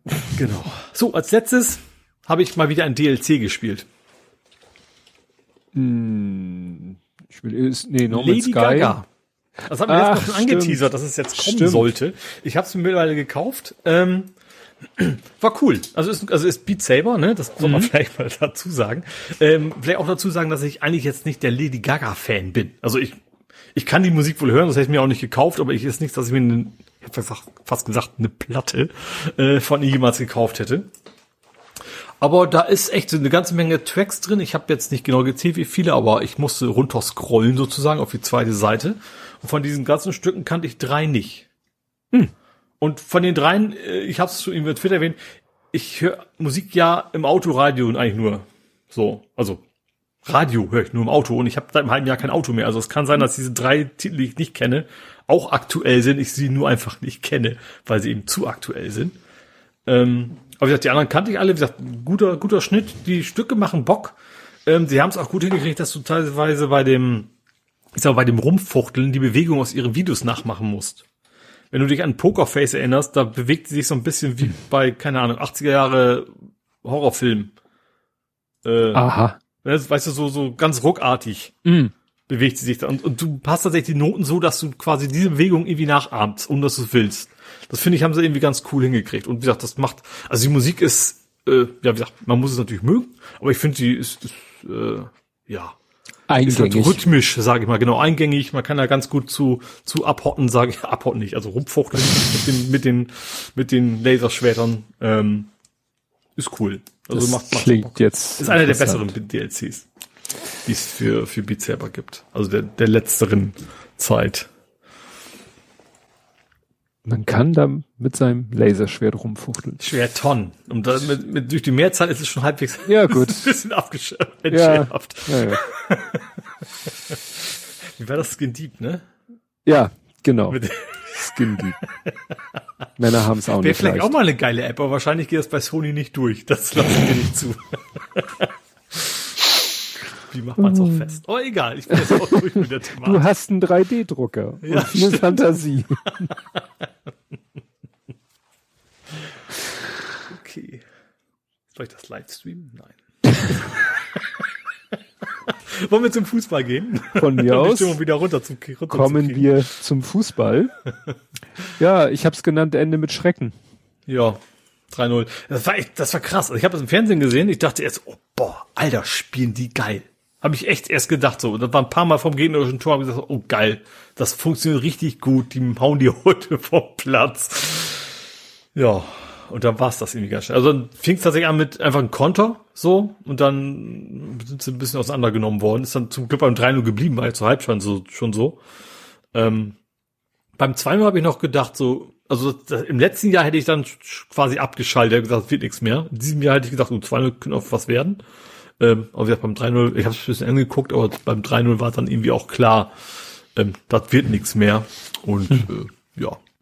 Ja gut, wir sind immer noch 6 Punkte vom Dritten. Also jetzt gar nicht so sehr, weil es ein gewisser Verein aus Hamburg ist, sondern weil es eben 2 Spiele Unterschied zum Nicht-Aufstiegsplatz ist. Ne? Ja gut, zum Relegationsplatz. Und dann kommt, genau. Was war das?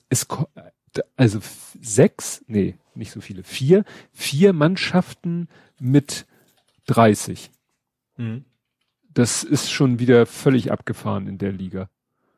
Ja. Ne? Ja. Weil, also ihr habt 36, Darmstadt 35, dann HSV 30, Schalke 30, Nürnberg 30, Heidenheim 30. Ja, aber guck mal, in dieser ganzen Reihenfolge kam zum Beispiel auch Jahn gar nicht drin vor. Jahn Regensburg, die waren so lange da oben mit uns zusammen. Ja. Ja gut, dann kommt Bremen 29, Jahn 28, Paderborn 27. Das heißt, die ganze obere Hälfte ist ganz dicht, also ganz Distanz, ja. Ja, also nach dem Motto Tack, 2, ein Sieg, eine Niederlage. Also nehmen wir mal an, HSV verliert das nächste Spiel. Die Verfolger spielen reicht denen ein Unentschieden oder die anderen siegen. Zack, sind die unten auf dem 9. Ja. Das ist schon gruselig. Mhm. Ja, aber auch spannend. Ja, schon. Naja, aber wie gesagt, St. Pauli, Darmstadt 36, 35, die können jetzt da oben erstmal sich ein auskegeln und mal sehen. Vielleicht auch ganz gut, so vor der Pause mal. Weil nach der Pause geht's ja eh eigentlich immer wieder bei 0 los. Das ist ja oft genug gewesen, dass dann plötzlich die gut waren, schlecht werden, umgekehrt. Das ist vielleicht so kurz vor Schluss nochmal ein Schlag in den Nacken. Was ich irgendwie so blöd finde, dass das war ja schon das erste Spiel der Rückrunde. Mhm. Warum man das nicht so macht. Gut, wahrscheinlich, so. Weil man in der ersten Jahreshälfte immer so, ist vielleicht weniger Zeit. Deswegen ist man froh, dass man ein Spiel noch im anderen, im Winterhalbjahr oder, ja. Im Sommerhalbjahr, in der Hinrunde, na, es ist ja nicht die Hinrunde, vor der Winterpause erledigen kann. Ja.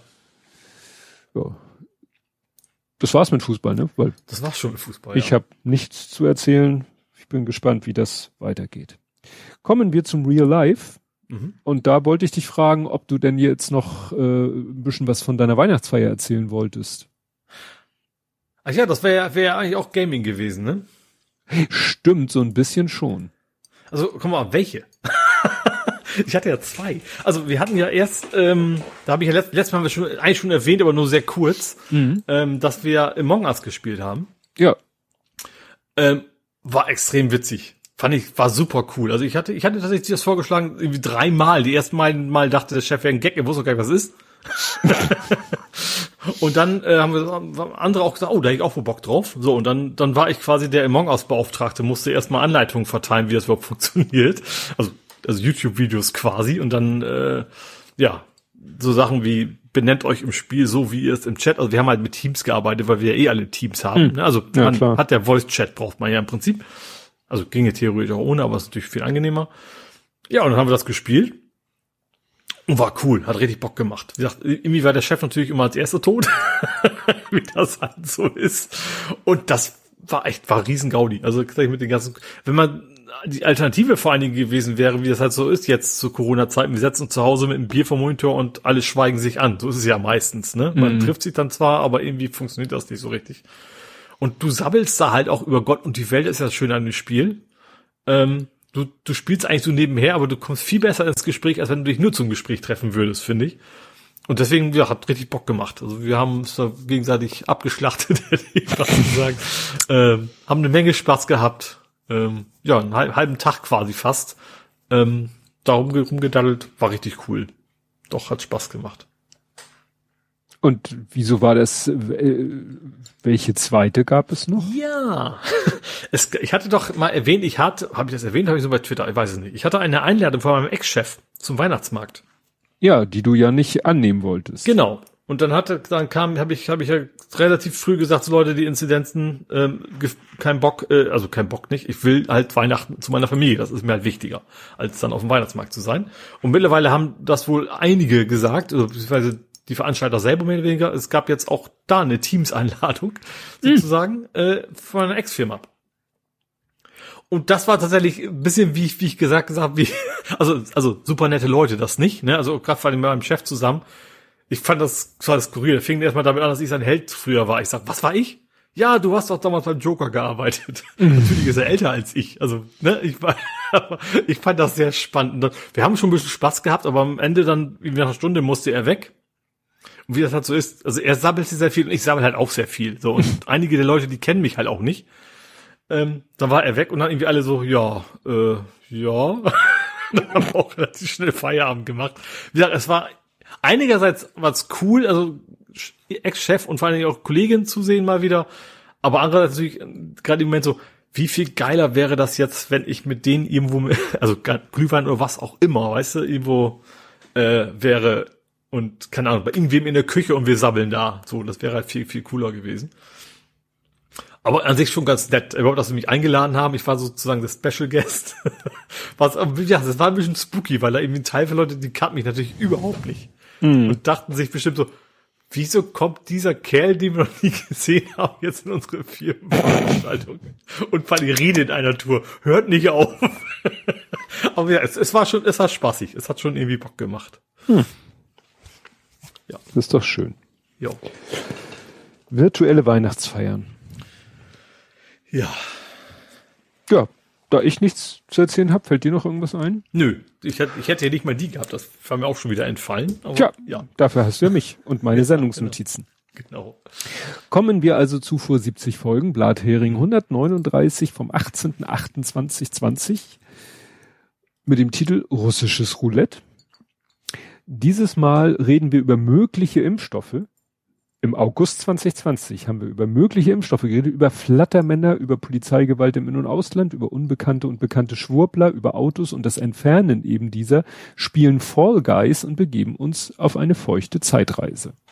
Oh ja, Fall Guys war ja auch mal ein großes Thema. Das ist wieder komplett verschwunden irgendwie, ne? Also gibt's noch, aber ja. Aus meiner Bubble höre ich da keinem mehr was von sagen. Ja. Ah, dann haben wir im Faktencheck irgendwie darüber gefachsimpelt, Belarus, ob Belarus jetzt Belarus oder Weißrussland ist. Belarus ist ja immer noch Thema. Ne, es geht ja immer noch weiter da. YouTube sperrt jemanden. Redner in Stuttgart, ist bestimmt Schwurbler-Demo. Roulette-Impfstoff. Ach so, Russland-Impfstoff, genau. Witzig, ne? Hatten wir ja heute auch mit den Unterlagen. Peng macht Ausstellung. Ne? Peng hatten wir ja heute auch, wo du sagtest, wo du nicht wusstest, was mit Peng, ob das kollektiv damit gemeint ist. Das fliegende Auge, da habe ich aber nicht den Film. Nee, das ist nicht der Film. Ach, die haben sich selber ihren Polizeihubschrauber fliegende Auge, der irgendwelche Sprayer, weißt du, da war die Aufregung, dass sie mit dem Polizeihubschrauber auf Sprayerjagd gehen. Dann Kellinghusenstraße, Schulterblatt autofrei. Ach so, ja, stimmt. Es war ja damals auch so die Zeit, wo schulterfrei, haha, autofreie Zonen ausprobiert wurden. Ja. Und wir haben Schulterblatt ist natürlich, also so auch ohne Autos eine Katastrophe für Fahrradfahren wegen dem Kopfsteinpflaster. Ja.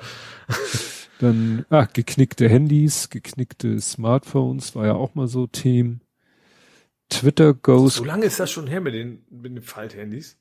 Ja, wobei, warte mal, das war oder ich heute Oppo hattest. Ich habe diese Woche auch noch ein Oppo-Video gesehen über ein Falthandy. Die haben das mittlerweile ja auch. Ja. Microsofts Android Smartphone Surface Duo. Also irgendwie Surface Duo. Ach, das ist aber wahrscheinlich eher. Surface war ja mehr so Laptop-mäßig, ne? Genau. Nicht Knick, also nicht Display-Knick. Genau. Dann Twitter Goes Google Plus. Ich glaube, das war Einführung dieser Thematik, dass man bestimmen kann, wer auf Tweets antworten kann. Ja. Nur die erwähnten, nur die denen du folgst. Mhm. Ja, was haben wir noch? Mary Poppins, die Special Effects. Aha, Cyberpunk-Musik. Ja, Netflix-Intro fürs Kino. Das war, ne, weil sie sich doch gesagt haben, wenn wir jetzt Netflix-Produktion im Kino, dann brauchen wir was Längeres als dieses Budum. Da haben sie dieses. Ja, ich glaube, es ging auch darum, dass sie, glaube ich, Filme quasi bei den Oscars anzumelden mussten, die es, glaube ich, auch ins Kino bringen. Ich glaube, das hing da auch irgendwie mit zusammen. Genau. Dann, was ist hier? Testspiel, Filmtipp. Das ist auch nicht. Und Felgenbruch? Felgenbruch? Wer hatte einen Felgenbruch? Ich hatte doch keinen Felgenbruch. Ach doch. Auch nicht. Doch. Wir haben doch diesen etwas verkleinerten Bauwagen bei uns auf dem Grundstück stehen. Ach, okay, ja, jetzt weiß ich wieder. Mhm. Und der hat ja 100 Jahre gelegen hatte und dann kaputt ging. Ja, nee, wo die Kunststofffelge durch die ständige Sonneneinstrahlung mürbe geworden ist und dann irgendwann sich auch durch intensive Sonneneinstrahlung der Reifen nochmal ausgedehnt hat und dann diese Kunststofffelge gesprengt hat. Und da hat mir das war Verkügtheiten, die hatte genau diesen Reifentypus, das ist einfach von der Sackkarre sind das die Reifen und sie hatte eine Sackkarre aber hatte da andere Reifen und die Reifen hatte sie übrig und deswegen hatten wir dann neue Reifen. Mhm. Genau, das ist dann auch gleich der Antwort. Genau. Relax Days, Sackkarrenreifen. Und vor 70 Folgen, und jetzt wird's witzig, vor 70 Folgen Blathering 69. Oh, dann trippeln wir demnächst. Genau, wir sind dann nächstes Mal bei 210, 240 und 70. Spannung. Gut. Wow, ja, da sind wir jetzt mal wieder, haben wir die 3:30. Wir haben letztes Mal ja tatsächlich 3 Stunden, 33 und 30 Sekunden. Also ich hätte irgendwo noch 3 Sekunden Stille reinschummeln müssen, damit wir 33. Aber 3:33, 30 fand ich auch schon nicht schlecht. Genau. Ja, Westkirchen-Andy freut sich auch schon auf die 210. Ja, wenn nichts dazwischen kommt. Jo, in einer Woche. Ja, wir müssen dann mal sehen, du bist ja dann auf Achse. Entweder kriegen wir das nicht. Ich werde wahrscheinlich nicht auf Achse, aber ich bin nicht hier. Aber du bist nicht in Hamburg, das ist genau, für mich auf Achse. Genau, ich bin in meinem Dorf. Wie gesagt, wir müssen dann mal gucken, du kannst ja vielleicht dich nochmal mit Sven, der da, beziehungsweise den Link, den Sven gepostet hat. Ich öffne den nochmal kurz, bevor der Chat hier weg ist. Studio Link Softphone, den öffne ich nochmal. Und schmeiß den dir mal kurz vor die Füße, damit er ja nicht verloren geht. Mhm. Weil da wurde ganz gut erklärt, wie das denn mit diesem Cloud-Softphone funktionieren soll. Mhm. Und entweder wir kriegen das hin oder er hatte da ja auch noch eine andere Lösung angeboten. Ja.